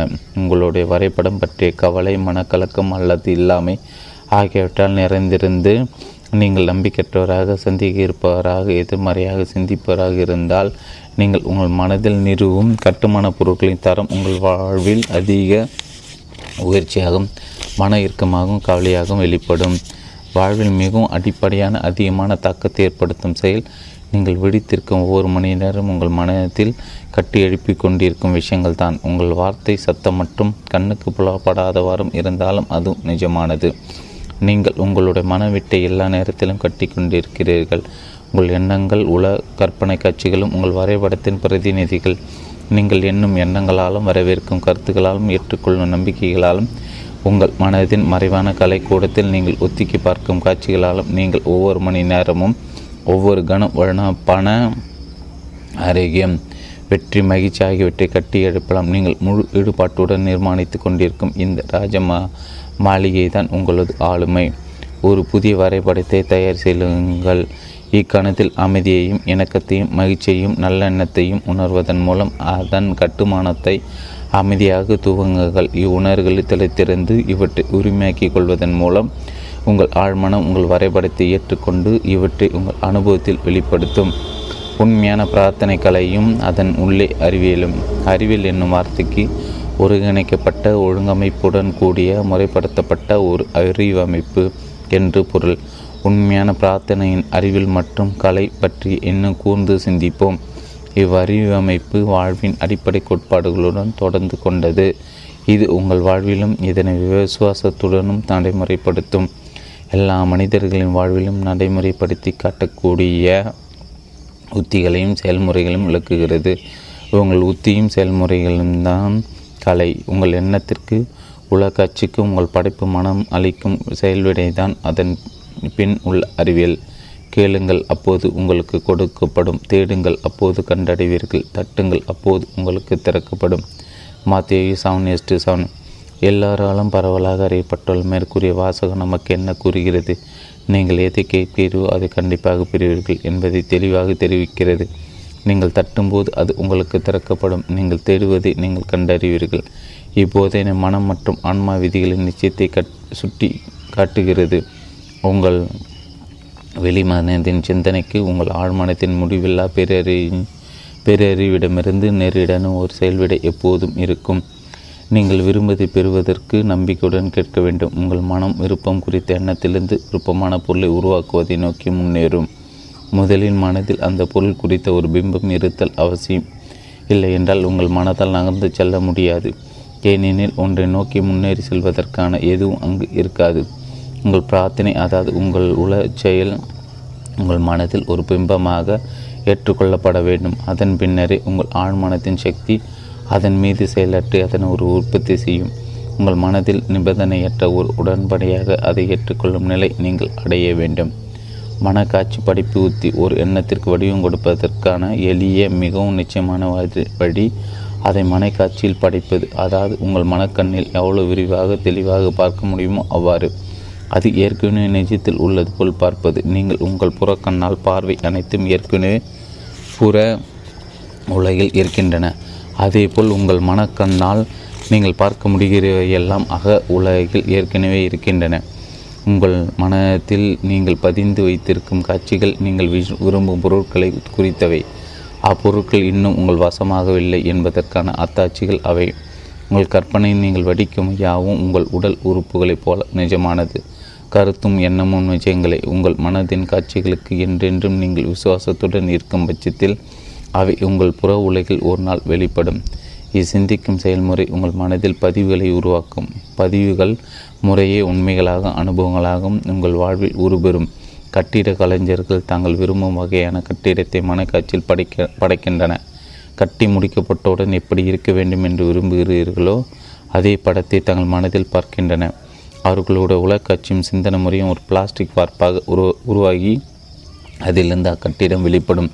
அது அழகாகவோ அவலட்சணமாகவோ இருக்கலாம், விண்ணி தொட அளவு உயர்ந்தோ அல்லது கரடு முரடான ஓரடுக்கு குடியலாகவோ இருக்கலாம்.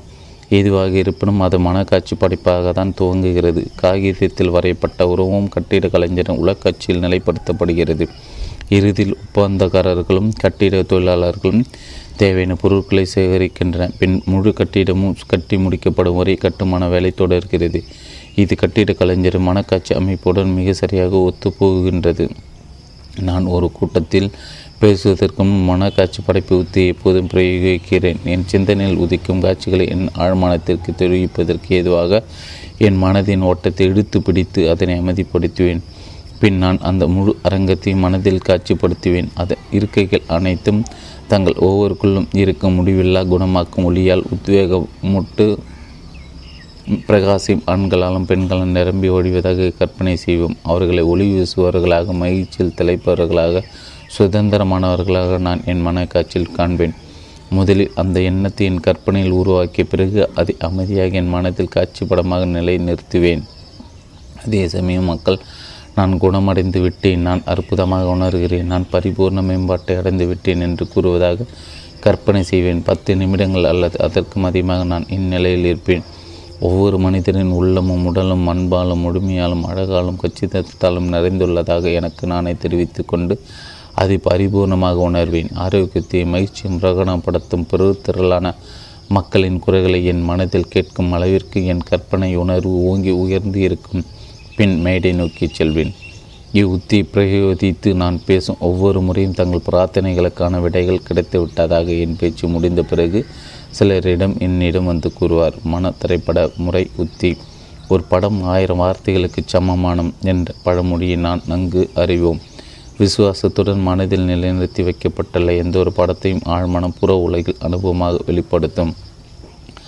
பல வருடங்கள் முன் மிட் வெஸ்டில் உள்ள பல மாநிலங்களிலும் என்னை உல வர செய்த ஒரு சொற்பொழிவு பயணச் சுற்றில் நான் இருந்தேன். என் உதவி தேவைப்படும் மக்களுக்கு சேவை செய்ய நான் அப்பகுதியில் ஒரு நிரந்தரமான இடத்தை மையமாக வைத்து செயல்பட விரும்பினேன். என் பயணங்கள் என்னை வெகு தூரத்திற்கு அழைத்துச் சென்றன. ஆனாலும் ஒரு நிரந்தர தளம் குறித்த கருத்தை நான் மறக்கவில்லை.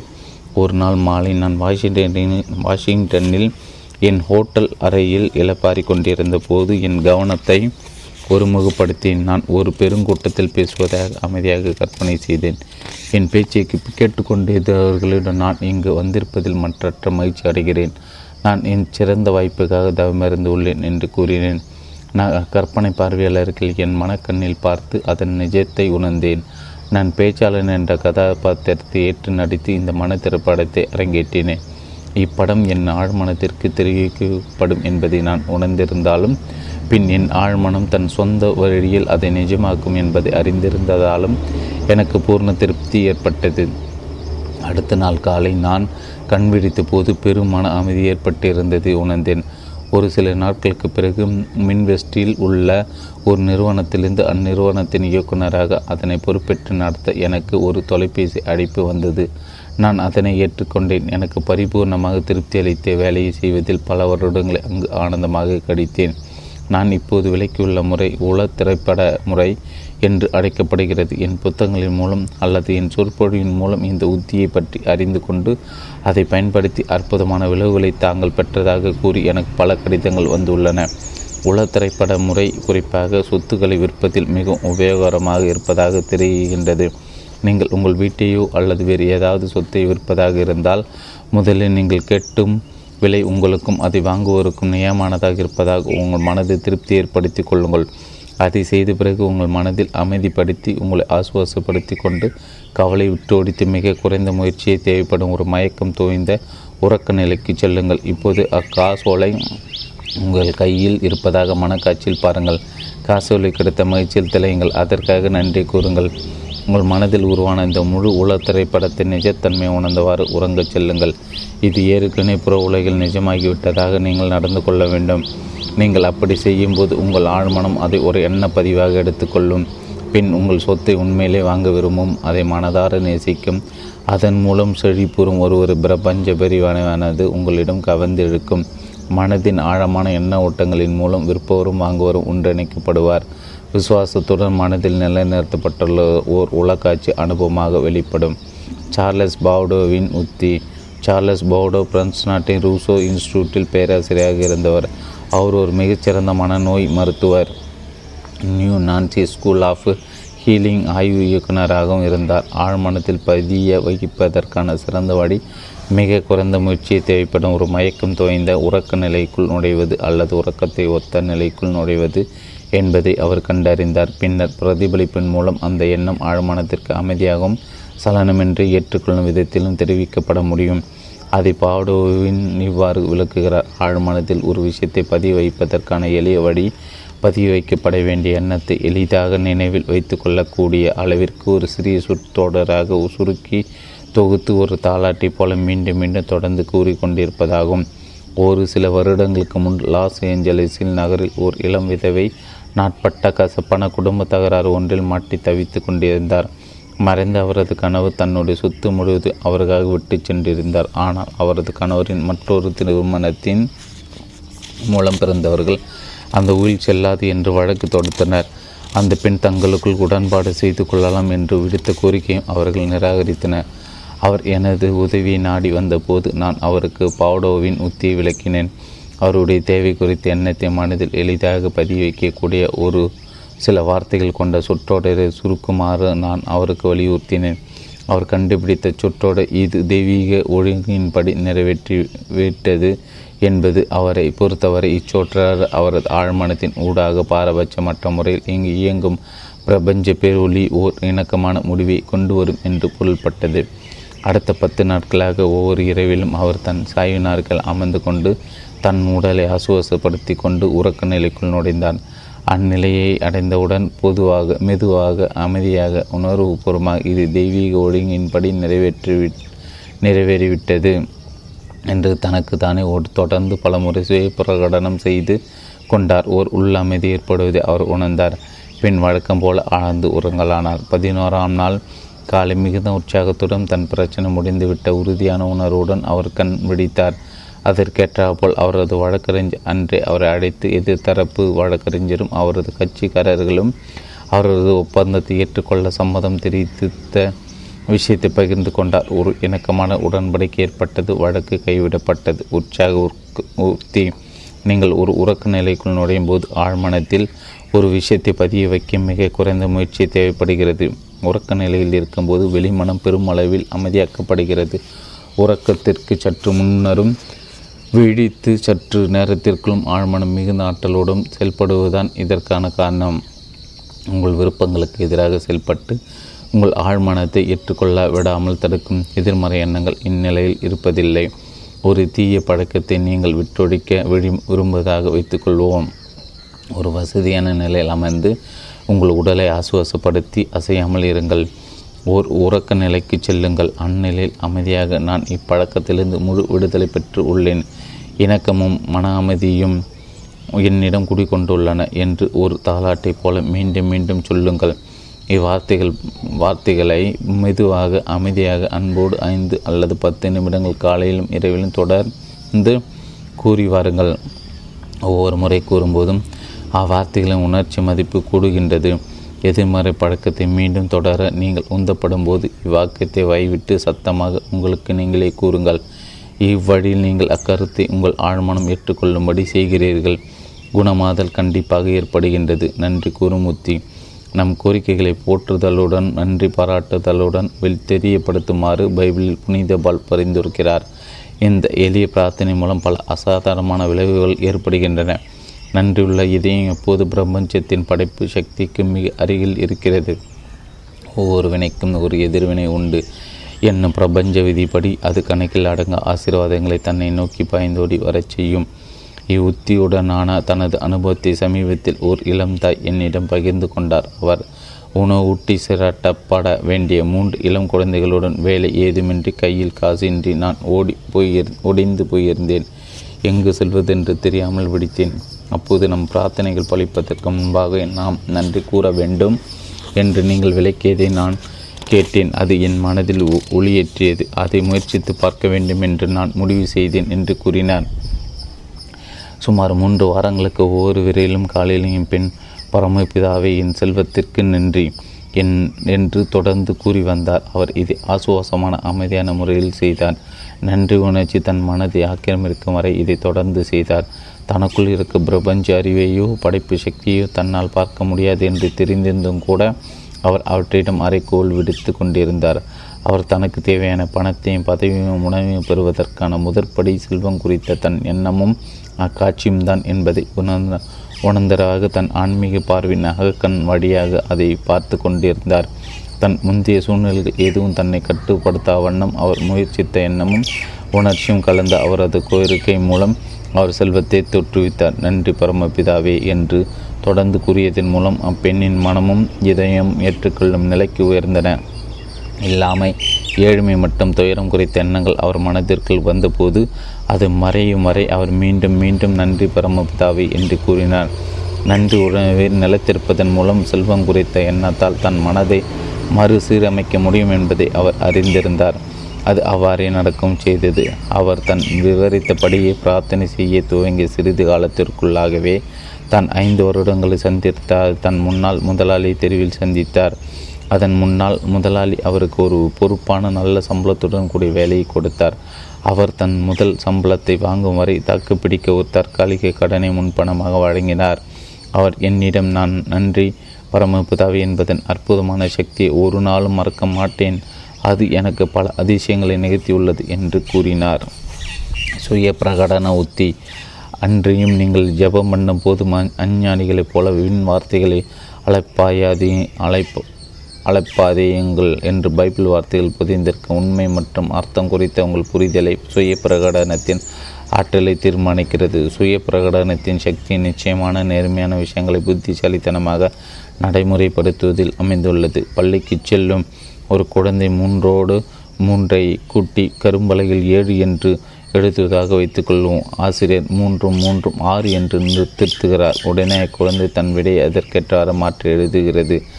ஆசிரியர் கூற்று மூன்றையும் மூன்றையும் ஆறாக ஆக்கவில்லை. இது ஏற்கனவே இருக்கும் ஒரு கணித உண்மை. அதுதான் கரும்பலையில் உள்ள எண்களை அக்குழந்தை மாற்றி எழுத காரணமாகிறது.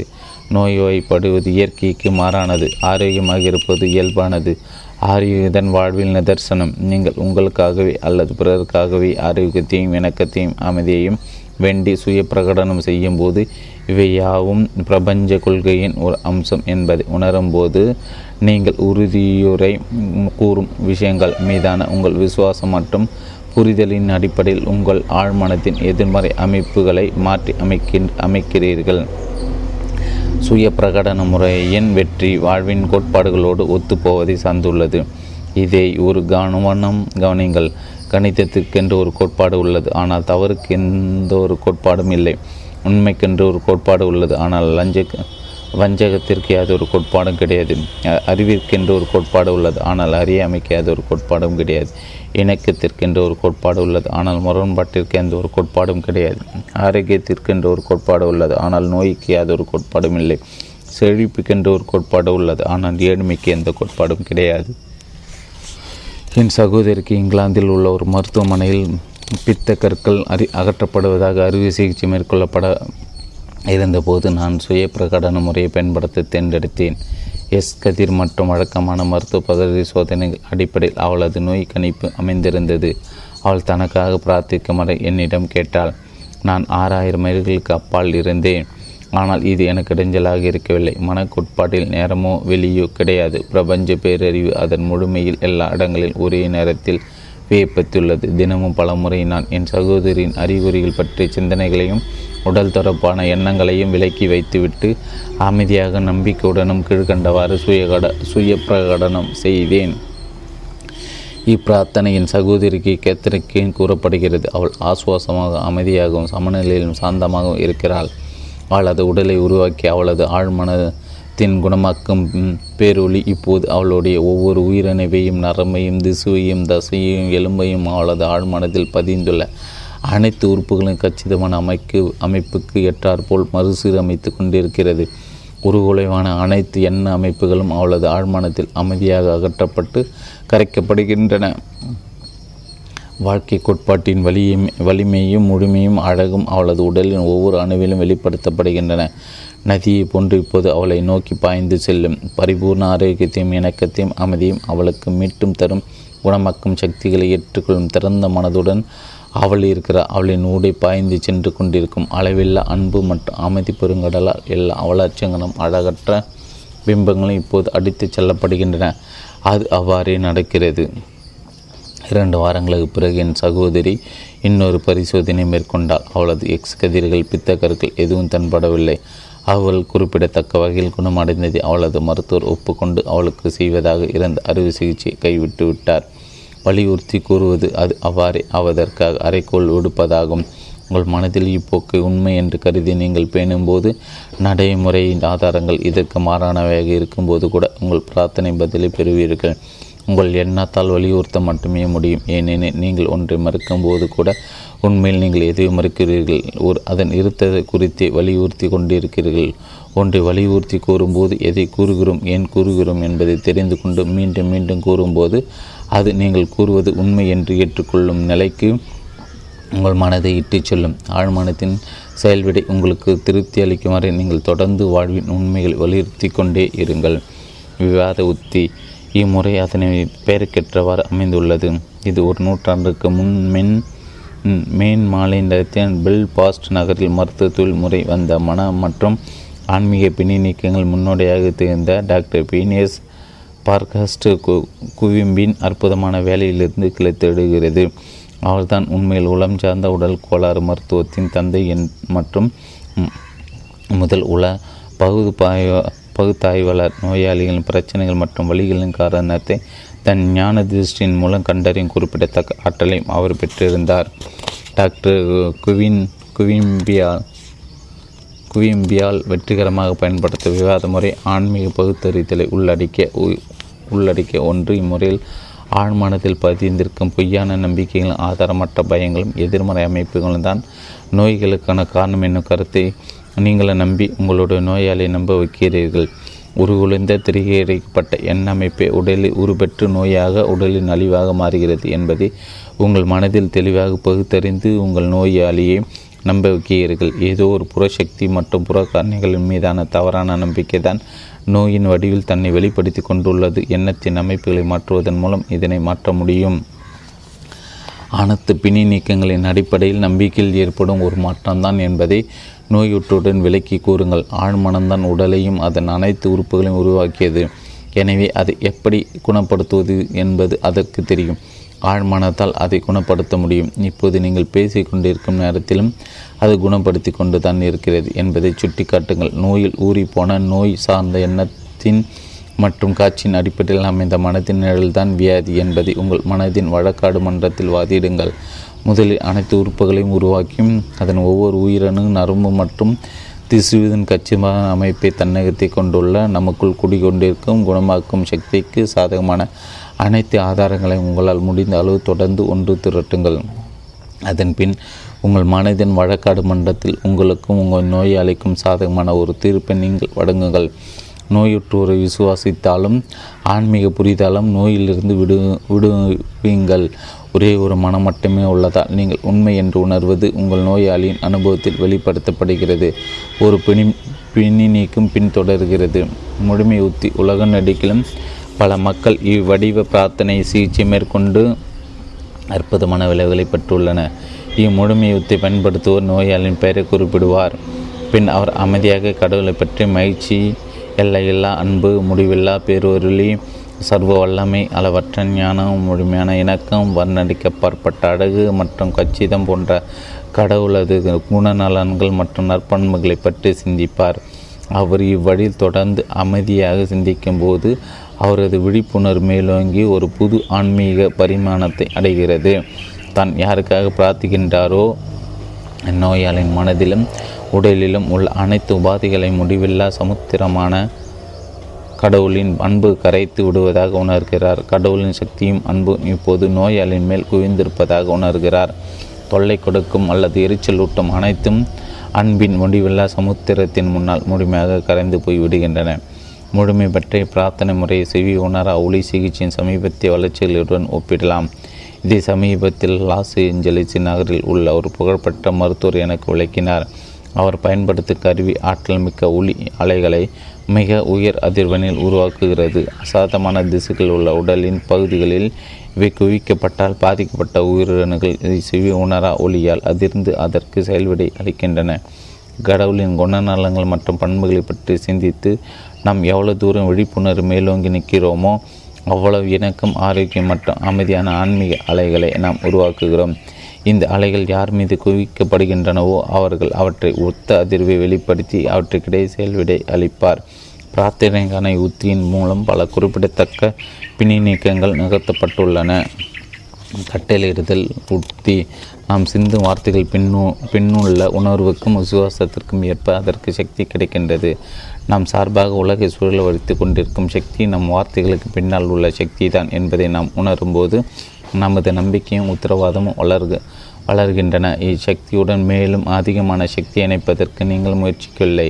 இதில் மனதளவிலான எவ்விதமான கடும் முயற்சியோ வலுக்கட்டாயமோ நிர்பந்தமோ அல்லது மன போராட்டமோ இருக்கக்கூடாது.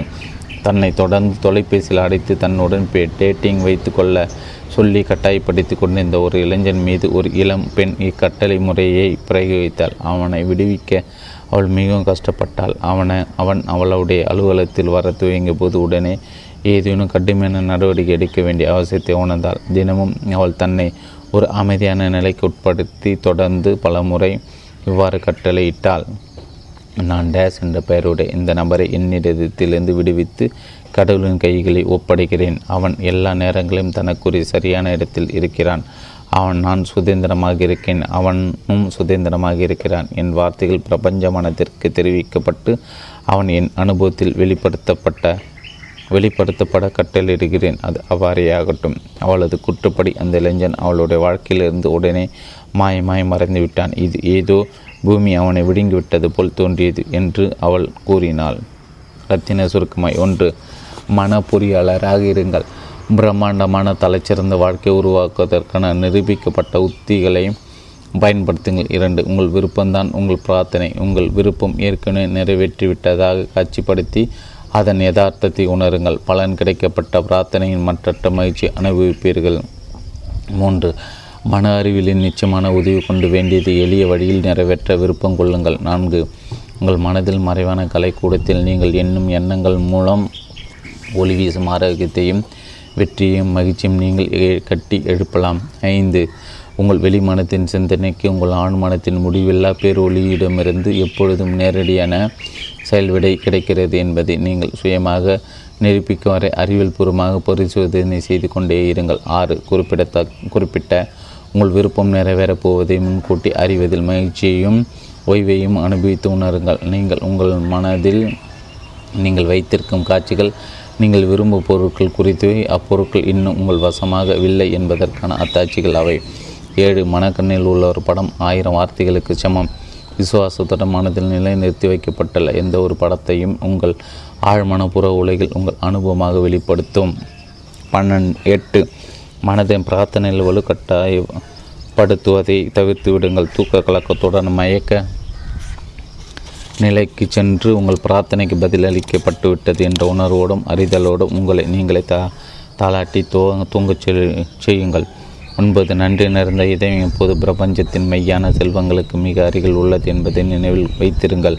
பத்து, சுய பிரகடனம் என்பது அது அவ்வாறே ஆவதற்காக அறைகோள் விடுப்பது. உங்கள் மனத்தின் இப்போக்கே உண்மை என்று கருதி நீங்கள் பேணும்போது நடைமுறை ஆதாரங்கள் இதற்கு மாறானவையாக இருக்கும் சமயத்தில் கூட உங்கள் பிரார்த்தனைக்கான பதிலை பெறுவீர்கள். பதினொன்று, கடவுளின் அன்பையும் புகழையும் பற்றி சிந்திப்பதன் மூலம் எனக்கும் ஆரோக்கியம் மற்றும் அமைதியின் அலைகளை உருவாக்குங்கள். பன்னிரண்டு, நீங்கள் உண்மை என்று கட்டளையிட்டு உணரும் விஷயங்கள் உங்கள் அனுபவத்தில் வெளிப்படும் இணக்கத்தையும் ஆரோக்கியத்தையும் அமைதியையும் செழிப்பையும் கட்டளையிட்டு வரவழைங்கள்.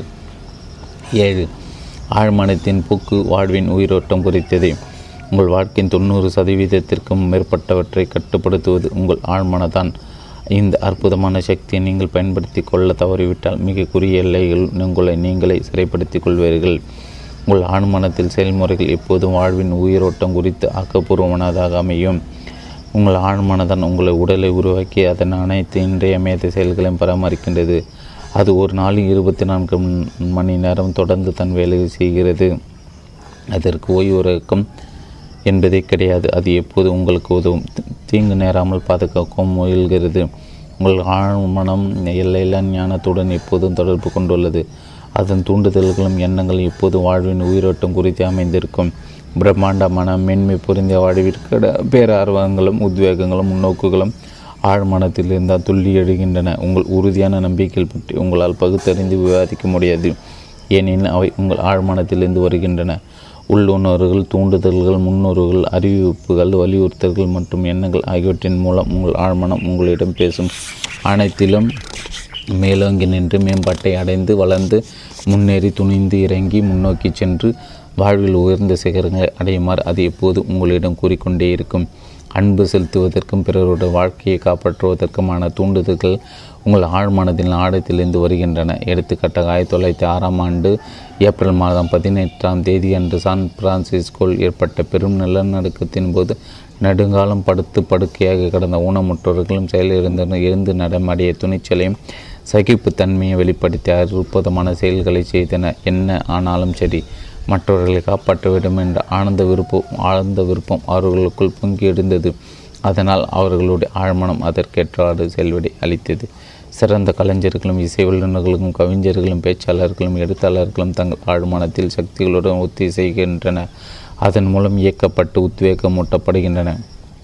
ராபர்ட் லூயி ஸ்டீவென்சன் இரவு உறங்கு செல்லும் முன் தன் உறங்குகளில் தனக்காக கதைகளை உருவாக்கி தரும் பணியை தன் ஆழ்மனத்தின் பொறுப்பில் விட்டுவிடுவது வழக்கம். தன் வங்கியில் கணக்கில் பணம் குறையாக இருக்கும்போது ஒரு நல்ல விற்பனைக்கு உகந்த திகிலூட்டும் கதையை தனக்கு வேண்டும் என்று தன் ஆழ்மனத்திடம் கேட்பதற்கு அவர் தன்னை பழகுபடுத்தி கொண்டார். கதையை துண்டு துண்டாக தொடர் போல தன் ஆழ்மனத்தின் பேரறிவு தனக்கு வழங்கியதாக அவர் கூறினார்.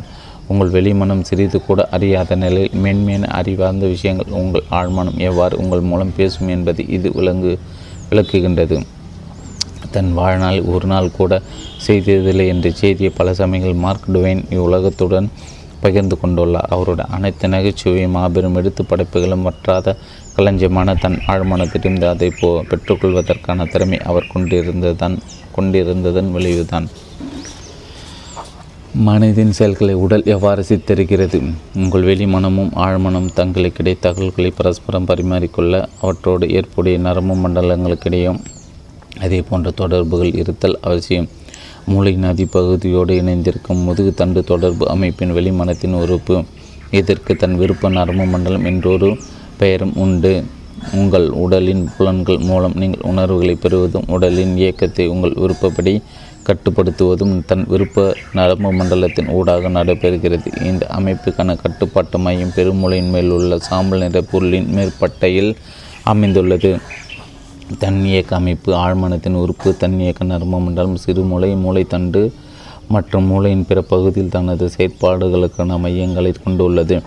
இவ்வுறுப்புகள் உடலின் பிற அமைப்புகளுடன் நேரடி தொடர்புகளை கொண்டுள்ளன. அவற்றின் இன்றையமைந்த செயல்பாடுகளுக்கும் துணை புரிகின்றன. இவை அனைத்து வெளிமனத்தின் விழிப்புணர்வு இல்லாத சமயத்திலும் கூட நடைபெறுகின்றன. இவ்விரு அமைப்புகளும் தனித்தனியாக அல்லது ஒரே நேரத்தை ஒத்தி செய்து செயலாற்றும். உதாரணத்துக்கு ஆபத்து குறித்து ஒரு உணர்வு சிறுமுளைக்கு வந்தடையும் போது பெருமுளையின் சில பகுதிகளுக்கும் தகவல்கள் அனுப்பப்படுகின்றன. வெளிமன ஆபத்தை உணர்ந்து மதிப்பீடு செய்வதற்கு முன்பாக ஒருவரின் தற்காப்பு திறன்கள் அந்த ஆபத்தை எதிர்கொள்ள தயாராகிவிடுகின்றன. மனதிற்கும் உடலுக்கும் இடையான தொடர்பை இப்படி எளிமையாக விளக்கலாம். உங்கள் தன்விருப்ப நரம்பு மண்டலத்தில் உள்ள தொடர்ச்சியான மின்சார தூண்டுதலுக்கு ஏற்ப அவற்றுக்கு இணையான ஒரு எண்ணத்தை உங்கள் வெளிமனம் கைப்பற்றி கொள்கிறது.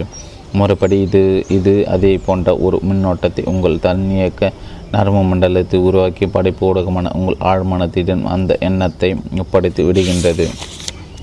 உங்கள் வெளிமனதால் ஊக்குவிக்கப்பட்டு ஏற்றுக்கொள்ளப்பட்ட ஒவ்வொரு எண்ணமும் பெருமூளையால் உங்கள் ஆழ்மனத்திற்கு துணை புரியும் மூளையின் பிற உறுப்புகளுக்கு அனுப்பப்படுகின்றது. அங்கு அது உருவம் பெற்று உங்கள் புற உலகில் யதார்த்தமாக வெளிப்படுத்தப்படுகிறது. உடல் இயக்கத்தை கவனித்துக் கொள்ளும் ஒரு பேரறிவு உள்ளது. அணுக்களின் அமைப்பையும் கண்கள், காதுகள், இதயம், கல்லீரல், சிறுநீர் முதலிய உறுப்புகளின் அமைப்பையும் பற்றி படிக்கும்போதும் ஒன்றாக இணைந்து செயலாற்ற அனுமதிக்கும் ஒரு அறிவு குழுவை உருவாக்கும் பல அணு குழுக்களை அவை கொண்டுள்ளன என்பதை கண்டறிவீர்கள். வெளிமானத்தின் தூண்டுதலால் ஏற்படும் கட்டளைகளை ஏற்றுக்கொண்டு அவற்றை உயிர்த்தெறிந்து நிறைவேற்ற இவ்வணு குழுக்களால் முடியும். ஓரணு உயிரினத்தை கவனமாக ஆராய்ந்தால் அது உங்கள் சிக்கலான உடலுக்குள் என்ன நடக்கிறது என்பதை காட்டும். இந்த ஓரணு உயிரினத்திற்கு உறுப்புகள் ஏதுமில்லாவிட்டாலும் கூட அசைதல், ஊட்டமளித்தல், சிரித்தல், வெளியேற்றுதல் ஆகிய அடிப்படை செயல்களை செய்வதன் மூலம் மனதின் செயல்பாட்டிற்கு ஆதாரம் அளிக்கிறது. உங்கள் உடல் இயக்கத்தில் கவனித்துக்கொள்ள ஒரு பேரறிவு உள்ளது. அதை நீங்கள் தன் போக்கில் செயல்பட அனுமதிக்கும் பட்சத்தில் அது செம்மையாக செயல்படும் என்று பலர் கூறுகின்றனர். ஒரு விதத்தில் பார்த்தால் இது உண்மைதான். பிரச்சனை என்னவென்றால், புறத்தோட்டங்களின் அடிப்படையில் அமைந்த புலனுணர்வு ஆதாரத்தோடு உங்கள் வெளிமனம் எப்போது இதில் குறுக்கிட்டு கொண்டே இருக்கும். இது பொய்யான நம்பிக்கைகளுக்கும் பயங்களுக்கும் வெற்று அபிப்பிராயங்களுக்கும் வழிவகுக்கும். உளவியல் மற்றும் உணர்ச்சி ரீதியான பக்குவப்படுத்துதல் மூலம் பயங்களும் பொய்யான நம்பிக்கைகளும் எதிர்மறை எண்ணங்களும் உங்கள் ஆழ்மனதில் பதிய வைக்கப்பட்டால் உங்கள் ஆழ்மனதால் அதை தட்டி கேட்க முடியாது. அது தனக்கு வழங்கப்பட்டுள்ள வரைபடத்தின் குறியீடுகளுக்கு ஏற்ப மட்டும்தான் செயல்படும். பொது நன்மைக்காக ஆழ்மனம் தொடர்ந்து செயலாட்டும். உங்கள் ஆழ்மனம் பொது நன்மைக்காக தொடர்ந்து வேலை செய்து வருகிறது. இது அனைத்து பொருட்களுக்கு பின்னால் இருக்கும் உள்ளார்ந்த உத்தேச கோட்பாட்டை பிரதிபலிக்கின்றது. உங்கள் ஆழ்மனத்திற்கென்று சொந்தமான வலிமை உள்ளது. அது மிகவும் நிஜமானது.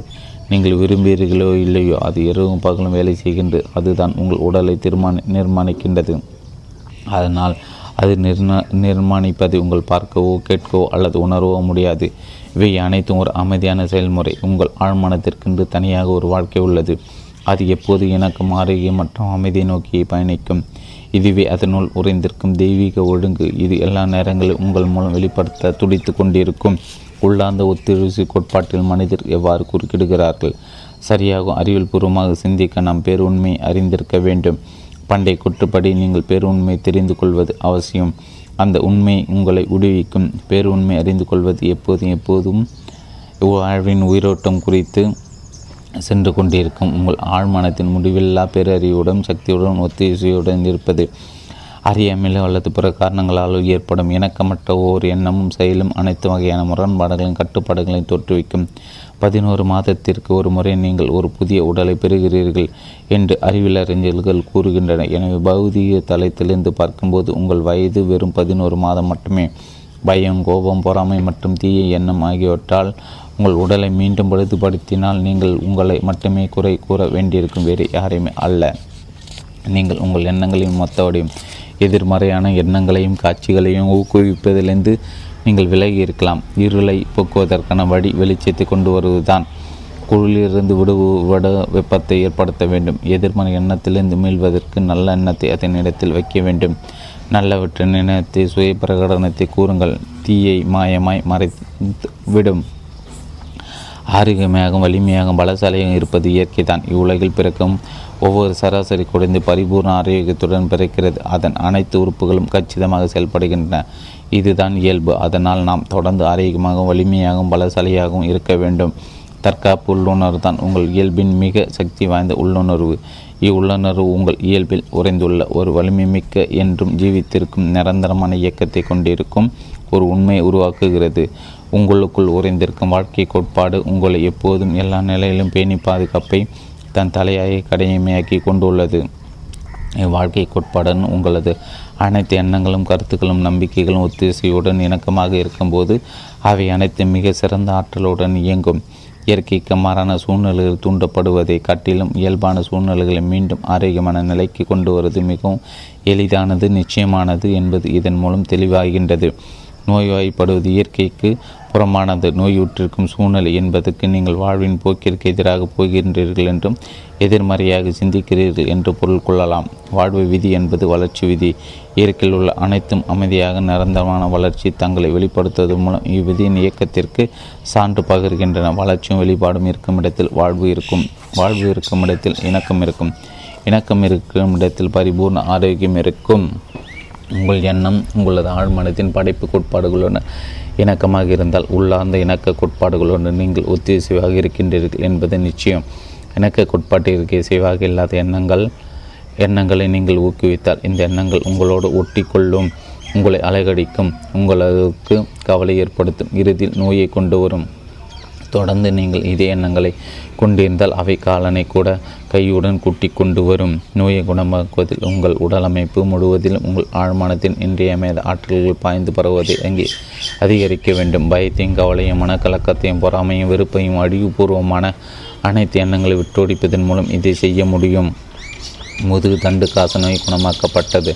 பாட் நோய் என்று அழைக்கப்படும் முதுகு தண்டு காச நோய்களை பயங்கரமாக துன்புறுத்தி ஒரு கொடிய நோய் இந்தியானா மாநிலத்தில் உள்ள இந்தியானா புலிவிசை சேர்ந்த ஃபட்ரிக் எலியா சான்டோசூர் என்ற ஒரு குழந்தை இந்நோயால் அவதியுற்றது. இந்நோயை அவனை முடமாக்கி நடக்க விடாமல் செய்தது. அவன் தன் கைகளையும் முட்டுகளையும் உபயோகித்து நடந்தான். அவன் குணப்படுத்தவே முடியாது என்று அவனது மருத்துவர் தீர்ப்பளித்தார். ஆண்டோஸ் மருத்துவன் தீர்ப்பை ஏற்க மறுத்து பிரார்த்தனை செய்ய துவங்கினேன். அவன் தனக்கென்று ஒரு பிரசுய பிரகடனத்தை உருவாக்கினான். அதை நன்றாக மனதில் உள்வாங்கியவாறு அவன் தினமும் பல முறை கூறி வந்தான். அந்த வாசகத்தான் நான் முழுமையானவன், கச்சிதமானவன், பலம் வாய்ந்தவன், சக்தி மிக்கவன், அன்பானவன், இணக்கமானவன், மகிழ்ச்சியானவன். அவன் இரவில் படுக்க செல்வதற்கும் காலையில் இருந்தவுடன் முதல் வேலையும் பிரார்த்தனை கூறி வந்தான். அவன் மற்றவர்களுக்காகவும் பிரார்த்தித்து அவன் அன்பு மற்றும் ஆரோக்கியம் குறித்த எண்ணங்களை பிரபஞ்சத்திற்கு அனுப்பினான். இந்த மனப்போக்கும் பிரார்த்தனை முறையும் அவனுக்கு பன்மடங்காக திருப்பி வந்தன. ஆனால் அது விசுவாசமும் விடாமுயற்சியும் பெரும் நன்மைகளை விளைவித்தன. பயம், கோபம், பொறாமை குறித்த எண்ணங்கள் அவனுள் எழும்போது அவன் உடனே அதை எதிர்க்கும் ஆற்றல் கொண்ட சுய பிரகடன வா வாசகத்தை தன் மனதில் கூறினான். அவனது வழக்கமான சிந்தனைக்கேற்ப அவனது ஆழ்மனம் செயல்விடை அளித்தது. அவன் வலிமை மிக்க நேராக நிற்க வல்ல முழுமையான மனிதன் ஆவான். இதுதான் பைபிள் சொல்லப்பட்ட வாசகத்தின பொருள். நீ போகலாம், உன் விசுவாசம் உன்னை ரசித்தது. Mark ten is to fifty two. உங்கள் ஆழ்மனதின் சக்தியின் மீதான விசுவாசம் உங்களை எவ்வாறு முழுமையாக்குகிறது? ஆழ்மனதின் குணமாக்கும் சக்தியை பற்றி என் சொற்பொழிவுகளுக்கு வந்த ஒரு இளைஞனுக்கு கண்ணில் தீவிரமான பிரச்சனை இருந்தது. அது சரி செய்ய நுண்ணிய ஆபத்தான அறுவை சிகிச்சை ஒன்றை செய்ய வேண்டியிருக்கும் என்று அவனது கண் மருத்துவர் கூறினார். பிரார்த்தனையின் அறிவியல் அடிப்படையை பற்றி அறிந்து கொண்ட பிறகு அந்த இளைஞன் தனக்கு தன்னை என் ஆழ்மனம் என் கண்களை படைத்தது. அது ஆழ்மன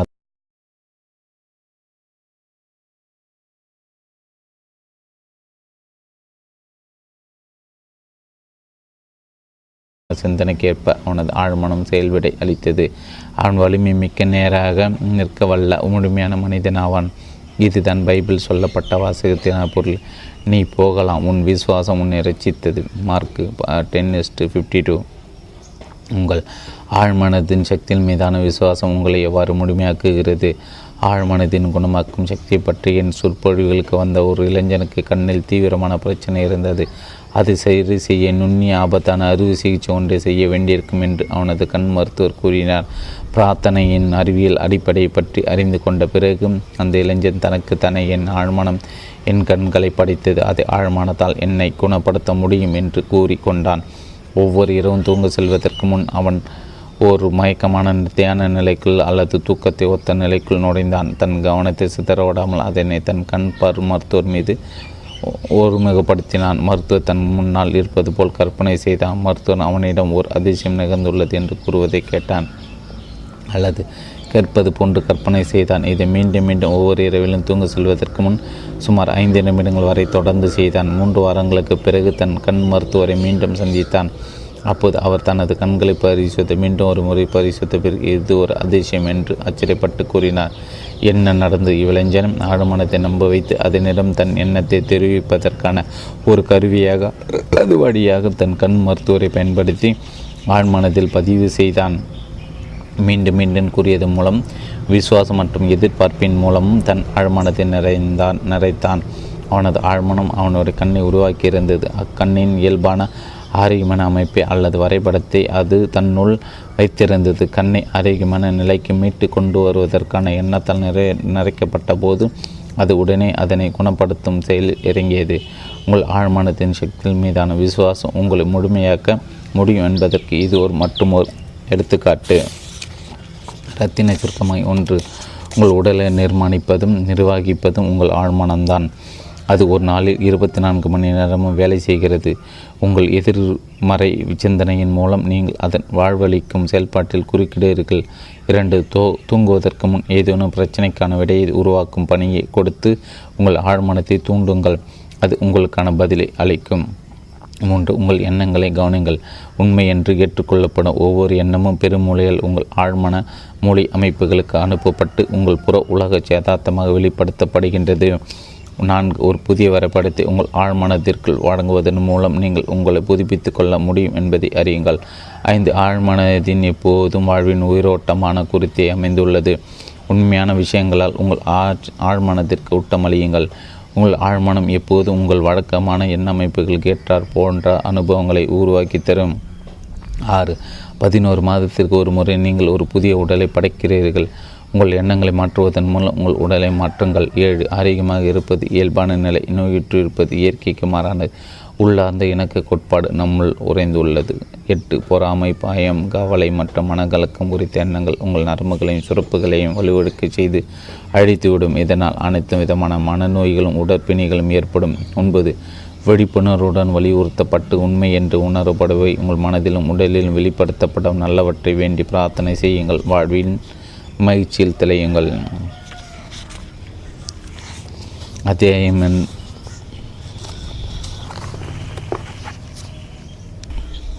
அத்தியாயம் எட்டு.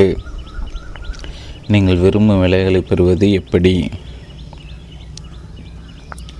எல்லா பிரார்த்தனை விடை கிடைப்பதில்லை, இது அனைவரும் அறிந்தது. நாத்திகர் பிரார்த்தனை வேலை செய்வதில்லை என்பதற்கு ஆதாரமாக இதை பார்க்கின்றனர். பிரார்த்தனை வேலை செய்வதற்கு அதன் அறிவியல் அடிப்படையை புரிந்து கொண்டு பலனளிக்கும் முறையில் அதை பயன்படுத்த வேண்டும் என்பதை அவர்கள் பார்க்க தவறிவிடுகின்றன. அதன் பிறகுதான் ஒரு குறிப்பிட்ட பிரார்த்தனை ஏன் வேலை செய்யவில்லை என்பதை தெரிந்து கொள்ள முடியும். அதை இன்னும் ஆற்றல் மிக்கதாக ஆக்கக்கூடிய ஒரு நடைமுறை வழியும் கண்டறிய முடியும். ஒருவேளை நீங்கள் எதிர்பார்த்தபடி உங்கள் பிரார்த்தனைகள் பலிக்காமல் போனால் என்னவாகும்? அதற்கான முக்கிய காரணங்களை நீங்கள் புரிந்து கொள்ள வேண்டும். நம்பிக்கையின்மையும் தேவைக்கு அதிகமான முயற்சியும் தான் அவை. பல தங்களுடைய ஆழ்மனதின் செயல்பாடுகள் குறித்து முழுமையாக புரிந்து கொள்ள தவறிவிடுவதால் தங்கள் பிரார்த்தனைகளுக்கான பதில்களை தாங்களை வளரவிடாமல் தடுத்து விடுகின்றன. உங்கள் மனம் எவ்வாறு வேலை செய்கிறது என்பதை நீங்கள் அறியும்போது உங்களுடைய நம்பிக்கை வலுப்பெறும். உங்கள் ஆழ்மனம் ஒரு கருத்தை ஏற்றுக்கொண்டவுடன் அதை செயல்படுத்த துவங்கிவிடும் என்பதை நீங்கள் எப்போதும் நினைவில் கொள்ள வேண்டும். அக்கருத்தை நடைமுறைப்படுத்துவதற்கு அது தன் வலிமை மிக்க அனைத்து வளங்களை ஒன்று திரட்டி பயன்படுத்தும். அது உங்கள் ஆழ்மனத்தின் அனைத்து உல விதிகளையும் ஆன்மா விதிகளையும் முடுக்கிவிடும். இவ்விதி நல்ல கருத்துக்களுக்கு பொருந்தும், தீய எண்ணங்களுக்கும் பொருந்தும். உங்கள் ஆழ்மனத்தை எதிர்மறையாக பயன்படுத்த அது பிரச்சனையும் தோல்வியையும் குழப்பத்தையும் கொண்டு வரும். அதை ஆக்கப்பூர்வமாக உபயோகப்படுத்தும் போது வழிகாட்டுதலின் சுதந்திரத்தையும் மன அமைதியையும் கொண்டு வரும். நீங்கள் நேர்மறையான ஆக்கப்பூர்வமான அன்பான எண்ணங்களை எண்ணும்போது சரியான பதில் கண்டிப்பாக கிடைக்கும். தோல்வியை தவிர்ப்பதற்காக நீங்கள் செய்ய வேண்டிய ஒரே விஷயம் உங்கள் கருத்தை அல்லது வேண்டுகோளை உங்கள் ஆழ்மனம் ஏற்றுக்கொள்ள செய்வதுதான். அதன் நிஜத்தை இப்போது உணருங்கள். உங்கள் வேண்டுகோளை விசுவாசத்துடனும் நம்பிக்கையுடனும் உங்கள் ஆழ்மனதிடம் ஒப்படையுங்கள். அது பொறுப்பை ஏற்றுக்கொண்டு அதற்கான பதிலை உங்களிடம் கொண்டு வந்து சேர்க்கும். உங்களுக்கு தேவையான ஏதோ ஒன்று குறித்து உங்கள் ஆழ்மனத்தை நீங்கள் கட்டாயப்படுத்த முயற்சித்தால் நீங்கள் தோற்பது உறுதி. நீங்கள் விரும்பும் விளைவுகள் உங்கள் அருகில் வருவதற்கு பதிலாக இன்னும் அதிக தூரம் விலகி சென்று விடும். உங்கள் ஆழ்மனமானதின் கட்டாயத்திற்கு செயல்விடை அளிப்பதில்லை. அது உங்கள் விசுவாசம் அல்லது வெளிமனத்தில் ஒப்புதலுக்கு மட்டுமே செயல்விடை கொடுக்கும். எதிர்பார்க்கும் விளைவுகள் கிடைக்காமல் நீங்கள் தோல்வி தழுவதற்கான காரணம் உங்கள் மனதில் நீங்கள் கூறிக்கொள்ளும் சில வாக்கியங்களின் விளைவுகளாக இருக்கலாம். அதற்கான சில உதாரணங்களை இங்கு பார்க்கலாம். எல்லாம் மோசமாகி கொண்டே போகின்றன. எனக்கு ஒருபோதும் பதில் எதுவும் கிடைக்காது. இதிலிருந்து மீள எனக்கு வேறு வழியே இல்லை. இது நம்பிக்கை ஊட்டுவதாக இல்லை. என்ன செய்வதென்று எனக்கு தெரியவில்லை. எனக்கு ஒரே குழப்பமாகிறது. நீங்கள் இத்தகைய வாசகங்களை பயன்படுத்தும் போது உங்கள் ஆழ்மனதிடம் எந்த ஒரு செயல்விடையோ ஒத்துழைப்போ கிடைக்காது. உங்களால் முன்னேறி செல்லவும் முடியாது, பின்னால் போக முடியாது. வேறு விதமாக ஒரு நாள் நீங்கள் எங்குமே சென்றடைய முடியாது. ஒரு வாடகை காரில் ஏது ஆதரவு ஓட்டுநர் வெவ்வேறு இடங்களுக்கு செல்லுமாறு அரை டஜன் கோரிக்கைகளை அவரிடம் வைக்கிறீர்கள் என்று வைத்துக்கொள்வோம். அவர் மிகவும் குழம்பி போய்விடுவார். அவர் உங்களை எங்கு அடைத்து செல்ல மறுபக்க மறுக்கக்கூடும். அவர் உங்கள் கோரிக்கைகளை பின்பற்ற முயற்சித்தாலும் அவரால் அதை செய்ய முடியாமல் போவதற்கான வாய்ப்புகள் தான் அது அதிகம். நீங்கள் எங்கே சென்று அடைவீர்கள் என்பதை யாராலும் ஊகிக்க முடியாது. உங்கள் ஆழ்மனதின் அளவற்ற சக்திகளோடு செயலாற்றும் போது இதுதான் நிகழ்கிறது. உங்கள் மனதில் திட்டவட்டமான ஒரு எண்ணம் இருத்தல் அவசியம். ஏதோ ஒரு வழி உள்ளது. நோயால் ஏற்பட்ட எரிச்சல் ஊட்டும் பிரச்சனையிலிருந்து விடுபட ஒரு தீர்வு உள்ளது என்ற உறுதியான நிச்சயமான முடிவுக்கு நீங்கள் வர வேண்டும். உங்கள் ஆழ்மனத்தினுள் குடியிருக்கும் முடிவில்லா பெருவொலி தான் அதற்கான விடை. அறியும் தெளிவான முடிவுக்கு உங்கள் வெளிமனம் பக்குவப்படும் போது உங்கள் மனம் தயாராகி விடுகிறது. உங்கள் விசுவாசத்தின்படி உங்களுக்கு ஆக கடவுது. எளிய வழியை சிறந்து கடுங்குளிர் நிலவிய ஒரு சமயத்தில் ஒரு வீட்டில் சூடு ஏற்றுவதற்காக வைக்கப்பட்ட இந்த வெப்ப குழாய் பழுதுபட்டு விட்டது. வீட்டின் சொந்தக்காரர் அதை சரி செய்வதற்கு ஒரு பழுது நீக்குவரை வரவழைத்தார். அவர் உடனே வந்தார். அரை மணி நேரத்திற்கு வெப்ப குழாய் மீண்டும் வேலை செய்ய துவங்கியது. பின் பழுது நீக்கிற வீட்டின் சொந்தக்காரர் இருநூறு டாலருக்கு பில்லை கொடுத்தார். என்ன, இதை சரிபார்க்க உனக்கு அரை மணி நேரம் கூட ஆகவில்லை, நீ செய்ததெல்லாம் ஒரு சிறு பாகத்தை மாற்றியதான், அதன் மதிப்பு வெறும் ஐந்து டாலர் கூட இருக்க முடியாது, என்னிடம் இரநூறு டாலர்களை வசிப்பதற்கு உனக்கு என்ன நெஞ்சரும் இருக்க வேண்டும் என்று வீட்டின் சொந்தன் மிகுந்த கோபத்துடன் கேட்டார். பழுதுபார், நான் அந்த உடைந்த பாகத்திற்கு வெறும் இரண்டு டாலர்கள் தான் வசூலித்தேன், அதை வாங்குவதற்கு நான் அவ்வளவுதான் கொடுத்தேன் என்று கூறினார். வீட்டின் அந்த பில்லை பழுது பார்ப்பவரின் முகத்திற்கு நேரே அசைத்து இரண்டு டாலர்கள், இதில் இரநூறு டாலர்கள் என்று எழுதியிருக்கிறது என்று கத்தினார்.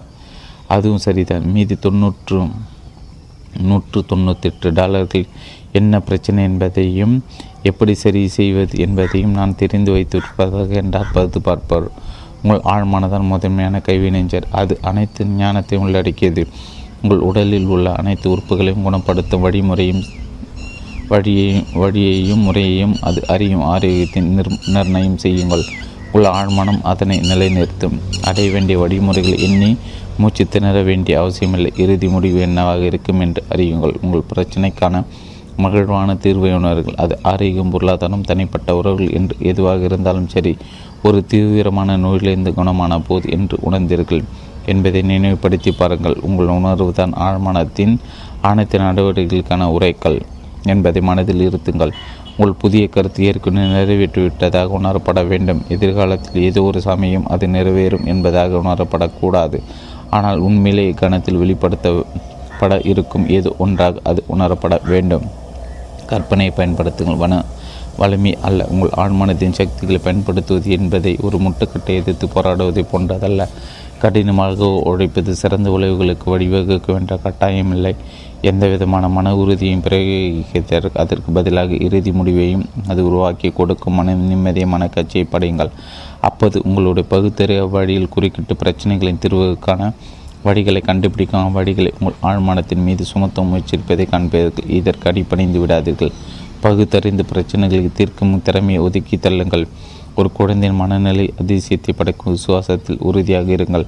நோயோ பிரச்சனை இல்லாத உங்களை கற்பனை செய்து கொள்ளுங்கள். உங்கள் நீங்கள் விரும்பும் சுதந்திர நிலை குறித்த உணர்ச்சி மிக்க மனநிறைவை கற்பனை செய்யுங்கள். தேவையற்ற செயல்முறைகளை தவிர்த்து விடுங்கள். எளிய வழி சிறந்த வழி. வெற்றிகரமான பிரார்த்தனைக்கான மூன்று படிகள். வெற்றிகரமான பிரார்த்தனை மூன்று அடிப்படை படிகள் தேவை. ஒன்று, பிரச்சனை இருப்பதை ஒப்புக்கொள்ளுங்கள். இரண்டு, அப்பிரச்சனை உங்கள் ஆழ்மனதிடம் ஒப்படைத்து விடுங்கள். அது மட்டுமே ஆற்றல் மிக்க தீர்வை அல்லது அதிலிருந்து மேலும் வழியை அறியும். மூன்று, அது நிறைவேறிவிட்டது என்ற ஆழ்ந்த உறுதியோடு நிம்மதியாக இருங்கள். சந்தேகங்களும் தயக்கங்களும் உங்கள் பிரார்த்தனை வலிவிழுக்க மட்டுமே செய்யும்.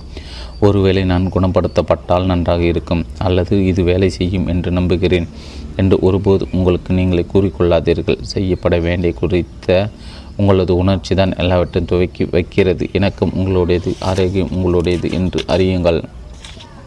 ஆழ்மனத்தின் முடிவில்லா குணமாக்கும் சக்தியின் வாகனமாக ஆவதன் மூலம் நீங்கள் ஆற்றல் வாய்ந்தவராகின்றீர்கள். பூர்ண நம்பிக்கையுடன் ஆரோக்கியம் குறித்த எண்ணத்தை உங்கள் ஆழ்மனத்திற்கு அனுப்பிவிட்டு இழப்பாருங்கள். அதன் சக்தியிடம் உங்களை ஒப்படைத்து விடுங்கள். உங்கள் தற்போதைய நிலை மற்றும் சூழல் குறித்து இதுவும் கடந்து போகும் என்று நம்புங்கள். ஓய்வு மற்றும் உறுதியின் மூலம் உங்கள் ஆழ்மனத்தை நினை நிறைக்கிறீர்கள். இது அந்த எண்ணத்திற்கு பின்னால் உங்கள் இயக்காற்றலை பொறுப்பேற்று இயங்க செய்து திட்டவட்டமான யதார்த்தமாக மாற்றும். நீங்கள் பிரார்த்திப்பதற்கு எதிர்மாறானதை பெற நேர்வது ஏன்? எம்லிகோ என்பவர் பிரபல பிரபல பிரெஞ்சு உளவியாளர். அவரது சொற்பொழிவுகள் அவருக்கு அமெரிக்காவில் பல ரசிகர்களும் பின்பற்றுவர்களும் பெற்றுத்தந்தன. அவரது பல முக்கியமான உள்நோக்கள் இது ஒன்று. உங்கள் அபிலாஷங்களும் கற்பனை முரண்பட்டு நிற்கும் போது வெற்றி பெறுவது உங்கள் கற்பனை தான். அவர் இதை தலைகீழ் தலைகீழ் முயற்சி விதி என்று குறிப்பிடுகிறார். தரையில் வைக்கப்பட்டுள்ள ஒரு பொருட்களான பலகையின் மீது நடந்து செல்லுமாறு நீங்கள் கேட்டுக்கொள்ளப்படுவீர்கள் என்று வைத்துக்கொள்வோம். எந்த கேள்வியுமின்றி நீங்கள் அதை எளிதாக செய்து விடுவீர்கள். ஆனால் இப்போது அதே பலகை இருபது அடி உயரத்தில் இரு சுவர்களுக்கு குறுக்காக வைக்கப்பட்டிருப்பதாக கொள்வோம். உங்களால் அதில் நடக்க முடியுமா? அநேகமாக முடியாது. பலகையின் மீது நடக்க நினைக்கும் உங்கள் விருப்பம் உங்கள் கற்பனையோட முரண்பட்டு நிற்கும். நீர் பலகையின்றி தடுமாறி அவ்வளோ உயரத்திலிருந்து கீழே வந்து நிலத்தில் விடுவது போல கற்பனை செய்வீர்கள். அப்பலகையின் குறுக நடக்க நீங்கள் விருப்பப்படலாம், ஆனால் கீழே விடுவது பற்றிய பயம் உங்களை அக்காரியத்தை செய்யவிடாமல் தடுக்கும். உங்கள் கற்பனை வெற்றி கொள்வதற்கு அல்லது ஒரேடியாக அழித்து விடுவதற்கு நீங்கள் எவ்வளோ அதிகமாக முயற்சி எடுக்கிறீர்களோ அவ்வளோ வலிமை உங்கள் மனதை ஆக்கிரமித்துள்ள விடுவது குறித்த எண்ணத்திற்கு கொடுக்கப்படும். நான் என் மன உறுதியை கொண்டு தோல்வியிலிருந்து மீண்டு விடுவேன் என்னும் எண்ணம் தோல்வி குறித்த எண்ணத்தை தான் வலியுறுத்துகிறது. மனமுய மனமுயற்சி பெரும்பாலும் சுய தோல்விக்கு வழிவகுக்கும், விரும்பியதற்கு மாறானதை உருவாக்கும். மன உறுதி பிரயோகிப்பதன் தேவைக்கு செலுத்தப்படும் கவனம் சக்தியற்ற சூழ்நிலை வலியுறுத்தும். இது நீங்கள் பச்சை நீர் யானை பற்றி சிந்திக்காமல் இருப்பதற்கு என்ன வேண்டுமானாலும் செய்வீர்கள் என்று முடிவெடுப்பதை போன்றது. இம்முடிவு ஒரு பச்சை நீர் யானை குறித்த எண்ணம் உங்கள் மனத்தில் ஆதிக்கம் செலுத்தும். ஆழ்மனம் எப்போது ஆதிக்கம் எண்ணத்திற்கும் அதிக அளவில் செல்விடை அளிக்கும். இரண்டு முரண்பட்ட கருத்துக்களில் வலிமை மிக்கது எதுவோ அதுவே உங்கள் ஆழ்மனம் ஏற்றுக்கொள்ளும். ஒருவேளை நீங்கள் இவ்வாறு சிந்தித்து கொண்டிருக்கலாம், என் பிணி நீங்க வேண்டும், என்னால் அதை ஏன் பெற முடியவில்லை, நான் கடுமையாக முயற்சிக்கிறேன், எனக்கு ஏன் விளைவுகள் கிடைப்பதில்லை, நான் இன்னும் கடினமாக பிரார்த்திப்பதற்கு என்னை கட்டாயப்படுத்த வேண்டும், நான் என்னிடமுள்ள எல்லா மன உறுதியும் பயன்படுத்த வேண்டும். நீங்கள் எங்கே தவறு செய்கிறீர்கள் என்பதை உணர வேண்டும். நீங்கள் அளவுக்கு அதிகமாக முயற்சிக்கிறீர்கள். மன உறுதியின் மூலம் ஒரு எண்ணத்தை ஏற்றுக்கொள்ளும்படி உங்கள் ஆழ்மனத்தை ஒருபோதும் வற்புறுத்தாதீர்கள். அத்தகைய முயற்சிகள் தோல்விதான் முடியும். அநேக சமயங்கள் நீங்கள் பிரார்த்தித்தற்கான மாறான முடிவுகளை பெறுவீர்கள். முயற்சியற்ற வழியே சிறந்தது. இது போன்ற ஏதாவது உங்களுக்கு நிகழ்ந்துள்ளதா? நீங்கள் ஏதோ பரீட்சை எழுத வேண்டியுள்ளது, நீங்கள் அதற்காக படிப்பதிலும் மறுபரிசீலனை செய்வதிலும் அதிக நேரத்தை செலவிடுகிறீர்கள். உங்களுக்கு எல்லாம் நன்றாக தெரிவதாக உணர்கிறீர்கள், ஆனால் பரிசில் ஒன்றும் எழுதப்படாத விடைத்தாளை பார்க்கும்போது உங்கள் மனம் அதைவிட பொறுமையா வெறுமையாக உள்ளதை கண்டு கொள்வீர்கள். பாடம் குறித்த அனைத்து அறிவும் உங்களை திடீரென கைவிட்டது சம்பந்தப்பட்ட ஒரு எண்ணத்தை கூட உங்களால் நினைவு கூற முடியவில்லை. நீங்கள் உங்கள் பற்களை கடித்து கொண்டு உங்கள் மன உறுதியெல்லாம் ஒன்று திறத்து படித்ததை நினைவுக்கு கொண்டு வர முயற்சிக்கிறீர்கள். ஆனால் எவ்வளோ கடினமாக முயல்கிறீர்களோ அவ்வளோ தூரம் அந்தந்த அறிவு விலகி ஓடுவதாக தோன்றுகிறது. வெறுப்புடன் பரீட்சையை விட்டு வெளியேறீர்கள். மன அழுத்தம் குறைகிறது. சில நிமிடங்களுக்கு முன் நீங்கள் வலை போட்டு தேடிக்கொண்டிருந்த விடைகள் அனைத்தும் திடீரென்று வித்தை காட்டி வித்தை காட்டிக்கொண்டு உங்கள் மனத்திற்குள் மீண்டும் பாய்ந்து வருகின்றன. உங்களுக்குள் எல்லாம் தெரியும் என்று கூறினீர்கள், அது உண்மைதான், ஆனால் உங்களுக்கு தேவைப்படும் போது அது உங்கள் நினைவிற்கு வரவில்லை. ஞாபகத்தில் வைத்து கொள்ள வேண்டும் என்று உங்களை கட்டாயப்படுத்தியே தான் நீங்கள் செய்த தவறு. தலைகீழ் முயற்சி விதியின்படி இது வெற்றிக்கு பதில் தோல்விக்கு வழிவகுத்தது. நீங்கள் கட்டதற்கு அல்லது பிரார்த்தித்தற்கு நேர்மாறானது உங்களுக்கு கிடைத்தது. விருப்பத்திற்கும் கற்பனைக்கும் இடையேயான முரண்பாடு தீர்க்கப்பட வேண்டும். மன ஆற்றலையோ அல்லது மன உறுதியை பயன்படுத்துவது என்பது எதிர்ப்பு உள்ளது என்று முன்கூட்டியே ஊகிப்பதற்கு சமமான எதிர்ப்பை பற்றிய கற்பனை எதிர்ப்பை உருவாக்கும். உங்கள் கவனம் உங்கள் விருப்பத்தை அடைவதில் உள்ள தடைகள் மீது குவிக்கப்பட்டிருந்தால் நீங்கள் உங்கள் விருப்பத்தை அடைவதற்கான வழிகளில் இனியும் கவனம் செலுத்தி கொண்டிருக்கவில்லை என்று தானே அதற்கு பொருள். மிக குறைந்த முயற்சி தேவைப்படும். உறக்கம் கலந்த மயக்க நிலைக்குள் நுழைவதன் மூலம் உங்கள் விருப்பங்களுக்கும் கல கற்பனைகளுக்கும் இடையான அனைத்து முரண்பாடுகளை தவிர்க்கலாம். உறக்க நிலையில் இருக்கும்போது உங்கள் வெளிமனம் அதிகமாக அமிழ்த்தி வைக்கப்பட்டிருக்கும். உறக்கத்திற்கு சற்று முந்தைய நேரம்தான் உங்கள் ஆழ்மனத்தை கருவுற செய்வதற்கு சிறந்தது. இதற்கு காரணம், தூங்குவதற்கு சற்று முன் உறங்கி எழுந்த சற்று நேரம் வரையிலும் ஆழ்மனம் மிக அதிக விழிப்புணர்வுடன் திகழும். உங்கள் விருப்பத்தை நில நடுநிலைப்படுத்தி ஆழ்மனம் அதை ஏற்றுக்கொள்ளாத வண்ணம் தடுக்கும். எதிர்மறை எண்ணங்களும் காட்சிகளும் இந்நிலையில் இருப்பதில்லை. நிறைவேற்றப்பட்ட விருப்பத்தின் நிஜத்தை கற்பனை செய்து அந்நிறைவு தரும் பயிற்சியை உணரும் போது உங்கள் ஆழ்மனம் உங்கள் விருப்பத்தை யதார்த்தமாக்கும். மிக அதிகமான மக்கள் தங்களுடைய அனைத்து குழப்பங்களுக்கும் பிரச்சனைகளுக்கும் கட்டுப்படுத்தப்பட்ட ஒழுங்குடன் கூடிய கற்பனை மூலம் தீர்வு காண்கின்றன. தங்கள் தாங்கள் கற்பனை செய்து உண்மை என்று உணரும் எதுவும் நிறைவேறும் நிறைவேற வேண்டும் என்பதை அவர்கள் அறிவார். கிட்டத்தட்ட முற்றிலும் நம்பிக்கை இழந்த நிலையில் ஷாரா என்ற ஒரு இளம்பெண் என்னிடம் வந்தால், அவள் ஒரு நீண்ட சிக்கலான வழக்கில் மாட்டி தவித்து கொண்டிருந்தால் பல முறை அவ்வழக்கு ஒத்திவைக்கப்பட்டு அதன் முடிவு பார்வைக்கு தென்படாதபடி இருந்தது. இவ்வழக்கிற்கு ஒரு இணக்கமான தீர்வு தான் அவளது ஆழ்ந்த விருப்பமாக இருந்தது. ஆனால் அவளது மனக்காட்சிகள் அனைத்தும் தோல்வி, நஷ்டம், திவால், ஏழ்மை ஆகியவற்றால் நிறைந்திருந்தன. அவளுடைய கற்பனை அவளது விருப்பத்தை வென்றது. வழக்கு ஒத்தி போடப்பட்டு கொண்டே இருந்தது. என்னுடைய தூண்டுதலின் பேரில் ஒவ்வொரு இரவும் தூங்குவதற்கு முன் ஷாரா தன்னை ஒரு உறக்கம் கலந்த மயக்க நிலைக்குள் கொண்டு சென்றாள். பின்னர் அவளது பிரச்சனைக்கு தன்னால் இயன்ற அளவு சிறந்த தீர்வை கற்பனை செய்தாள். அதை தன்னால் இயன்ற அளவு உணரும் நிலைக்கு தன்னை உட்படுத்தினாள். அவள் தன்னுடைய மனதிலுள்ள பிம்பம் தன் இதயத்தின் விருப்பத்துடன் ஒத்துப்பாக வேண்டும் என்பதை அறிந்திருந்தார். மயக்க நிலையில் வடக்கு முடிந்து தன் வடக்கறிஞரை சந்தித்து பேசி கொண்டிருப்பதாக முடிந்தவரை விசாலமாக கற்பனை செய்தாள். வழக்கின் முடிவு குறித்து அவரிடம் கேள்விகள் கேட்பதாகவும் அவரது விளக்கங்களை தான் கவனித்து கொண்டிருப்பதாகவும் அவர் நீதிமன்றத்துக்கு வெளியே வழக்கு தீர்த்து கொள்ளப்பட்டு விட்டது, இது ஒரு இணக்கமான தீர்வு என்று தன்னிடம் கூறுவது போல கற்பனையும் செய்தால் பயங் பகலில் பயமுறுத்தும் எண்ணங்கள் மனதினுள் புகும்போது ஷார் ஷாரா வழக்கறிஞரோடான தன் சந்திப்பு பற்றி தன் மன திரைப்படத்தை வார்த்தைகளோடும் சைகைகளோடும் முழுவதுமாக தன் மன ஓட்டத்தில் மனதில் ஓடவிட்டாள். அவள் அவளுடைய புன்னகையும் அவரது குரல் ஒளியையும் அவருடைய நடை உடை பாவனைகளையும் அவரது உபயோகித்த குறிப்பிட்ட வார்த்தைகளையும் கற்பனை செய்தாள். அவள் இதனை அடிக்கடி விசுவாசத்துடன் செய்தாள். இதனால் பயங்கள் தன் மனதிற்குள் வர முயற்சிக்கின்றன என்பதை அவள் அறிந்து கொள்ளும் முன்பே அவள் அவை விரட்டி அடிக்கப்பட்டு விட்டன. சில வாரங்கள் இறுதி அவளது வக்கீல் அவளை அடைத்தார். அவள் கற்பனை செய்து உண்மை என்று நம்பி கொண்டிருந்ததை அவர் உறுதிப்படுத்தினார். வழக்கு தீர்த்து வைக்கப்பட்டது. அதுதான் ஏற்றுக்கொள்ளத்தக்க இணக்கமான ஒரு தீர்வாக இருக்க வேண்டும் என்று அவள் அறிந்திருந்தார். ரத்தினை சுருக்கமாய்: ஒன்று, மனதை கட்டாயப்படுத்துவதும் தேவைக்கு அதிகமாக முயற்சிப்பதும் உங்களுக்கு கிடைக்கும் விடையை தடுத்து நிறுத்துகின்ற மனக்கலக்கத்தையும் பயத்தையுமே காட்டுகின்றன. இரண்டு, உங்கள் மனம் ஓய்வாக இருக்கும்போது நீங்கள் ஒரு கருத்தை ஏற்றுக்கொண்டால் உங்கள் மனம் ஆழ்மனம் அக்கருத்தை செயல்படுத்துவதில் இறங்கிவிடும். மூன்று, பாரம்பரிய முறைகளிலிருந்து தனித்து சிந்தியுங்கள், திட்டமிடுங்கள். ஒவ்வொரு பிரச்சனைக்கு ஒரு விடையும் தீர்வும் எப்போது உண்டு என்பதை அறியுங்கள். நான்கு, உங்கள் இதயத்தின் துடிப்பு, நுரையீரல், சுவாசம் அல்லது பிற உறுப்புகளின் செயல்பாடுகள் குறித்து அதிகமாக அலட்டி கொள்ளாதீர்கள். உங்கள் ஆழ்மனத்தை வெகுவாக சார்ந்திருங்கள். தெய்வீக திட்டப்படி எல்லாம் சரியானபடி நடக்கின்றன என்று அடிக்கடி பிரகடனம் செய்யுங்கள். ஐந்து, ஆரோக்கியம் பற்றிய உணர்வு ஆரோக்கியத்தை உருவாக்கும், செல்வம் பற்றிய உணர்வு செல்வத்தை உருவாக்கும். நீங்கள் இப்போது எப்படி உணர்ந்து கொண்டிருக்கிறீர்கள்? ஆறு, இருப்பதில் மிகவும் சக்தி வாய்ந்த கருவி கற்பனை தான். அழகானவற்றையும் சிறந்தவற்றையும் கற்பனை செய்யுங்கள். நீங்கள் உங்களை பற்றி எவ்வாறு கற்பனை செய்கிறீர்கள் அவ்வாறே ஆவீர்கள். ஏழு, உறக்க நிலையில் உங்கள் ஆழ்மனத்திற்கும் வெளிமனத்திற்கும் இடையே எவ்வித முரண்பாடும் ஏற்படுவதில்லை. தூங்க செல்வதற்கு முன் உங்கள் விருப்பத்தின் பூர்த்தி குறித்து மீண்டும் மீண்டும் கற்பனை செய்யுங்கள். அமைதியாக உறங்கி ஆனந்தமாக விடுத்திடுங்கள். அத்தியாயம் ஒன்பது, ஆழ்மனத்தின் சக்தி கொண்டு சொத்துக்களை குவிப்பது எப்படி? உங்களுக்கு பொருளாதார நெருக்கடியில் இருந்தாலோ அல்லது வாழ்க்கை ஓட்டுவதற்கு நீங்கள் சிரமப்பட்டு கொண்டிருந்தாலோ உங்களிடம் எப்போதும் ஏராளமான பணம் இருக்கும், தேவைக்கும் அதிகமாக இருக்கும் என்று உங்கள் ஆழ்மனத்தை நம்பிக்கை வைக்க தவறுவிட்டீர்கள் என்றும் அதற்கு அர்த்தம். ஒரு வாரத்திற்கு சில மணி நேரங்களை வேலை பார்த்து ஆனால் பெரும் பணத்தை சம்பாதிக்கும் மக்களை உங்களுக்கு தெரிந்திருக்கலாம். அவர்கள் அதிக முயற்சி எடுப்பதில்லை, அடிமை போன்று கஷ்டப்படுவதில்லை, வேர்வை சிந்தி கடினமாக உடைப்பதான் நீங்கள் செல்வந்தராவதற்கான ஒரே வழி என்ற கதையை நம்பாதீர்கள். அது உண்மையில் அப்படி அல்ல. முயற்சியற்ற வழியை சிறந்தது. நீங்கள் மனதார விரும்புவதை செய்யுங்கள். அதிலிருந்து கிடைக்கும் அளவில்லா முயற்சிக்காகவும் கிளர்ச்சிக்காகவும் மட்டுமே செய்யுங்கள்.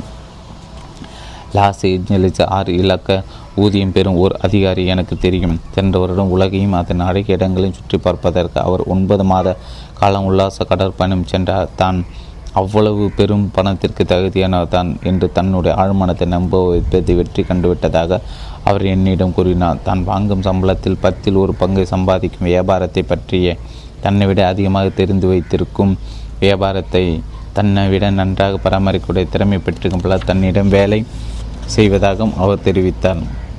ஆனால் அவர்களிடத்து தங்களுக்கென்று எந்த லட்சியமோ படைப்பு சிந்தனைகளும் இல்லை. தங்கள் ஆழ்மனத்தில் அற்புதங்கள் அவர்களுக்கு துளிக்கூடம் நாட்டமில்லை என்று அவர் கூறினார். செல்வம் மனம் சார்ந்த விஷயம். செல்வம் என்பது தனிமனிதன் தன்னுடைய ஆழ்மனத்தை நம்ப வைப்பதை தவிர வேறு ஒன்றுமில்லை. நான் ஒரு லட்சாதிபதி நான் ஒரு லட்சாதிபதி என்று வெறுமனை கூறிக்கொண்டு திரிவதால் நீங்கள் லட்சாதிபதி ஆகவிட முடியாது. செல்வத்தையும் செழிப்பையும் பற்றிய எண்ணங்கள் உங்கள் மனக்கண் மனப்போக்கில் உருவாக்குவதன் மூலம் நீங்கள் செல்வம் பற்றி விழிப்புணர்வு கொண்டவராக வளர்வீர்கள். உங்களுக்கு துணை புரியும் கண்ணுக்கு புலனாகப்படாத கருவிகள்.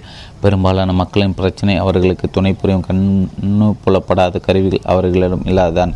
வியாபாரம் நொடிந்து விடுமோ, பங்கு சந்தை வீழ்ச்சி அடையுமோ அல்லது தங்கள் முதலீட்டு நஷ்டம் ஏற்படுமோ அவர்கள் நிரந்தரமாக உணர்கின்றனர். ஆழ்மனத்தை எப்படி பயன்படுத்துவது என்பதை அவர்கள் அறியாதிருப்பதான் இத்தகைய பாதுகாப்பின்மைக்கு காரணம். தங்களுக்குள் இருக்கும் வற்றாத களஞ்சியத்தை பற்றி அறிவு அவர்களிடம் இல்லை. ஏழ்மையை சூழ்ந்திருக்கும் மனத்தை உடையவர் தன்னை ஏழ்மையான சூழ்நிலையிலே வைத்திருப்பார். செல்வம் குறை தன்னங்களை கொண்ட மற்றொருவர் தனக்கு தேவையான எல்லாவற்றிலும் சூழப்பட்டிருப்பார். நாம் கொடிய வறுமை மிக்க வாழ்க்கை வாழ்வதற்காக படைக்கப்படவில்லை. நீங்கள் செல்வத்தையும் உங்கள் தேவையான அனைத்தையும் பெறலாம். உங்களுக்கு போக மற்றவர்களுக்கு கொடுக்கவும் உங்களிடம் ஏராளமாக இருக்கும். உங்கள் மனதில் உள்ள தவறான எண்ணங்களை கலந்துவிட்டு அவ்விடத்தில் சரியான எண்ணங்களை இட்டு நிரப்பும் சக்தி உங்கள் வார்த்தைகளுக்கு உள்ளது. செல்வத்தை பற்றிய விழிப்புணர்வு பெறுவதற்கான கச்சிதமான வழி. இந்த அத்தியாயத்தை படித்து கொண்டிருக்கும் போது நீங்கள் ஒருவேளை எனக்கு செல்வம் வெற்றியும் தேவை என்று கூறலாம். அப்படியானால் நீங்கள் செய்ய வேண்டியது இதுதான். செல்வம் வெற்றி என்னும் ஒரு நாளைக்கு மூன்று அல்லது நான்கு முறை தொடர்ந்து ஐந்து நிமிடங்கள் கூறுங்கள். இவ்வார்த்தைகளுக்கு அபரிதமான சக்தி உள்ளது. இவை ஆழ்மன சக்தியின் பிரதிநிதிகள். உங்களுக்குள் குடிகொண்டிருக்கும் கணிசமான சக்திகள் மீது உங்கள் மனதை நிலைப்படுத்துங்கள். பின்னர் அவை அவற்றின் இயல்புகளுக்கும் தன்மைக்கும் ஏற்ற சூழ்நிலைகளும் சந்தர்ப்பங்கள் உங்கள் வாழ்வில் உருவாகப்படும். நீங்கள் வெறுமனே நான் செல்வந்தன் என்று கூறிக்கொண்டிருக்கலை. உங்களுக்குள் இருக்கும் சக்திகள் விசுவாசத்துடன் சார்ந்திருக்கிறீர்கள். நீங்கள் செல்வம் என்று கூறும்போது உங்கள் மனதில் எவ்வித முரண்பாடும் இல்லை. மேலும் செல்வம் குறித்த எண்ணத்தில் திளைத்திருக்கும் போது அது குறித்த உணர்வுகள் உங்களுக்குள் பொங்கி எழும். செல்வத்தை பற்ற உணர்வு செல்வத்தை உருவாக்கும். இதை எல்லா காலங்களிலும் நினைவில் கொள்ளுங்கள். உங்கள் ஆழ்மானம் ஒரு வங்கியை போன்றது. அது செலுத்தப்படும் அல்லது பதியப்படும் எதையும் அது பன்மடங்காக்கும். அது செல்வம் குறித்த எண்ணமானாலும் சரி, ஏழ்மை குறித்த எண்ணமானாலும் சரி, செல்வத்தை தேர்ந்தெடுங்கள். செல்வத்திற்கான உங்களது சுய பிரடங்கள் தோல்வி அடைவது ஏன்? என் பல வருட அனுபவத்தில் நான் சந்தித்து பேசிய மக்கள் பலரின் பொதுவான குறை, நான் வாரக்கணக்கில் மாத கணக்கில் நான் செல்வந்தன், நான் வளமிக்கவன் என்று கூறி வந்துள்ளேன், ஆனாலும் ஒன்றும் நடக்கவில்லை என்பது. அவர்கள் நான் வளமிக்கவன், நான் செல்வந்தன் என்று கூறிய போது அவர்கள் பொய் சொல்வதாக தங்களுக்குள் உணர்ந்தனர் என்பதை நான் கண்டறிந்தேன். ஒருவர் என்னிடம் நான் வளமிக்கவன் என்று நான் களைத்து போகும் வரை வலியுறுத்தி கூறியுள்ளேன். இப்போது நிலைமை இன்னும் மோசமாக உள்ளது. நான் அந்த வாசகத்தை கூறும்போது அது யதார்த்தத்தில் உண்மையில்லை என்று எனக்கு தெரியும் என்று கூறினார். அவரது வாசகங்கள் அவருடைய வெளி மனத்தில் நிராகரிக்கப்பட்டன. அவர் வெளியிலிருந்து என்ன சுய பட பிரகடனம் செய்தாரோ, எதை கூறினார், அதற்கு நேர்மாறானது உருப்பெற்றது. திட்டவட்டமான மனத்தில் முரண்பாடுகளை தொற்றுவிக்காதது சுய பிரகடனம் சிறந்த வெற்றியை உருவாக்கி தரும். இம்மனிதர் கூறிய வாசகங்கள் மோசமான நிலைமை தொற்றுவித்தற்கு காரணம் அவர் கூற்று இயலாமை பற்றிய தூண்டுதலை தொற்றுவித்ததுதான். நீங்கள் உண்மை என்று உணரும் விஷயத்தை உங்கள் ஆழ்மனம் ஏற்றுக்கொள்ளும். வெறும் வார்த்தைகளையோ அல்லது வாசங்களையோ அல்ல, ஆதிக்கமான எண்ணத்தையும் நம்பிக்கையும் உங்கள் ஆழ்மனம் எப்போதும் ஏற்றுக்கொள்ளும். முரண்பாட்டை தவிர்ப்பது எப்படி? இப்பிரச்சனை உடையவர்கள் கீழே குறிப்பிட்டுள்ள வழிதான் முரண்பாட்டை தவிர்ப்பதற்கான மிக சரியான வழி. இந்த நடைமுறை வாசகத்தை அடிக்கடி கூறுங்கள். குறிப்பாக தூங்கு செல்வதற்கு சற்று முன் இரவு பகலும் என் அனைத்து விருப்பங்களையும் நான் விருத்தி அடைந்து வருகிறேன். இவ்வலியுறுத்தல் எல்லா விதமான முரண்பாட்டையும் தொற்றுவிக்காது. ஏனெனில் இதில் உங்கள் ஆழ்மனத்தின் செல்வமின்மை குறித்த பதிவுடன் முரண்படவில்லை. தன் வியாபாரம் பொருளாதாரம் மிகவும் மோசமான நிலையில் இருந்த அதனால் பெருங்கவலை கொண்டிருந்த ஒரு வணிகரிடம் நான் அவரை தன் அலுவலகத்தில் அமர்ந்து பட அவதிப்படுத்தி கொண்டு இவ்வாசகத்தை மீண்டும் மீண்டும் தொடர்ந்து கூறுமாறு தூண்டினேன். என் வியாபாரம் ஒவ்வொரு நாளும் மின் மேம்படுகிறது. இவ்வாசகம் வெளிமனத்தையும் ஆழ்மனத்தையும் ஒத்துழைக்க செய்து நல்ல விளைவுகளும் ஏற்பட்டன. எதுவும் எடுத்துப்படாத காசோலில் கைத்திடாதீர்கள். வாழ்க்கையில் நட நடத்த போதிய அளவு பணம் இல்லை, ஒரு பற்றாக்குறை உள்ளது. என் வீட்டை இழந்து விடுவேன், ஏனெனில் என்னால் தவணை தொகையை செலுத்த முடியாது என்று இப்படிப்பட்ட வாசங்களை கூறும்போது நீங்கள் எதுவும் எழுதப்படாத காசோல் கழிய கையெழுத்திடுகிறீர்கள் என்று அர்த்தம். எதிர்காலத்தை பற்றிய பயம் உங்களை ஆட்கொட்டி இருந்தாலும் நீங்கள் எதுவும் எழுதப்படாத காசோல் கையெழுத்திடுவதாக தான் அர்த்தம். அதோடு நீங்கள் எதிர்மறையான சூழ்நிலைகள் கவர்ந்து எடுப்பீர்கள். உங்கள் ஆழ்மனம் உங்கள் பயத்தையும் எதிர்மறை வாசகத்தையும் ஏற்றுக்கொண்டு உடனே முட்டுக்கட்டைகளையும் தாமதங்களையும் பற்றாக்குறையும் கட்டுப்பாடுகளையும் உங்கள் வாழ்விற்குள் கொண்டு வர புறப்பட்டுவிடும். உங்கள் ஆழ்மனம் உங்களுக்கு கூட்டி கூட்டுவட்டி வழங்குகிறது. செல்வத்தை பற்றிய எண்ணம் உடையவரிடம் அதிக செல்வம் சேரும். பற்றாக்குறை பற்றிய எண்ணம் கொண்டுள்ளவரிடம் அதிக பற்றாக்குறை ஏற்படும். நீங்கள் உங்கள் ஆழ்மனதை சேமித்து வைக்கும் அனைத்தையும் அது பன்மடங்காக பெருக்கும். ஒவ்வொரு நாளும் காலை எழுந்தவுடன் செழிப்பு, வெற்றி, செல்வம் மற்றும் அமைதி குறித்த எண்ணங்களை அதில் இடுங்கள். இக்கொள்கையின் கொள்கையில் திளைங்கள். முடிந்த போதெல்லாம் இவற்றை கொண்டு அடிக்கடி உங்கள் மனதை சுறுசுறுப்பாக்குங்கள். ஆக்கப்பூர்வமான இவ்வெண்ணங்கள் ஆழ்மனத்தை சென்றடைவதற்கான வழியை கண்டுபிடித்து அதில் போய் அமர்ந்து கொண்டு செழிப்பையும் விருத்தியும் கொண்டு வரும். ஒன்றுமே நடக்காததற்கு என்ன காரணம்? ஓ, நான் அதை செய்தேன், ஆனால் ஒன்றுமே நடக்கலை என்று நீங்கள் கூறுவது என் காதில் விழுகிறது. உங்களுக்குள் விளைவுகள் கிடைத்ததற்கான காரணம் ஒருவேளை நீங்கள் சுய பிரகடனம் செய்து பத்து நிமிடங்களுக்கு பிறகு உங்களை பயமுறுத்தும் எண்ணங்களுக்கு மூழ்கி நீங்கள் சிலவற்றை வேண்டி சுய பிரகடனம் ஒன்றுமில்லாமல் செய்திருக்கலாம். நீங்கள் காலில் விதைத்து விட்டு மாலையில் அதை தோண்டி பார்ப்பதில்லை, அது வேறு விட்டு வளர அனுமதிக்கிறீர்கள். ஒருவேளை நீங்கள் என்னால் தொகை செலுத்த முடியாது என்று கூறப்போவதாக வைத்துக்கொள்வோம். நீங்கள் என்னால் என்ற வார்த்தையை தாண்டுவதற்கு முன்னால் நிறுத்திவிடுங்கள். அதை இது போன்ற ஆக்கப்பூர்வமான குற்றாக மாற்றுங்கள். நான் என் எல்லா வழிகளிலும் விருத்தி அடைவேன். செல்வத்தின் உண்மையான குரல் உங்கள் ஆழ்மனதிடன் யோசனைகளுக்கு பஞ்சமே இல்லை. அதனுள் கணக்கில் அடங்காத யோசனைகள் உள்ளன. அவை உங்கள் வெளிமனத்திற்கு பாய்ந்து சென்று பல வழிகள் உங்கள் சட்டைப்பையில் பணமாக வெளிப்பட தயாராக இருக்கின்றன. பங்கு சந்தை உயர்கிறதோ விழுகிறதோ, டாலர் மதிப்பு கூடுகிறதோ குறைகிறது, இவை எதையும் பொருட்படுத்தாமல் இச்செயல் முறை உங்கள் மனதில் தொடர்ந்து நடைபெற்று கொண்டே இருக்கும். உங்கள் செல்வம் உண்மையில் பாத்திரங்கள் உங்கள் செல்வம் உண்மையில் பத்திரங்கள், பங்குகள் அல்லது வங்கியில் இருக்கும் பணம் ஆகியவற்றை சார்ந்ததல்ல. இவை வெறும் வெறும் குறியீடுகள் மட்டும்தான். இவை நிச்சயமாக தேவையானவை, பயனுள்ளவை, ஆனால் வெறும் குறியீடுகள் தான். நான் உங்களுக்கு வலியுறுத்த விரும்பும் கருத்து இதுதான். செல்வம் உங்களுடையது. அது எப்போது உங்கள் வாழ்க்கையில் வளம் வந்து கொண்டு இருக்கிறது என்ற எண்ணத்தை உங்கள் ஆழ்மானத்தின் நம்ப வைத்திருக்கிறீர்கள். உங்களிடம் எப்போதும் செல்வம் நிறைந்திருக்கும். பற்றாக்குறைக்கான உண்மையான காரணம் வாழ்க்கை ஓட்டுவதற்கு கூட எப்போதும் பெருமூச்சு வேண்டியிருப்பதாக பலர் புலம்புகின்றனர். அவர்கள் தங்கள் கடமை நிறைவேற்றில் பெரும் போராட்டத்தை சந்திக்க வேண்டிய நிலையில் உள்ளது போல் தெரிகின்றது. அவர்களது உரையாடலை கவனித்திருக்கிறீர்களா? பல சமயங்களில் அவர்கள் உரையாடல் இப்படி தான் அமைந்திருக்கும். இவர்கள் வாழ்க்கையில் வெற்றி பெற்று உயர்ந்த நிலையில் இருப்பவர்களை தொடர்ந்து வசைப்பாடி கொண்டிருப்பவர்கள். அவர்கள் ஓ அந்த ஆள் மோசமானவன், அவனுக்கு ஈவு இறக்கமே கிடையாது, அவன் ஒரு ஏமாற்று பெறுவடி என்று கூட கூ கூறிக்கொண்டிருக்கலாம். இதனால் தான் அவர்கள் பற்றாக்குறை அனுபவிக்கிறார்கள். தாங்கள் மனதார விரும்பும் பொருட்களையும் தங்களுக்கு வேண்டும் பொருட்களையும் தொடர்ந்து படித்து கொண்டிருப்பு படித்து கொண்டிருக்கின்றன. தங்களை விட அதிக செழிப்பாக இருப்பவர்களை பார்த்து இவர்கள் குறை கூறி பேசுவதற்கு காரணம் இவர்கள் அவர்களுடைய செழிப்பை பார்த்து பொறாமையை பேராசையும் கொள்வதால் தான். உங்களை விட அதிக செல்வம் படைத்திருவரு படைத்திருப்பவர்களிடத்தில் குறை கண்டுபிடித்து அவர்கள் படித்து பேசுவது செல்வம் இறக்கை முளைத்து உங்களை விட்டு வெகு தூரம் பறந்து செல்வதற்கான மிகவும் விரைவான வழி. செல்வத்தை அடைவதுள்ள பொதுவான முட்டுக்கட்டை. பலருடைய வாழ்வில் செல்வம் இல்லாத இருப்பதற்கு காரணம் முக்கிய உணர்ச்சி ஒன்று உள்ளது. பெரும்பாலான மக்கள் இதை மிகவும் அடிபட்டு கற்றுக்கொள்கின்றனர். அதுதான் பொறாமை. உதாரணத்திற்கு, உங்களோட சக போட்டியாளர் வங்கியில் அதிகமான பணத்தை செலுத்துவதை பார்க்கிறீர்கள். உங்களுடைய மிக சொற்பமான பணம் தான் வங்கியில் செலுத்துவதற்கு உள்ளது. அது உங்களுக்கு பொறாமை ஏற்படுத்துகிறதா? இவ்வுணர்ச்சியிலிருந்து மீள்வதற்கு உங்களுக்கு நீங்களே இப்படி சொல்லிக்கொள்ளுங்கள்: இது அற்புதம், நான் அவருடைய செழிப்பில் மகிழ்ச்சி அடைகிறேன், அவர் மேலும் அதிகமான செல்வத்தை அடைய நான் வாழ்த்துகிறேன். பொறாமை எண்ணங்களை ஊக்குவிப்பு பேரழிவை உருவாக்கும். ஏனெனில் அது உங்களை ஒரு எதிர்மறையான நிலையில் வைத்து விடுகிறது.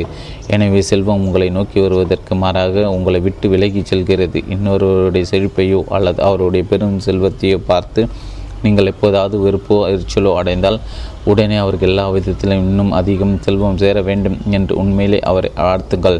இது உங்கள் மனதில் உள்ள எதிர்மறை எண்ணங்களை களைந்து எரிந்துவிடும். உங்கள் ஆழமான விதிப்படி இன்னும் அதிக அளவில் செல்வம் உங்களை நோக்கி பாய்ந்து வர அது வழி செய்யும். செல்வத்தை அடைவதுள்ள ஒரு பெரிய மனத்தடை நீக்குவது இப்படி. ஒருவேளை நீங்கள் யாரோ ஒருவர் நேர்மையற்ற முறையில் பணம் சம்பாதித்து கொண்டு இருப்பது குறித்து கவலைப்பட்டு அரைகுறை அவரை குறை கூறிக்கொண்டிருந்தால் உடனே அவரை பற்றி கவலை கொள்கை கொள்வதை நிறுத்துங்கள். உங்கள் சந்தேகங்கள் சரியானவையாக இருந்தால் அப்படிப்பட்ட ஒருவர் மனதின் விதியை எதிர்மறையாக பயன்படுத்தி கொண்டிருக்கிறார் என்பதை நீங்கள் அறிவீர்கள். காலம் வரும்போது மனதின் விதி அவரை பார்த்து கொள்ளும். ஏற்கனவே கூறப்பட்ட காரணங்களாக அவரை படிப்பதில் எச்சரிக்கையாக இருங்கள். இதை நினைவில் கொள்ளுங்கள். செல்வத்தை உருவாக்குவதில் உள்ள தடையோ அல்லது முட்டுக்கட்டையோ உங்கள் மனதில் தான் உள்ளது. நீங்கள் இப்போது அந்த மனதடையை தகர்த்தெறியலாம். நீங்கள் மனதளவில் மற்றவர்கள் நல்லுறவு ஏற்படுத்துவதன் மூலம் இதை அடையலாம். தூக்கத்தின் மூலம் செல்வந்தராக இரவில் தூங்கச் செல்லும் முன் இந்த உத்தியை பயன்படுத்துக. செல்வம் என்னும் வார்த்தை அமைதியாக எளிதாக உணர்ச்சியோடு பல முறை கூறுங்கள், ஒரு தாலாட்டை போல. இதை தொடர்ந்து மீண்டும் மீண்டும் சொல்லுங்கள். செல்வம் என்ற ஒற்ற வார்த்தையை கூறியவாறு அமைதியாக தூங்குங்கள். விளைவு உங்களை சாசிரியப்பட வைக்கும். செழிப்பான செல்வம் காற்றற்று வெள்ளமாய் உங்களை நோக்கி பாய்ந்து வரும். இது ஆழ்மனத்தின் அற்புத சக்திக்கு மற்றும் ஒரு எடுத்துக்காட்டு.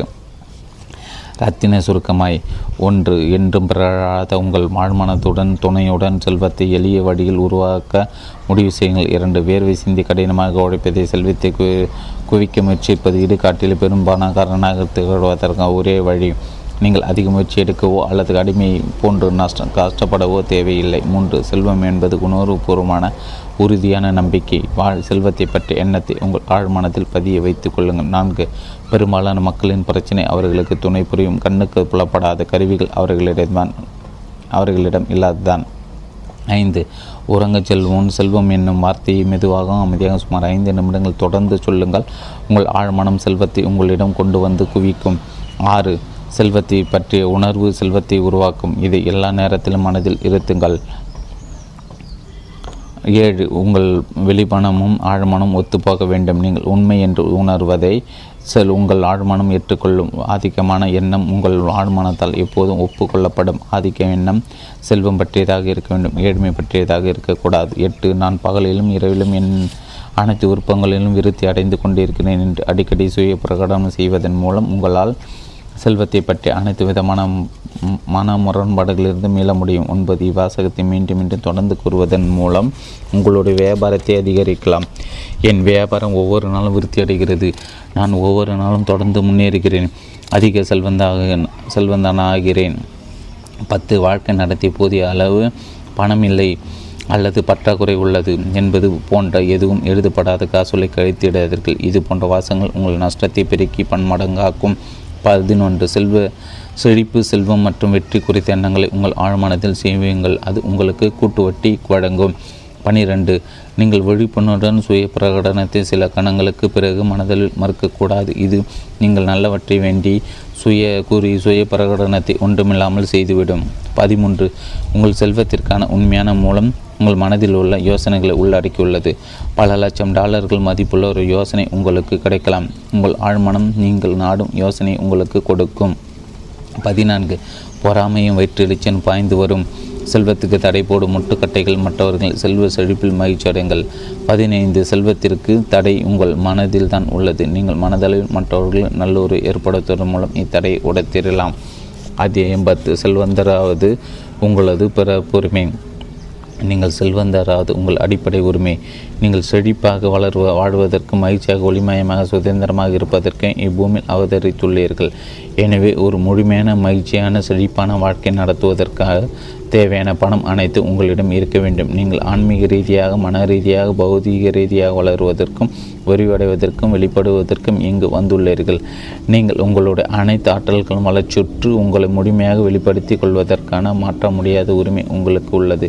நீங்கள் விருப்பப்பட்டால் உங்களை அடகும் ஆடம்பரம் சூழ்ந்திற்கு செய்வதற்கான திறன் உங்களிடம் இருப்பது அதன் ஒரு முக்கிய அம்சம்.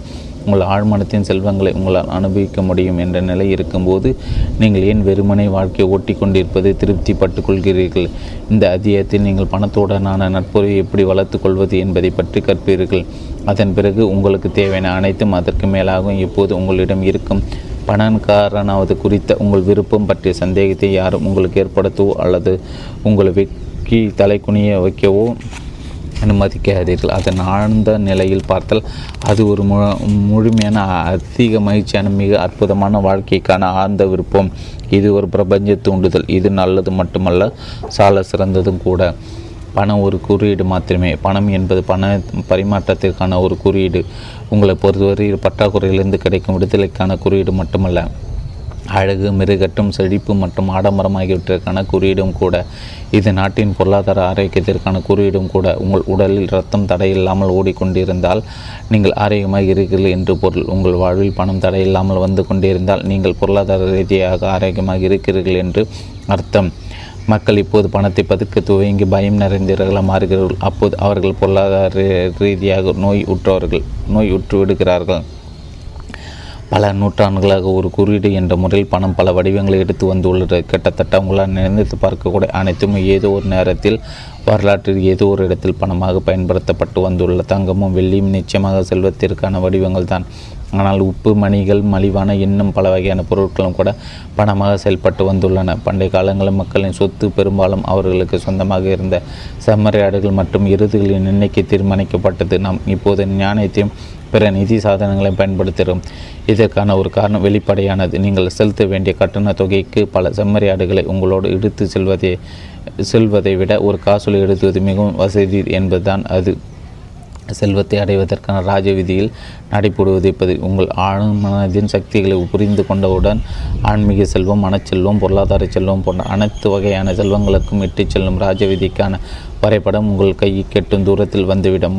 மனதின் விதிகளை கற்றுக்கொண்டவர்கள் தங்களுக்கு இனி எவ்வித குறையும் இருக்கப் போவதில்லை என்று உறுதியாக அறிந்திருக்கின்றன, அவ்வாறே நம்புகின்றன. நிதி நெருக்கடிகள், பங்குச்சந்தை ஏற்ற இறக்கங்கள், பொருளாதார பின்னடைகள், வேலை நிறுத்தங்கள், விண்ணை தொடும் விலைவாசி உயர்வு அல்லது போர்க்காலங்களில் கூட அவர்களிடம் எல்லாம் நிறைந்திருக்கும்.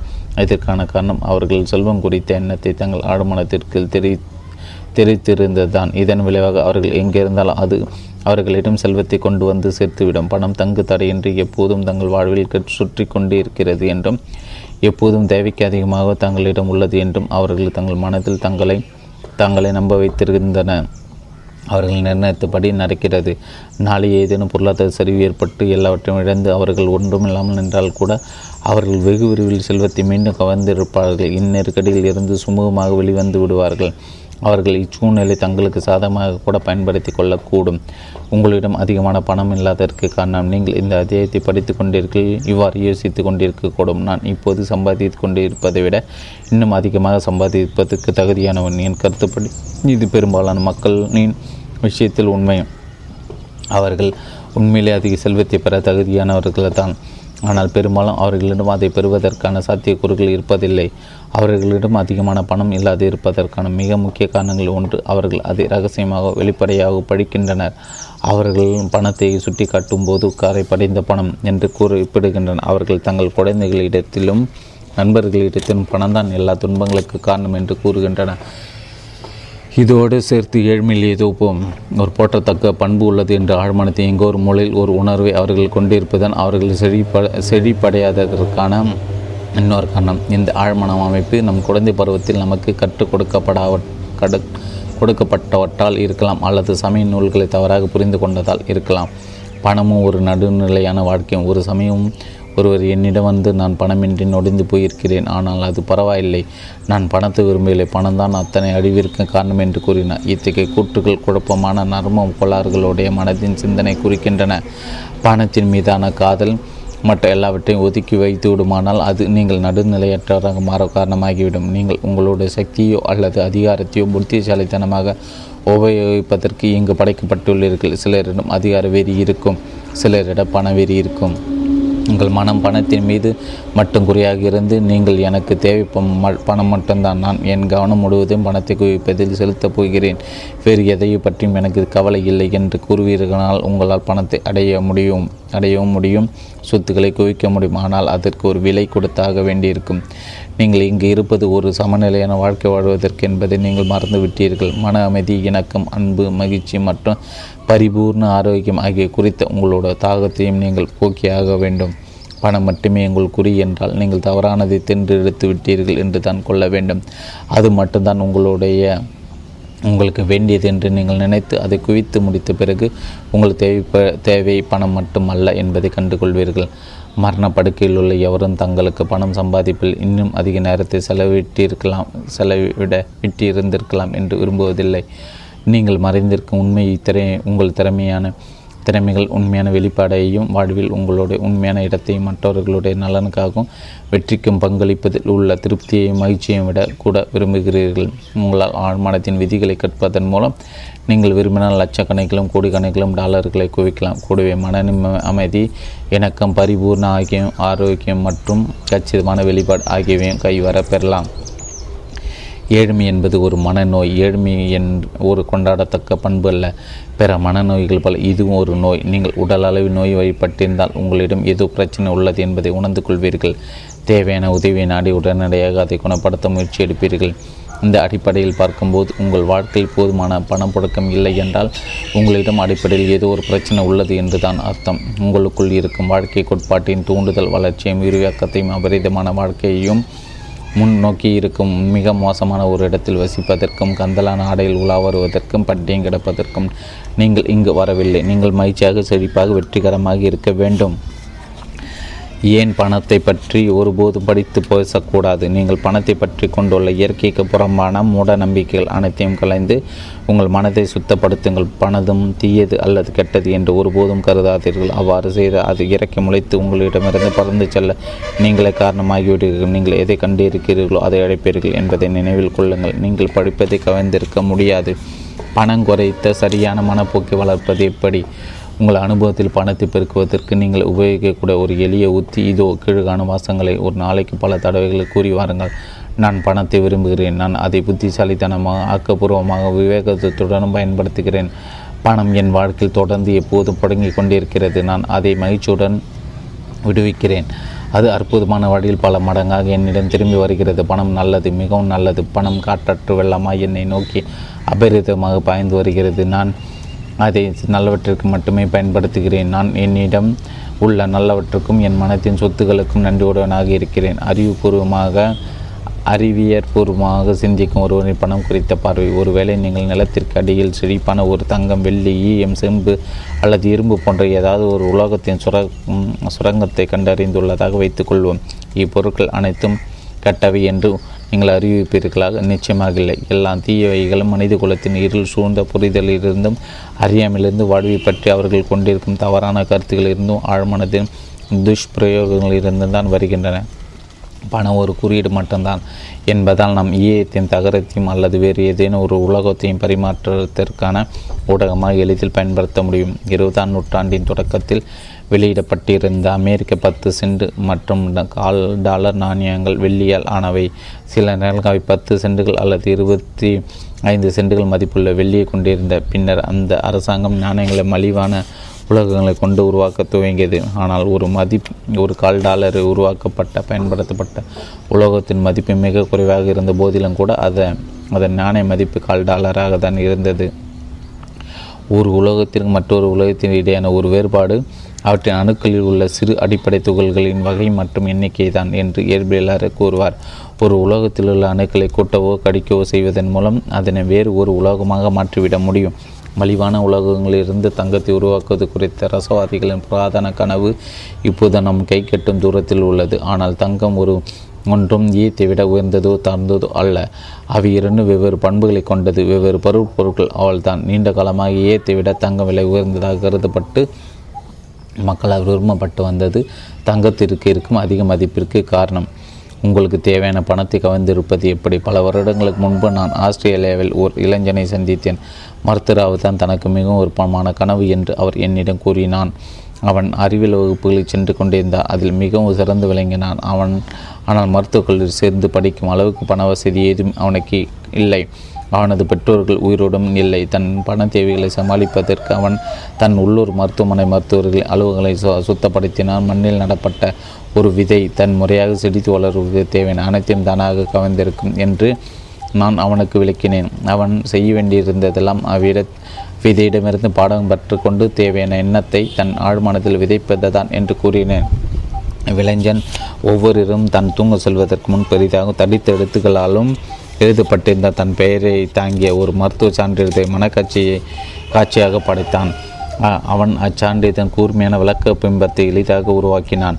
அந்த மருத்துவர்கள் அறைக்கோ சுவர்களை அலங்கரித்து கொண்டிருந்த மருத்துவ சான்றிதழ்கள் தூசி தட்டி அவற்றுக்கு மெருகூட்டுவது அவன தினசரி வேலையாக இருந்ததால் அவனுக்கு இது சுலபமாக கைகூடியது.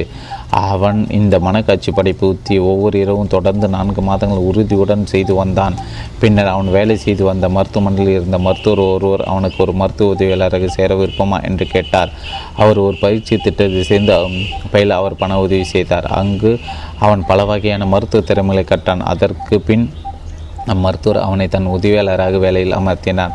அந்த இளைஞனுடைய புத்திசாலித்தனத்தாலும் உறுதியாலும் கவரப்பட்ட மருத்துவர் பின்னாளில் அவர் அவன் மருத்துவக் கல்லூரியில் சேர்ந்து பயில உதவினார். இந்த இன்று இந்த இளைஞன் கனடாவில் உள்ள மான்ட்ரியல் நகரில் ஒரு பிரபலமான மருத்துவர்.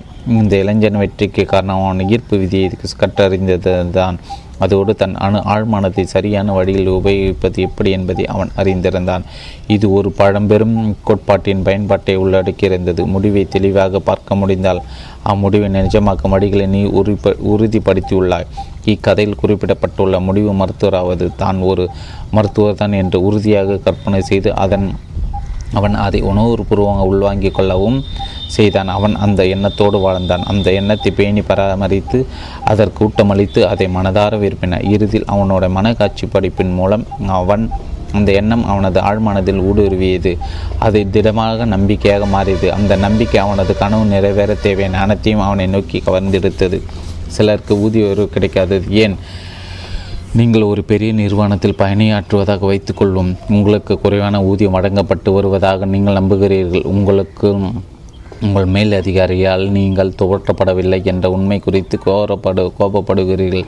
நீங்கள் அதிக பணத்திற்கும் சிறந்த அதிக அங்கீகாரத்திற்கும் தகுதியுறவு என்ற உங்கள் உறுதியான நம்பிக்கை பற்றி தொடர்ந்து யோசித்து கொண்டிருக்கிறீர்கள். மனதளவில் உங்கள் மேல் அதிகாரியுடன் நீங்கள் எதிர்ப்பை உருவாக்கி வைத்திருப்பதால் உங்கள் ஆழ்மனத்தில் அந்த நிறுவனத்தில் உங்களுக்கும் இடையான உறவுகளை நீங்கள் துண்டித்து விடுகிறீர்கள். அது ஒரு தொடர் நிகழ்ச்சிகளை துவக்கி வைக்கிறது. பிறகு ஒரு நாள் உங்கள் மேல் அதிகாரி உங்களிடம் நாங்கள் உங்கள் பணியிலிருந்து நீக்க வேண்டியுள்ளது என்று கூறுகிறார். ஒரு விதத்தில் பார்த்தால் நீங்கள் ஏற்கனவே உங்களை பணி நீக்கம் செய்து விட்டீர்கள். உங்களுடைய சொந்த எதிர்மறையான மனநிலை உங்கள் மேல் அதிகாரி மூலம் உறுதி செய்யப்பட்டது. இது காரணமும் அதன் விளைவும் என்ற விதிக்கு ஒரு எடுத்துக்காட்டு. காரணம் உங்களது என்ன விளைவு உங்கள் ஆழ்மனத்தின் செயல்விடை. செல்வத்தின் பாதையில் குறுக்கிடும் தடைகளும் முட்டுக்கட்டைகளும். நீங்கள் அவ்வப்போது யாரேனும் இவ்வாறு கூற கேட்டிருக்கலாம், ஏராளமான பணம் சம்பாதிக்கும் எல்லோரும் ஏதாவது ஒரு வழியில் ஏமாற்று பெரு வழியாக தான் இருக்க முடியும். வழக்கமாக இப்படி பேசும் சிந்திக்கும் ஒருவர் பொருளாதார நோயால் துன்புற்று கொண்டிருப்பார். ஒருவேளை அவர் தன்னுடைய முன்னாள் நண்பர்களின் அதிகமான வெற்றிகளும் அவர்களிடம் இப்போதுள்ள சிறந்த வலைகள் பார்த்து பொறாமை மன கசப்பு கொண்டிருக்கலாம். அப்படி இருக்குமானால் இவர் தன் நஷ்ட கஷ்டங்களை தானே உருவாக்கி கொள்கிறார். அவர் இந்த நண்பர்களை பற்றி எதிர்மறையான எண்ணங்களை ஊக்குவிப்பதும் அவர்களுடைய செல்வத்தை படிப்பதும் செல்வ செழிப்பும் செல்வம் உங்களை விட்டு பறந்து செல்வதற்கான காரணங்களாகிவிடும். உங்களை படிக்கும் ஒருவோடு உங்களால் இருக்க முடியுமா? நிச்சயமாக இல்லை. அதுபோல தான் செல்வம் இவர் தான் வேண்டிய பிரார்த்தி பிரார்த்திக்கும் ஒன்றை தானே துரத்தி விடுகிறார். இவர் இரு வழிகள் பிரார்த்திக்கிறார். ஒரு பக்கம் செல்வம் இப்போது என்னை நோக்கி பாய்ந்து வர முய விரும்புகிறேன் என்று கூறுகிறார். ஆனால் அடுத்த மூச்சில் அந்த ஆளின் செல்வம் கரைப்படைந்தது தீயது என்று கூறுகிறார். இந்த முரண்பாடு ஏழ்மைக்கு துயரத்திற்குமான பாதிக்கும் தானே இட்டுச் செல்லும். மற்றவருடைய செல்வத்தில் மகிழ்ச்சி காண்பதில் எப்போதும் சிறப்பு கவனம் செலுத்துங்கள். உங்கள் முதலீடுகளை பாதுகாத்து கொள்ளுங்கள். முதலீடுகள் குறித்த வழிகாட்டுதலை நாடுகிறீர்களா அல்லது உங்களது பங்குகள் மற்றும் பத்திரங்களை பற்றி கவலை கொண்டுள்ளீர்கள்? முடிவில்லா சக்தி என் என் அனைத்து பொருளாதார பரிமாற்றங்களை கட்டுப்படுத்தி கண்காணிக்கிறது. நான் செய்யும் அனைத்து விருத்தியாகும் என்று அமைதியாக கூறி வாருங்கள். நீங்கள் முழு விசுவாசத்துடன் திடமான நம்பிக்கையுடன் அடிக்கடி இதை செய்து வந்தால் அறிவார்ந்த முதலீடு செய்வதற்கு நீங்கள் வழி காட்டுவீர்கள். மேலும் நீங்கள் நஷ்ட நஷ்டத்திலிருந்து பாதுகாக்கப்படுவர். ஏனெனில் ஏதேனும் ஒரு நஷ்டம் ஏற்பட போவதற்கு முன்பாக நீங்கள் ஆபத்தான பங்குகளையும் பத்திரங்களை விற்பதற்காக தூண்டப்படுவீர்கள்.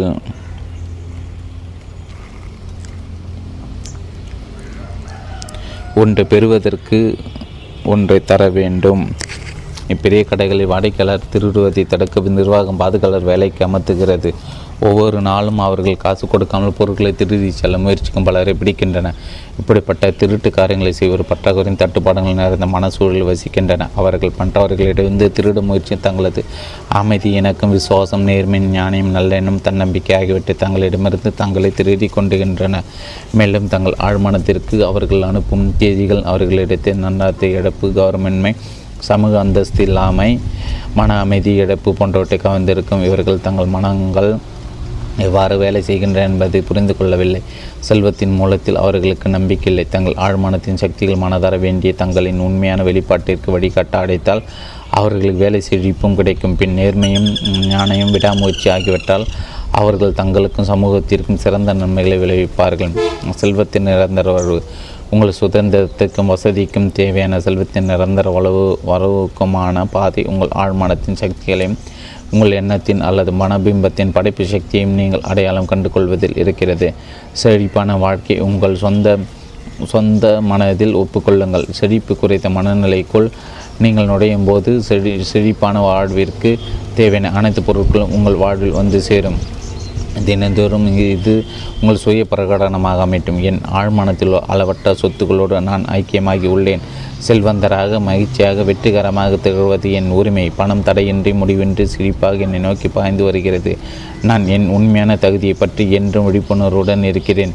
நான் என் திறமைகளை சுதந்திரமாக அரங்கேற்றுகிறேன். அதற்காக நான் பொருளாதார ரீதியாக ஆசீர்வதிக்கப்பட்டுள்ளேன். இது மிக அற்புதமாக இருக்கிறது. ரத்தின சுருக்குமாய். ஒன்று, செல்வந்தராக இருப்பது உங்கள் உரிமை என்று தைரியமாக கூறுங்கள். உங்கள் ஆழ்மனம் உங்கள் பிரகடனத்திற்கு மதிப்பளிக்கும். இரண்டு, வாழ்க்கை ஓட்டுவதற்கு போதுமான பணம் இருந்தால் மட்டும் போதாது. நீங்கள் செய்ய நினைக்க அனைத்தையும் நீங்கள் நினைத்த நேரத்தில் செய்வதற்கு தேவையான எல்லா பணமும் உங்களுக்கு வேண்டும். உங்கள் ஆழ்மனத்தின் செல்வங்களை பற்றி நன்றாக அறிந்து கொள்ளுங்கள். மூன்று, பணம் உங்கள் வாழ்க்கை தங்கு தடையின்றி புடங்கி கொண்டிருந்தால் நீங்கள் பொருளாதார ரீதியாக ஆரோக்கியமாக இருக்கிறீர்கள். பணத்தை கடலாக பாருங்கள். அப்போது அது எப்போதும் உங்களிடம் ஏராளமாக இருக்கும். அலை அலையின் பாய்ச்சலும் உள்வாங்கலும் ஓயாது ஒரு அலை கடலுக்குள் சென்றால் மீண்டும் அது திரும்பி வரும் என்று உங்களுக்கு மிகவும் உறுதியாக தெரியும். நான்கு, உங்கள் ஆழ்மானத்தின் விதிகளை கண்டறிந்து கொண்ட பிறகு பணம் உங்களுக்கு தொடர்ந்து கிடைத்து கொண்டே இருக்கும். ஐந்து, போதிய பணம் இல்லாமல் எப்போதும் பலர் வெறுமனை தங்கள் வாழ்க்கையை ஓட்டி கொண்டே இருப்பதற்கான ஒரு காரணம் அவர்கள் பணத்தை படிப்பது தான். நீங்கள் படிப்பது உங்களை விட்டு இறகை முளைத்து பறந்துவிடும். ஆறு, பணத்தை கடவுளாக்கி விடாதீர்கள். அது ஒரு குறியீடு மட்டும்தான். உண்மையான செல்வங்கள் உங்கள் உள்ளத்தில் உள்ளன என்பதை நினைவில் கொள்ளுங்கள். நீங்கள் இங்கு ஒரு சமநிலையான வாழ்க்கை வாழ்ந்து வாழ வந்துள்ளீர்கள். உங்களுக்கு தேவையான பணத்தை கைவசப்படுத்துவதும் இதில் அடங்கும். ஏழு, பணத்தில் மட்டும் குறியாக இருக்காதீர்கள். செல்வம், மகிழ்ச்சி, அமைதியான உண்மையான வெளிப்பாடு, அன்பு ஆகியவற்றையும் தேடுங்கள். தனிப்பட்ட முறையில் அனைவரிடத்தில்